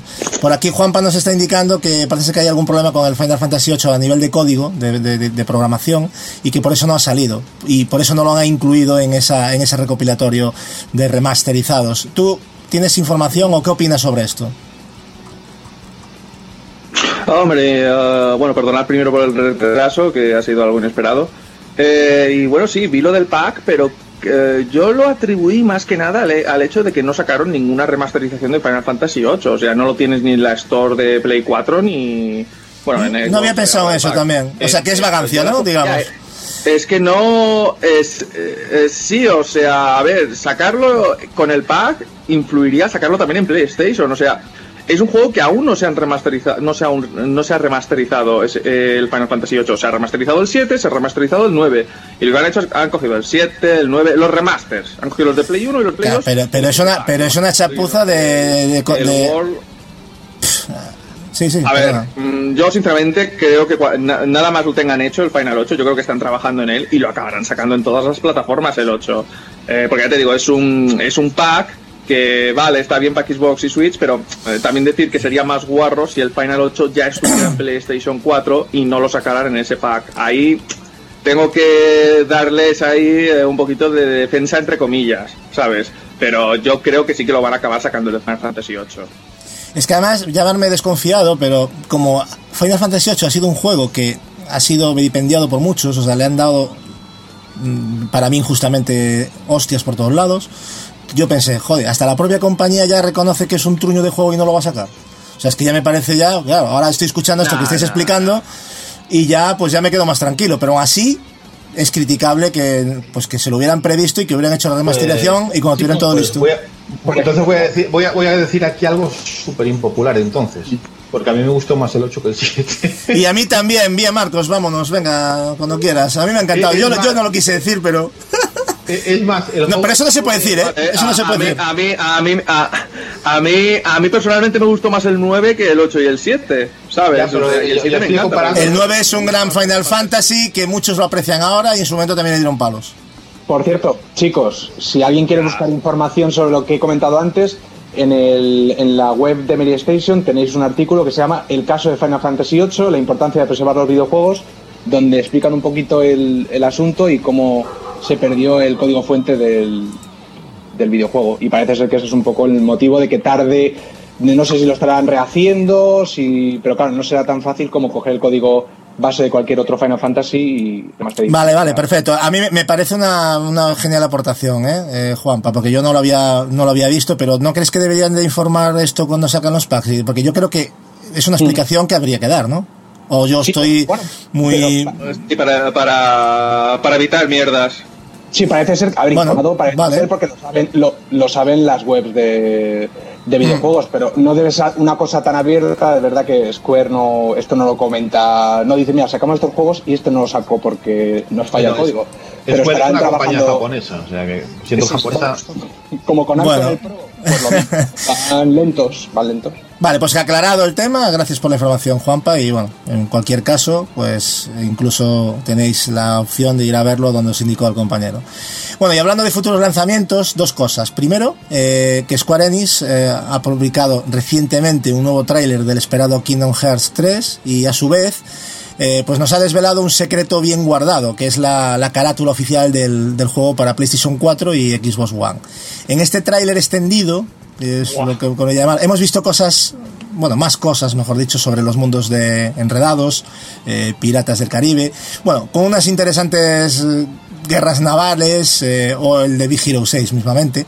Edward, de nuevo contigo, a ver si esta vez ya te pillo, que sé que adoras la franquicia tanto como yo. ¿Qué te ha parecido el tráiler y, y la nueva carátula? Buah.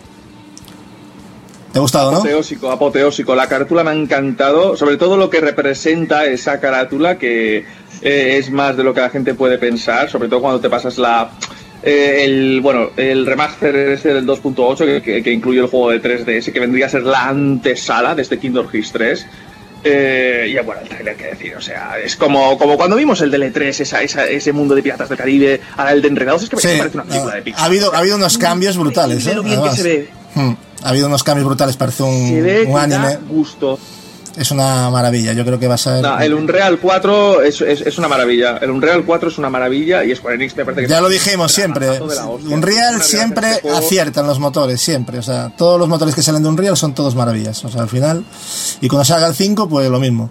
Eh, Pucci, me imagino que tú también estarás impaciente por el título, ¿no es así? ¿Qué te ha parecido lo, lo Sí, visto? buah, la portada, la portada de hecho, bueno, eh, los que conocéis la saga guarda mogollón de secretos que bueno, no, no voy a decir nada lógicamente, pero eh, cuando lo, lo- Ahí, ahí, ahí. exactamente y bueno y el tráiler también, el tráiler aparece una batalla ahí entre Sora, Aqua, no sé, para mí impresionante y los mundos se ven, el de Big Hero por ejemplo que yo le tenía muchísimas ganas.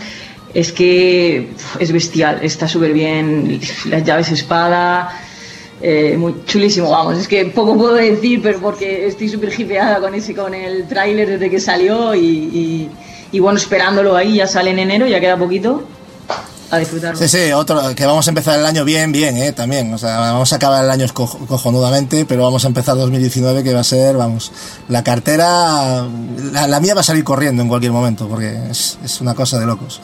Eh, Ken, no sé si tienes problemas con el, es posible que tengas problemas con audio, porque me está notificando por aquí, que quería preguntarle algo. Ken.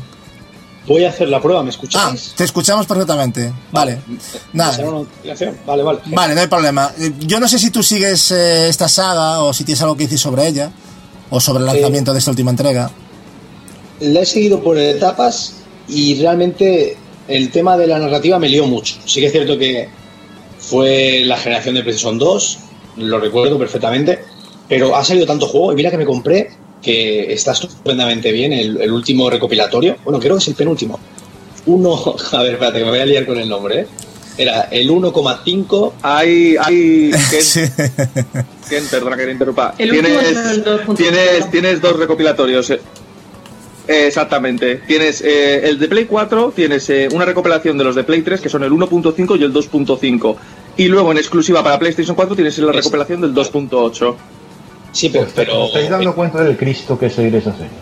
en PS4 eh, también está el, el 1. punto- eh, bueno, el- Digo, el 1.5 más el 2.5. Ese también está en PS4. Es que, a- a- a- a- perdonad que os interrumpa, pero a- en relación a lo que está diciendo Marcos, que me parece muy interesante, aunque hayas quedado ahí de fondo y de calzador, eh, lo que todavía no ha aclarado del todo, corrígeme si me equivoco, Edward, es cómo van a presentar eh, esos vídeos resúmenes de, de toda la saga para aquellos que no han jugado eh, a los títulos anteriores, pero que están interesados en jugar a este Kingdom Hearts 3. ¿Esto es así? O sea, han realmente Eh, sí, van a sacar un material, ¿no? Pero hay algo ya eh, definido. O sea, de momento no han mostrado nada, pero sí que dijeron que una vez inicies Kingdom Hearts 3, eh, sí que te harán un resumen de, lo que viene a ser la saga previo para, para, para que estés al día. A ver, eh, los Kingdom Hearts tienen, son largos, son extensos, son JRPGs, pero los puntos claves importantes mm, sí que pueden hacer un buen vídeo resumen que no sea cansino, aunque sean varios juegos.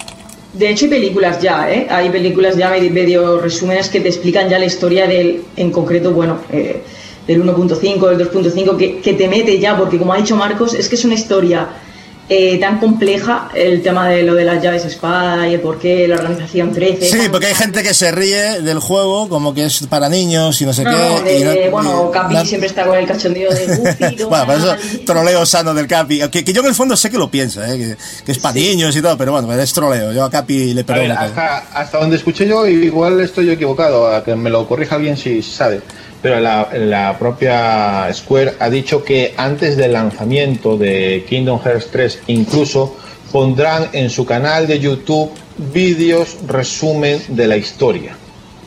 Luego dentro del juego creo que habrá otro vídeo resumen de la historia.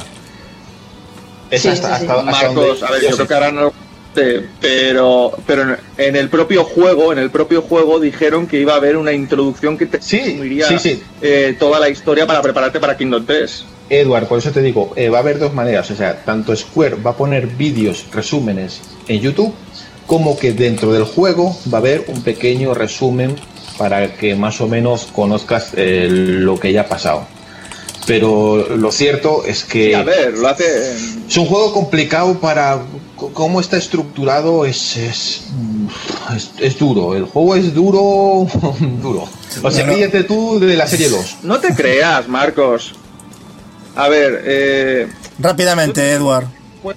Los, la- eh, los, los recopilatorios, si tú juegas los recopilatorios, te digo yo que de duro poco, porque además te los ponen de tal orden que te enteras perfectamente. Otra cosa es que si no estuvieran los recopilatorios y te tuvieras que comprar los de Play 2, los de DS, el de 3DS, el de PSP, entonces sí te cagas en todo.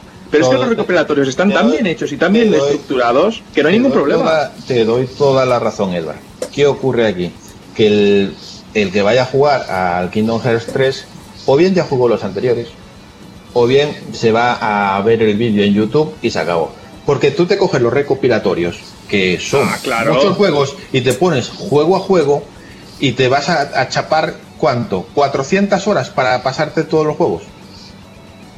Claro, es que, es que ese es el problema. Bueno, que pero eso depende del interés. Depende del interés de la persona, perdona, Puchi. No, es, es eso, Edward. Bueno, tú como Continúa, yo, continúa. porque, porque somos seguidores de la saga y los hemos jugado al completo, pero el problema que dice Marcos es, sí, vale, la recopilación está muy bien, pero son tres y a veces hasta cuatro juegos los que hay en la recopilación. O sea, tú cuando metes el disco vas a jugar uno, el siguiente ya te has cansado y ya no lo juegas. O sea, alguien que no siga la saga muy de cerca. Entonces, cuando empiece el 3, pues va a andar súper perdido. Entiendo que hagan vídeo Eh, Está la excepción de Gatsu. o- Efectivamente, Edward. Sí, sí, sí, a ver, yo lo veo lo normal. Sí, Gatsu, que tú fuiste la excepción a la regla. Yo dijo, ¿te vas a jugar dos Kingdom Hearts seguidos? Me los jugué del tirón, sí. Luego, luego en el tercero lo dejé a mitad, pero no porque me aburriese, sino porque ya. A ver, en el fondo, a ver, miento. No, es No, es, que, no es que me aburriera, es que es una no sé definirlo. Había otros juegos y ya estaba un poco saturado. Pero. Pero vamos, a mí me encanta Kingdom Hearts. me faltan por jugar, pero bueno. A ver, Supongo que acabaré, acabaré viendo el vídeo porque no creo que vuelva. Es como- Eh, Mira, yo esto lo veo, la putada yo lo veo es como si recientemente saliera Metal Gear Solid 4. Recientemente. Eh, Tú tienes que jugar los previos para si quieres enterarte. Y a lo mejor hay gente, pues que, hostia, qué pereza jugarlos, no sé qué, tengo que jugar al 1, al 2, al 3, eh, me da mucha pereza y tal. Y mira, te meten este resumen. Pues habrá gente que coja los anteriores juegos y por interés de ganas de conocer más esta saga, los cogerá con más ilusión y los irá jugando. Y luego están los otros, pues mira, no apetece, me veo el resumen, me entero y le doy caña al juego. Y ya está, o sea, yo lo veo así. No, no, si será lo más normal lo que haga la, inmensa mayoría que quiera iniciarse. A lo que voy es que no creo que a estas alturas nadie se ponga a coger recopiladores y pasarse, que lo sabrá, ¿eh? no, pero digo que serán la, inmensa mayoría que se vaya a echar 400 o 500 horas para jugarse todos los Kingdom Hearts para estar preparados para el 3. Yo creo que la inmensa mayoría se va a ver los vídeos resúmenes que hay en muy, YouTube muy poquitos, muy poquitos. y, y, y- y tiramillas y vamos a disfrutar del 3 y se nos acabó. Bueno, pues. Puchi, sí. Perdón. Eso es No, muy- Nada, nada, tranquila. Que el problema que había también con los videoresúmenes que hay ahora mismo en YouTube es que encima no están traducidos al español. O sea, o hacen un video resumen muy bueno en el Kingdom Hearts 3 cuando empiece, o muy poca gente mm, se va a enterar realmente de qué va la saga. Eso, eso. Muy bien. Eh, yo en principio, eh, como comentaba, que hablando de futuros lanzamientos, eh, la segunda cosa que quería, me refería con futuros lanzamientos, es que Sony, pues también, pues ha presentado la lista de, juegos que mostrará en el, en el próximo Tokyo Game Show 2018, que de hecho ya se está celebrando desde el pasado día 20 de, septiembre y hasta mañana domingo día 23, si no me equivoco. Y por cierto, no es precisamente corta la lista, así que bueno, vamos a nombrar un poquito por encima, esto lo vamos a pasar un poco de puntillas para, para comentar un poco lo que, lo que se va a presentar, ¿no? O que se va a enseñar más que presentar.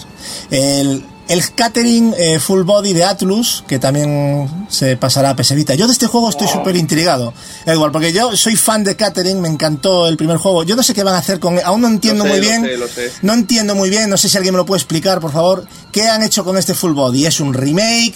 ¿Es eh, una nueva...? No, es que no, no sé qué es. No, no, no. eh, eh, imagínate, es como el mismo juego, pero expandido. O sea, han metido un personaje nuevo. Habrá cinemáticas nuevas, habrá relaciones nuevas, eh, habrá cosas bastante que cambiarán. O sea, yo creo que sería eh, como el Catherine que ya jugamos, pero más un DLC que cambiará ciertas cosas. O sea, hay una tercera Catherine, y esa tercera Catherine Vale. pues, también influirá, habrá nuevas eh, cinemáticas. O sea, eh, será algo más fresco que simplemente un remaster.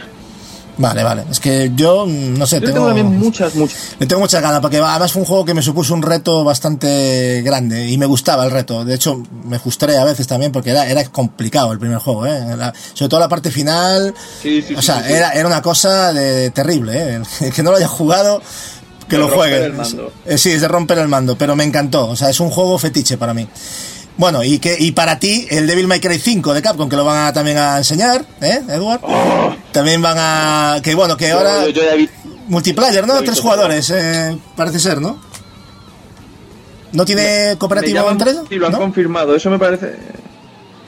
Eh, no, nada de cooperativo, simplemente un multiplayer online. O sea, eh, no sé, los que habéis jugado Bayonetta 2, pues ese, ese multiplayer seguramente, Ah. un rollo así. Vale, vale. Eh, Ken, no sé si estás por ahí, eh, si quieres algo decir algo de Catering o de Devil May Cry 5, así aprovechando porque ya tuviste que reiniciar por lo del micro. ¿Estás Estoy por por ahí? aquí. Perfecto. No sé si me escuchas bien. Ahora- estoy más técnicos, ¿se me escucha, se me entiende? Bien, ahora perfecto, bastante mejor Vale, que antes. Sí, Respecto a, a Catherine poco puedo comentar, pero de Minecraft 5, pues ahí podríamos hablar mucho. sí, ¿no? Solo para eso. Esperado. Recientemente salió un gameplay de Dante y bueno, el hype por las nubes. A ver, a ver cómo gestionan el tema. Y bueno, es que en realidad analizando, porque ahora hablamos de Devil May Cry 5, que creo que lo situábamos en marzo ¿no? de 2019, la de lanzamientos que nos vienen encima es una pasada. Correcto, No, no, 9 de marzo. Increíble, o sea, es una cosa. Sí, de, se- de septiembre a marzo. Aparte Vale. de ese también, aparte de ese también, el bueno, se van a enseñar juegos el Onimusha Warlords de Capcom, el Resident Evil 2 de Capcom que también sale a, a principios de año, que es otro hype tremendo. ¿eh? Eh, Anthem eh, de, de Electronic Arts también, yo no sé qué más van a mostrar. Yo, yo estoy pasando mucho ya de ver cosas de Anthem porque hay tanto gameplay y tanta cosa que es que a mí me satura. Yo no entiendo a la gente que se pone a ver gameplays de 50 minutos con... No lo entiendo. Es que yo quiero descubrirlo yo, no, no quiero... No entiendo esa moda que hay de, de gameplays. Hay gente que se ha visto ya medio juego ya. O sea, cuando se ponga a jugar... Vamos, ya, ya puedo hacer una guía ya. Eh, Battlefield 5 de Electronic Arts también lo van a mostrar allí. El, el Sekiro Shadow of Die Twice de From Software, que me parece un juego muy interesante. No sé si vosotros también pensáis lo mismo. Es un juego que, bueno, todo lo que toca From Software, pues también lo hace interesante, ¿no? Eh, Red Dead Redemption 2 de, de, de Rock- Rockstar Games, que lo vamos a tener ahora en octubre. Shenmue 1 y 2 eh, de Sega lo van a mostrar allí, eh, en perfecto inglés, por supuesto. no ya, ya, ya hemos tenido una conversación, Ken, que opinas igual que yo, que lo que han hecho con, con lo de la traducción no tiene... No vamos a entrar otra vez en el debate de las traducciones, porque lo hemos hablado mil veces aquí, pero que me parece decepcionante por parte de Sega que, que haga estas cosas. Sega o quien lo haga, ¿no? O más. Atlus también lo ha hecho. Hay muchas compañías que han hecho esto y a mí me parece pss, vacilar al, al, al usuario. Days Gone, también eh, algo mostrarán, tampoco quiero ver mucho más, ya vi lo que tenía que ver y ya más o menos sé de qué va el juego. Eh, Dead Stranding, aquí sí que ya, no sé, es que lo que han mostrado, no sé tú Ken, pero ¿tienes ganas de ver más cosas de Dead Stranding o te estás satisfecho ya con lo que se ha mostrado en lo último? Yo de Death Stranding sí que quisiera saber un poco más. Yo coincido contigo plenamente con lo de que hay que ver los gameplays barra trailer justito para saber para dónde van los tiros del juego y luego ya no ver más. Pero claro, de Death Stranding es que todavía no sabemos. Yo no sé nada. Claro, Pero- sí, algo así, pero no. Yo creo que falta mucha información. Pero bueno, lo que hace siempre Kojima, ¿no? Que le gusta ese misterio. Ah, pero Pero a mí me encanta ¿eh? ese misterio Gatsu porque estamos en un momento de que hay tanta información sobre información y que más o menos sabes por dónde van a ir los tiros de todos los juegos, que el hecho de que este juego te tenga cuanto menos, te haga preguntarte cosas, yo creo que, que eso mola, tío, eso a mí me mola. Sí, hay algunos haters por ahí ya vacilando con no sé qué, que el repartidor, que el cartero, que... O sea, eh, en fin. Yo espero que les calle la boca a todos y que saque un juego como... Porque hay mucha gente que lo está esperando ya, ¿sabes? Para... No sabe hacer otra cosa que Metal Gear, el señor Kojima. Bueno, yo creo que ha demostrado que, que- que- hizo más, más cosas, pero bueno. A veces también es el desconocimiento del currículum de, de Kojima, ¿no? Que mucha gente también habla y... Pero bueno, yo, yo tengo muchas esperanzas puestas en, en Dead Stranding. Y si se la pega, pues voy a ser el primero que lo voy a criticar, también te lo digo, ¿eh? yo no me caso con nadie, pero, pero confianza, confianza ciega en, en Kojima, por supuesto, por lo que me ha demostrado, no sé tú, Ken, o los demás, pero para mí sí. Eh, sí, ¿me vas a decir algo, Ken? Perdona, es que hay un poco de retorno. No, iba, a decir que totalmente de acuerdo, ¿eh? que yo también confío en Kojima ciegamente y si, y si, coño, y si tiene un mal juego, pues le puede pasar a, a todo tipo de desarrolladores y, y todo tipo de compañías. Claro, efectivamente. Kingdom Hearts 3 también, que ya hemos hablado, bueno, pues mostrarán, no sé si el mismo tráiler o se podrá jugar, no sé, eh, no, no aún tampoco especificado. Eh, el Assassin's Creed Odyssey, que lo tenemos ya, o sea, lo tenemos ahí delante, que también, bueno, pinta bastante bien, aunque me acabo de terminar el, el Origins y me ha encantado, pero no sé, a ver, a ver, meterte en otro Odyssey es un poco...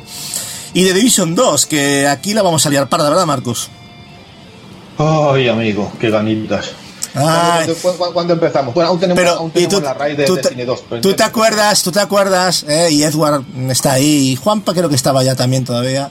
¿Tú te acuerdas cuando te hablaba de Division 1? Y tú, es que no me... No, me, gusta. Ah, sí, que me ¿Te acuerdas? ¿Te acuerdas? Me acuerdo, me, me acuerdo que decía, que decía No, no, no le gustó, tío. me apetecen más mundos ficticios más que ir al mundo real y tal. Pero una vez que lo vi y le cogí las mecánicas, pues un, un- un vicio. Sobre todo cuando Pero te con los tardaste un colegas. año y pico. Sí, entré, eh, entré cuando estaban todas las expansiones, cuando me compré el pack con, con todo. Y la verdad es que lo disfruté, incluso tanto que hasta me saqué el platino, porque. Pero muy, muy, muy bueno. Y tengo unas ganas del 2. Vamos, yo no sé cuándo, cuándo salía la beta. ¿Alguien se acuerda de cuándo salía la beta? Yo ya estoy apuntado, pero no nos lo han todavía... A mí no me han mandado nada, pero... Ni a mí tampoco, por eso te digo. Estamos esperando para jugar ya. Yo pensé que iba a salir mucho antes, pero bueno.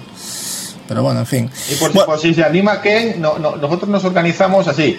Eh, para eh, The Division nos juntamos en Play y para Anthem nos juntamos en Xbox. O sea, por si se anima.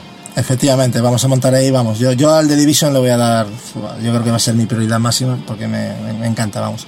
Bueno, antes de nada, eh, antes de seguir continuando, eh, quiero, bueno, tenemos que despedir a dos compañeros que se tienen, tienen que abandonar el podcast por temas personales. Eh, bueno, en principio, Ken, eh, tienes que cumplir con, temas eh, de casa y lo entiendo perfectamente. Un placer tenerte aquí. Espero que te lo hayas pasado bien esta, esta primera experiencia. El placer ha sido mío, Gacho, de verdad, me lo he pasado genial y solo pensar que esto va a ser cada semana, pues francamente tengo muchísimas ganas de continuar, bueno, viviendo el videojuego un pasito más, que es lo que me, me- me da este podcast, y así que de verdad, ¿eh? un placer haber podido compartir esta, estas horitas con todos vosotros y un placer, pues bueno, ojalá sigamos conociéndonos y sigamos disfrutando juntos de, de lo que más amamos, que son los videojuegos. Efectivamente, poco a poco, pero bueno, el placer también ha sido mío, sabía que, que iba a ser así, has estado un poco ahí en la esperando, pero bueno, es normal, estás, acabas de empezar y entiendo que... Así, así empezamos todos. Pero es eh, lo que le ha pasado a todo el mundo, así que... Exactamente. Así que nada, Ken, eso, que nos vemos en próximos podcasts y encantado de tenerte aquí y eso, que, que pases buena noche. Y, y eso, ¿vale, Ken? Hasta luego, verdad. Nos vemos Venga. Nos vemos. Y Juanpa también tenemos, eh, también se tiene que ir, así que también voy a despedir al compañero, Juanpa. Eh, chicos. espero que te lo hayas pasado bien. Una pena no estar en lo de Nintendo, que es lo tuyo, pero bueno, ¿qué le vamos a hacer? ya sabéis, es un placer, es un placer como siempre. Creo que me voy a perder lo mejor del podcast, pero Te vas a perder lo mejor y, y es que yo creo que te vas porque no tienes nada que decir. O sea, yo creo que yo estoy pensando mal y todo, ya, fíjate. no, te, te voy a decir una cosa. Dime, tenía, apuntados- tenía apuntado, me he preparado el tema, tenía que apuntados cinco puntos, súper hirientes, cinco puntos hirientes, cinco puntos sarcásticos para sacar aquí a, relu- a relucir, pero no voy a poder. No voy a Vaya. poder porque es que somos demasiado Mira, apasionados. se nos- se te, pro- las manos propongo una cosa, te propongo una cosa. Eh, como te- tú tienes que hacer la edición, en cuanto tengas un hueco lo puedes grabar y lo metemos ahí de- en el podcast como... ¿eh? Yo, yo no ¿Qué sé parte? si es tan bueno, no sé si es tan bueno para hacerlo una parte, porque es una gilipollez, pero se estudiará el asunto. Pero bueno, lo Mira, lo, lo- lo- lo haces como si fuera García quien lo cuenta y lo metemos. Saludos cordiales. Bueno, el asunto es sido un placer, sido un placer eh, compartir la tertulia con, con Ken, que lo ha hecho, lo ha hecho muy bien. Ha empezado como, pues, como empezamos todos aquí, un poco, pues somos unos bocazas todos aquí. No, no dejamos hablar y esas cosas. Avas- avasallamos, pero que nada, chicos, casi un placer. Siento no seguir para el final del podcast, pero os mando un abrazo a los oyentes, a los cotertulios y, y a Yoshida, que es mi dios. Exactamente. Vamos a acabar esto dignamente. Eh, un placer, Juanpa. ¿Vale? Exactamente. Que viva por muchos años. Viva Phil. Viva Phil también, exactamente. Venga, chicos. Venga, un abrazo. Hasta luego. Bueno, también se va a presentar eh, una lista bastante interesante de, de títulos para las VR de PlayStation.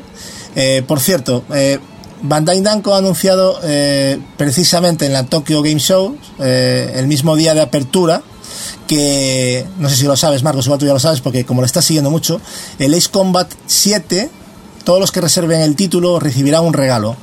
En caso de los usuarios de PlayStation 4, una copia digital del Ace Combat eh, 5 de PlayStation 2, o sea, uno de los más valorados de la franquicia, eh, que se va a ver eh, como en PlayStation 2, pero a mayor resolución. No es un remaster, pero que vamos, que se va a ver. Ya no se veía mal el de PlayStation 2, que conste. En el caso de Xbox One, pues una copia digital del Ace Combat 6, que como sabéis en su momento fue exclusivo en 360. Y bueno, también se van a añadir para todos los sistemas la opción de pilotar diferentes aviones, como el Douglas F4E y bueno, skins para aviones de, de entregas anteriores. Marcos, ya te queda poco, ¿no? Para disfrutarlo. ¿Lo jugarás en VR o en Pro? ¿Cómo lo vas a hacer? No, no, no, lo voy a jugar en VR de principio a fin. De Como Resident Evil, ¿no? Como dijiste. Exacto. Es- ese juego es para jugarlo en VR. en Que no me vengan. Si no tienes VR, pues te compras las VR. Porque ese juego es para jugarlo en VR. Yo creo que te vas a marear y todo. Da igual, pero me marearé con gusto. Si hay juegos que. Chicos, Dime. ¿alguno de ustedes tiene más o menos idea de cómo va a ser la estructura del videojuego? ¿Cómo van a ser las misiones y demás? En comparación con los viejos 6 Combat. Pues igual que los 6 Combat. Eh, por, por lo que he visto va a ser prácticamente igual. Vas a ver tu- tus pa- tus partes de cinemáticas entre misiones y misiones que te cuentan la historia, pero el, el desarrollo va a ser la misma. O sea, te, te van a dar en un plano lo- el objetivo, escoges el avión que tú creas conveniente, las armas que creas conveniente y para adelante. O sea, Pero eso- será eso una, que- será una onda más arcade como para llegar. Arcade total. O sea, es que decir otra A ver, cosa en. Ace, Ace Combat siempre ha sido arcade total. Sea, no Sí, ha sí. sido ningún Sí, no, no, Pero, pero sabes, sabes una cosa, Leo, lo bueno que tiene que, aun siendo tan arcade, dices tú, coño, estoy pilotando, tío. O sea, es una cosa, ¿sabes? O sea, eh, eso me encanta, esa contradicción, ¿no? Porque parece una Es contradicción. que, ¿sabes lo que quería decir? Que en un arcade no se toma en cuenta desde el momento en el que estás por arrancar el avión, o sea, más allá de que sea o no simulación, que esto ya sé que es un arcade, pero a veces el juego se toma en serio a sí mismo, o sea, más allá de ser un arcade, tiene ciertos toques de que quiere ser un simulador, igual que los juegos Sí, de... de como Forza. Forza también, Si te, refieres, si te refieres al despegue, sí, aquí hay despegue básicamente para disfrutar de esa, de esa sensación en la realidad virtual. Igual que Claro, despegues pero- de un portaaviones. sí. Pero vos lo comparás con los juegos de Ubi, el- la, la saga Hawks de Tom Clancy, que fueron dos juegos, que era súper arcade, hasta incluso podías mover la cámara, era una locura, ¿no? no De simulador no tenía nada porque capaz que arrancabas la misión en pleno vuelo, o sea que era arcade al 100%. Entonces yo me imagino que este Ace Combat 7, posiblemente para seducir a más gente, me parece que van a tener que serlo arcade a, full, a tope. Te, te voy, te voy a rebotar la pregunta, Leo. ¿A ti, por algún motivo, no te interesaría si no fuese simulador o lo preguntas por otra cosa? No, lo pregunto por preguntar porque a mí yo, de más pendejo, Para ti, ¿qué te gustaría? Sí, para mí, eh, para mí, no, a ver, pará, yo de más chico jugaba a los Play Simulator, me encantaban los simuladores y podía Ah. estar ponía el avión en vuelo, me iba al baño, volvía y el avión seguía volando. Este, me pasaba horas y después cada vez le empecé a tomar más el gusto al arcade porque quería todo más, más para allá, ¿viste? No quería pasarme, Ya. ¿viste? Todo el tema de... Mira, te voy a hacer una. Hay, hay un juego que no sé si lo conoces, que es el Sturmovik. ¿Lo conoces? De aviones. Sí, sí, es Vale. ruso, creo, de Vale. Machine, creo que. Pues hazte una idea de eso, pero con cazas. O sea, eh, el Sturmovik eh, es un arcade, porque es arcade. Tenía. Se quería tomar en serio, como dices tú a sí mismo, pero no era un simulador, ni mucho menos. Pero sí tenía cosas que, que, que respetaban mucho la, la aerodinámica, bueno, cosas para de un funcionamiento de un avión, ¿sabes? Pero, Pero para de un- arrancar el avión, claro, yo lo veo jugado en PC y tenía sus cositas, ¿eh? Podías ver la cámara desde adentro, Exacto. para aprender Pues- las perillas. Yo entiendo que va a ser algo así. Yo entiendo que sí. Y ojalá, porque ya te digo, eh, los que conocen Sturmovik se van a hacer una idea. No todo el mundo lo conoce, pero pero ya te digo, eh, yo estoy deseando jugarlo, la verdad. Tengo, tengo muchas ganas. El juego se va a poner a la venta el próximo 18 de enero de 2019 para, para PlayStation 4 y, y Xbox One, si no me equivoco también. Mientras que la versión para Windows PC pues estará disponible el, el 1 de febrero de 2019 mediante Steam, ¿vale? Va a salir un poquito más, más tarde. Y bueno, para, para concluir las noticias de hoy, eh, tenemos una que nunca quisiéramos dar. Y es que hemos sabido recientemente que Telltale Games, eh, creadora entre otros juegos como The Walking Dead y el fantástico The Wolf Among Us, eh, pues ha despedido al 90% de su plantilla actual, dejando un pequeño equipo para cumplir, bueno, con las obligaciones de la, de la compañía. La empresa dijo en una entrevista al portal CNET que cerraba por desafíos insuperables y concluyeron eh, con lo siguiente. Lanzamos algunos de nuestros mejores títulos este año y recibimos una gran cantidad de comentarios positivos, pero al fin y al cabo eso no se tradujo en ventas. Un poquito decir, joder, muy buena crítica, pero al final no lo compró ni Dios. O sea, una pena, ¿no? El expresidente ejecutivo eh, Kevin Brunner dijo en Twitter, eh, elegimos aventurarnos hacia donde otros no se atrevían a ir y encontramos cierto éxito en el camino. Se necesitó mucha visión, suerte, fuerza de voluntad, trabajo en equipo, talento y días y noches muy largos para llegar allí, pero siempre habrá valido la, la pena. Eh, bueno, Leo, eh, ¿cómo, ¿cómo te has tomado esta noticia? ¿Te ha afectado especialmente o, no Sí, te dice? sí, a, a mí me da la lástima y me, me duele mucho cuando cierro un estudio, sea del videojuego que sea, porque en especial los juegos de Telltale aportan cierta variedad. O sea, en la generación pasada yo me acuerdo que todo el mundo se quejaba de que era todo shooter, que Xbox y- metió el shooter a tres manos, y en parte era verdad, pero había otros géneros si uno se ponía a buscar. Y bueno, y hoy por hoy, juegos de aventura interactiva o aventura gráfica, me duele que un estudio cierre, a ver, también de conducción, de todo me molesta, pero qué sé yo, significa de que hubo una cierta fórmula que no funcionó o que, que lo habíamos hablado en el chat internamente, de que me parece que estaban tratando de abarcar demasiado, se estaban tratando de meter en muchos, muchas películas, Sí, en series es- conocidas. Exacto, es que eso lo hemos comentado, no es por ser ventajista, pero nosotros internamente hemos comentado muchas veces que Telltale se estaba pasando de rosca, que estaba abusando de la fórmula. Pero claro, yo nunca pensé que iba a llegar a este punto, ¿no? La verdad, porque fue una tuvo cierto éxito, pero se ve que la gente, pues no. Marcos, tú no sé cómo. Recuerdas que esto lo hemos comentado internamente mil veces. Sí, pero bueno, es eh, ahí el problema radicó más bien en, a ver, no sé cómo, en los encargados de, en, los jefes que llevaban los proyectos, porque comenzaron bien eh, con, de, bueno, el juego de zombies y el de y el de creo que es el hombre lobo de, de lobos porque no, no, no estoy muy puesto en, en sus juegos The Wolf Among Sí, Us. sí, tuvieron mucha mucha fama y de ahí subieron para arriba. Y el problema es que comenzaron a hacer proyectos y proyectos y proyectos y proyectos uno tras otro, uno tras otro y siempre iguales, no han evolucionado, no han cambiado algo, no han hecho nada nuevo, siempre es el mismo el, mismo sistema con distintos personajes, sobre todo de estos eh, franquicias, Batman, que si Minecraft, que si y todo muy episódico y sobre todo con bajo coste, porque eso, eh, estaba claro que intentaban minimizar los costes. Y pues, eh, digamos que con el paso del tiempo demasiados proyectos, pocas ventas o ventas cada vez menores llevaron a lo que llevaron. Eh, el lo que le veo a esta compañía, que quiso hacer mucho con poco y no arriesgó tampoco, o sea, no, no quiso evolucionar y estaba, ya, ya llevaba tiempo el run run, sobre todo ya se veía eh, con cada juego nuevo que venía, que llegaba aquí con unas traducciones, mitad del juego estaba traducido, la otra mitad no estaba traducido, eh, un Cristo que, a ver, Ya. que lo que haya pasado ahora, eh, se- digamos que se veía venir. Sí, aunque es cierto, pero que había, había algo que no, que sabíamos que iba a petar, pero yo no pensé que iba a ser el cierre del estudio, que haría una ratificación o que bueno, vale, pues salimos de esta, cambiamos la, pero al final pues ha Se sido tendría que ful- haber centrado en, en un tipo de, de juego, porque eh, los últimos esos estaban funcionando muy Sí. bien. De hecho, iban a sacar también, bueno, el, el tema este de.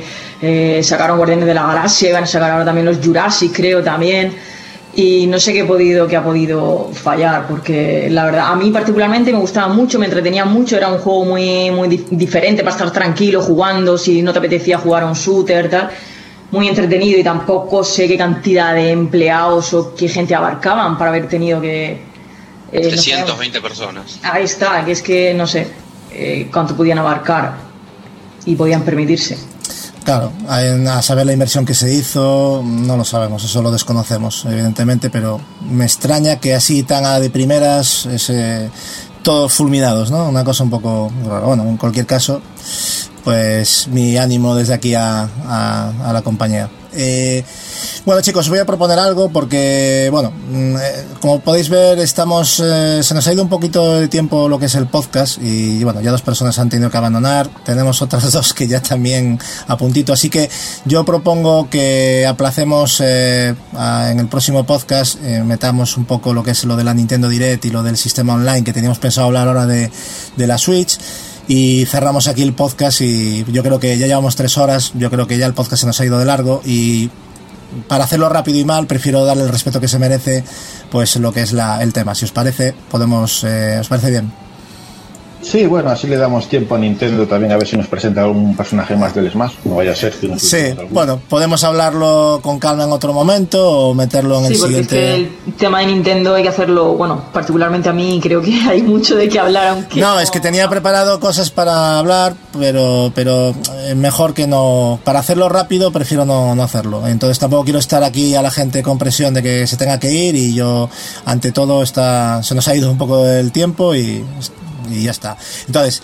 mm, Hasta aquí hemos llegado con este reloj, pero sí quiero, antes de despedirnos, me gustaría que nos fuéramos con una sonrisa, ¿no? Con una noticia que, que no deja de sorprenderme y que, bueno, queremos compartir con, con vosotros, ¿no? Atención al titular, ¿eh?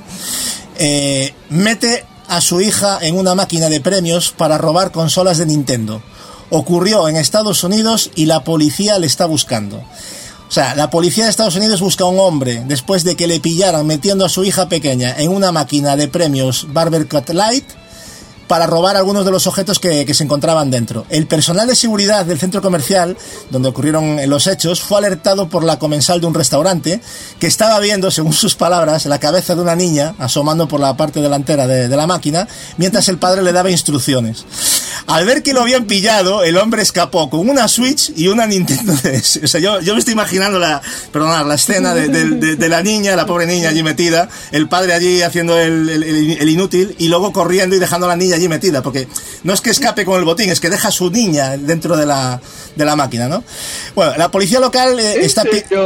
no, no, que no es coña. O sea, la policía local está pidiendo ayuda a otros visitantes del centro comercial para localizar al hombre. Atención, se describe como un hispano barbudo de entre 20 y 30 años de edad. Y espero que no sea Capi ni Mosfidri, aunque bueno, nunca se sabe con lo, que, con lo desaparecidos que están. Igual nos damos una sorpresa. ¿Qué, qué os parece la noticia? Tú, Edward, por ejemplo, ya. No es broma, ¿eh? es de verdad, es verídica. Sin palabras, ¿no? Yo, yo me quedé loco. Nintendero nato, ¿eh? Ese, ese- Sí. ese- ese por Nintendo mata, ¿eh? no, no, mata. O sea, la policía por eso, No porque sé, es es de demasiado Nintendo. surrealista, pero es que...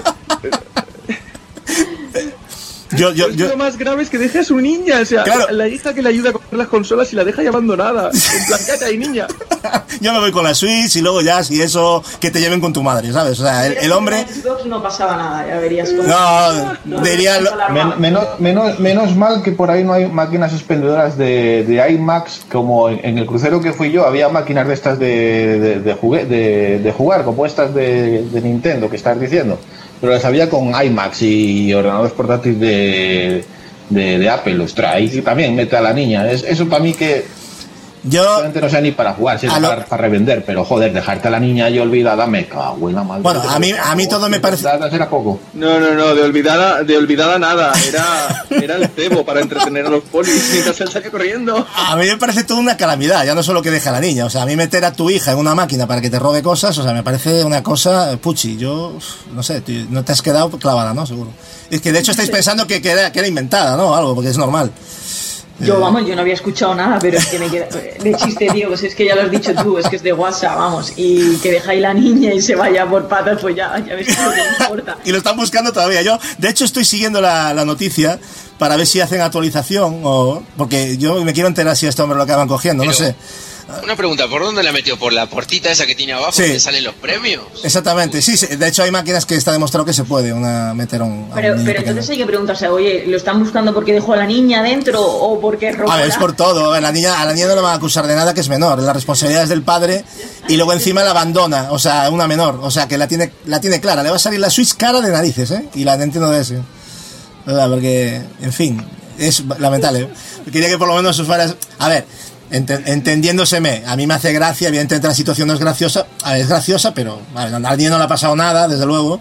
No creo que baja un trauma por eso, pero bueno pero que me, a mí me ha hecho graciosa, me parece que me parece una cosa que digna de Qué comentar. mal, qué mal que hace Nintendo. Qué mal, que ¿eh? hace Nintendo. Eh, Lastra a la gente. Que Nintendo se pusiera en contacto con la familia y a la niña por lo menos le diera una Switch o algo. Es el, es el momento de hacer algo ahí, ¿no? Quedarían de Por puta ma- madre. Exactamente. O que venga a Microsoft y diga, toma, no te hace falta robar, yo te la regalo. y ya está. o Sony, ¿no? Cualquiera de los dos. Bueno, pues nada, era, ya sabéis que siempre me gusta meter una noticia, un par de ellas así de cachondeillo, que me divierto mucho buscando este tipo de material. Y nada, Puchi, pues voy a despediros. Eh, espero que hayas cogido con fuerzas este retorno, que te lo hayas pasado bien y que hayas Sí, disfrutado de tu micro. Te vas a escuchar luego, ya verás qué, qué maravilla. El micro ha sido todo, bueno, no lo he dicho, ha sido en Gatsu, su, gana mucha pasta y Sí, uf, no, no digas eso que luego te creen, ¿eh? No, genial. Bueno, espero que se haya oído mejor que, que- y he disfrutado mucho. Hacía mucho tiempo ya que no grabábamos, que no hacíamos podcast y, y bueno, con ganas y, y sobre todo a ver si lo de Nintendo lo hacemos pronto y, y- y hablamos que hay más temas en No, el no, tintero que- que se han quedado. queda, queda ahí, eh, compromiso total. Lo que pasa es que por circunstancias yo creo que es Sí, mejor no, hacerlo que hacerlo a toda prisa. Sí, estoy de acuerdo. Mm, Yo creo que no hay que tener respeto a la... Y luego encima pensar que eso lo hacemos a Nintendo, o sea, encima. O sea, ya sabes cómo a la gente. Pero bueno, los que nos Sí. conocen ya saben que no nosotros no Los vamos por ahí. haters van a salir ahí Eso, otra los vez. haters ya nos van a crujir, ¿no? Directamente. bueno, no tenemos mucha queja con haters, la verdad, en eso no nos podemos quejar. Que Nada, es que que un no. placer. Eh, hasta la próxima. Muy bien, Marcos, lo mismo te digo. Espero que hayas disfrutado, compañero. Hombre, además que eh, se notó, creo que la, la gente va a decir, hostia, estos comieron, comieron un loro, ¿eh? Porque Ya, joder, ya. No, no nos dio tiempo a dar todo el temario con, la- con las ganas que en las que entramos. Pero bueno, Sí, a ver sí. si este año sí conseguimos que tanto tú como yo, como los que presentemos el programa, consigamos eh, que la estructura llegue a su tiempo. Porque siempre nos decimos dos horas y se nos va, hora y media y se nos va. Pero bueno. Sí, yo estaba mirando el vez reloj. salga, alguna vez nos va a salir, ya verás que sí. Eh, no lo sé, tío. Yo ya, ya, ya, ya me rindo porque, bueno, la culpa fue mía porque metí dos cosas que estaban fuera de la tal y se nos extendió por culpa de eso. Pero bueno, casi siempre tengo la culpa yo en estas cosas. Eh, y a veces vosotros un poco también por dar la chapa, pero casi siempre la tengo yo. Eh, así que nada, próximamente, Reload presentado por ti o quien sea, o por mí otra vez, eh, ya, ya haremos, ya incluiremos este material lo antes posible para que no quede muy desfasado y informemos a la gente de, de estas cosas, porque lo del online ya está aquí y lo de la Nintendo Direct, pues yo creo que hay cosas que hay que comentar. Eh, Edward, Bueno, tranquilo que en el próximo tocamos eso y alguna cosita más de Nintendo. Exactamente. seguro. Aprovechamos y hacemos, o hacemos algo especial de Nintendo y lo metemos todo junto, ya veremos. Eh, Edward, lo mismo, compañero, también. Y saludos a ti, y a tu móvil. Eh, que nos ha deleitado toda la noche. Es de, es de, es de Sony, ¿eh? El móvil es de Sony. Pues- pues por eso es- por eso es pesado. Algo, al- algo en especial. El tío quería hablar, esa, se va el dueño, o sea, es como Eh, el pues dueño. nada, yo. Sí, sí, Bien. como el dueño. Pues nada, yo encantado de volver aquí. Yo la verdad tengo ganas. A mí me apetece un podcast corto. A mí me apetece uno de esos de acabar a las 6 de la mañana de preparar ¿Verdad? cuantos cafés. A mí me apetece uno de esos. Eso es mola, eh, también. bien, Tiene bien, su cosita, eh. Tiene su sustancia. preparándotelo Sí, y ya. de, eso- de, de ver, de ver cómo van cayendo los colaboradores. Eso, eso es lo que mola. Sí, porque mira, es curioso, ¿eh? En un, Eso en, mola.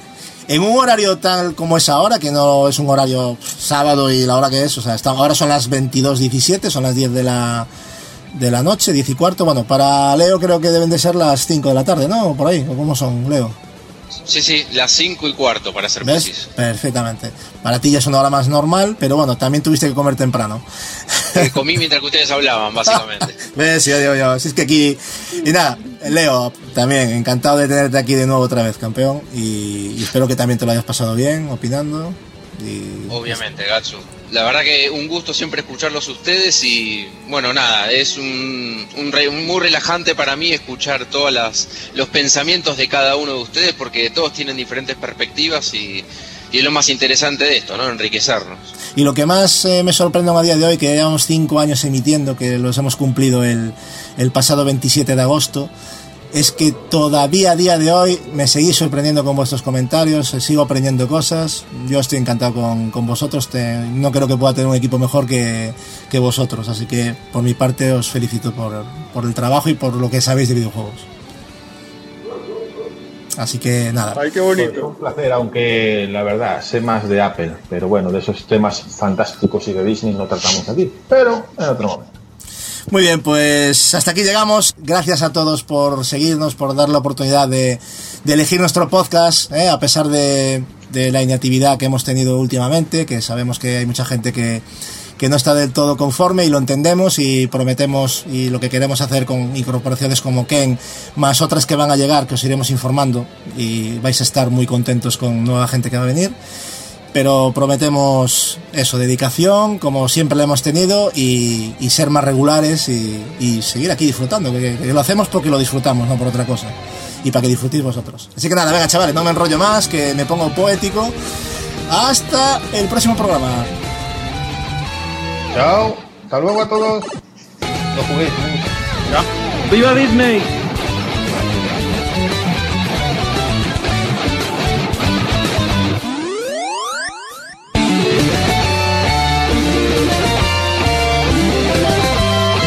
Bienvenidos a En el punto de mira Reload. Reload.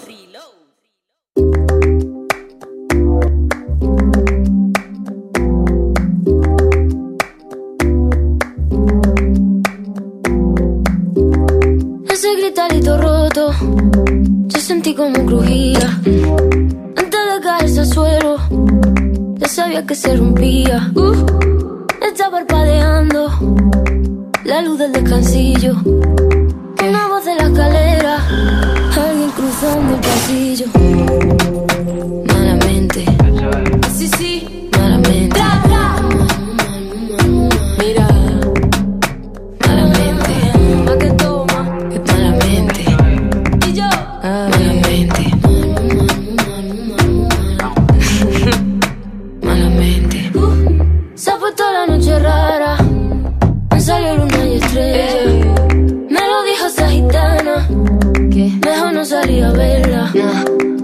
sueño que estoy andando por un puente que la acera. Mira, Cuanto más quiero cruzarlo, va. Más se mueve y tambalea malamente. Así sí.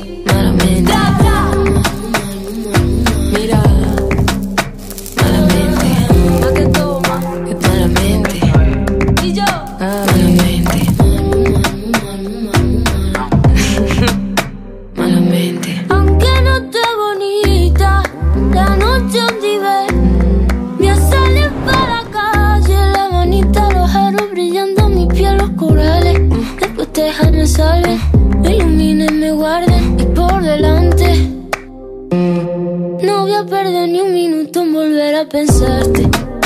Malamente. Sí, sí.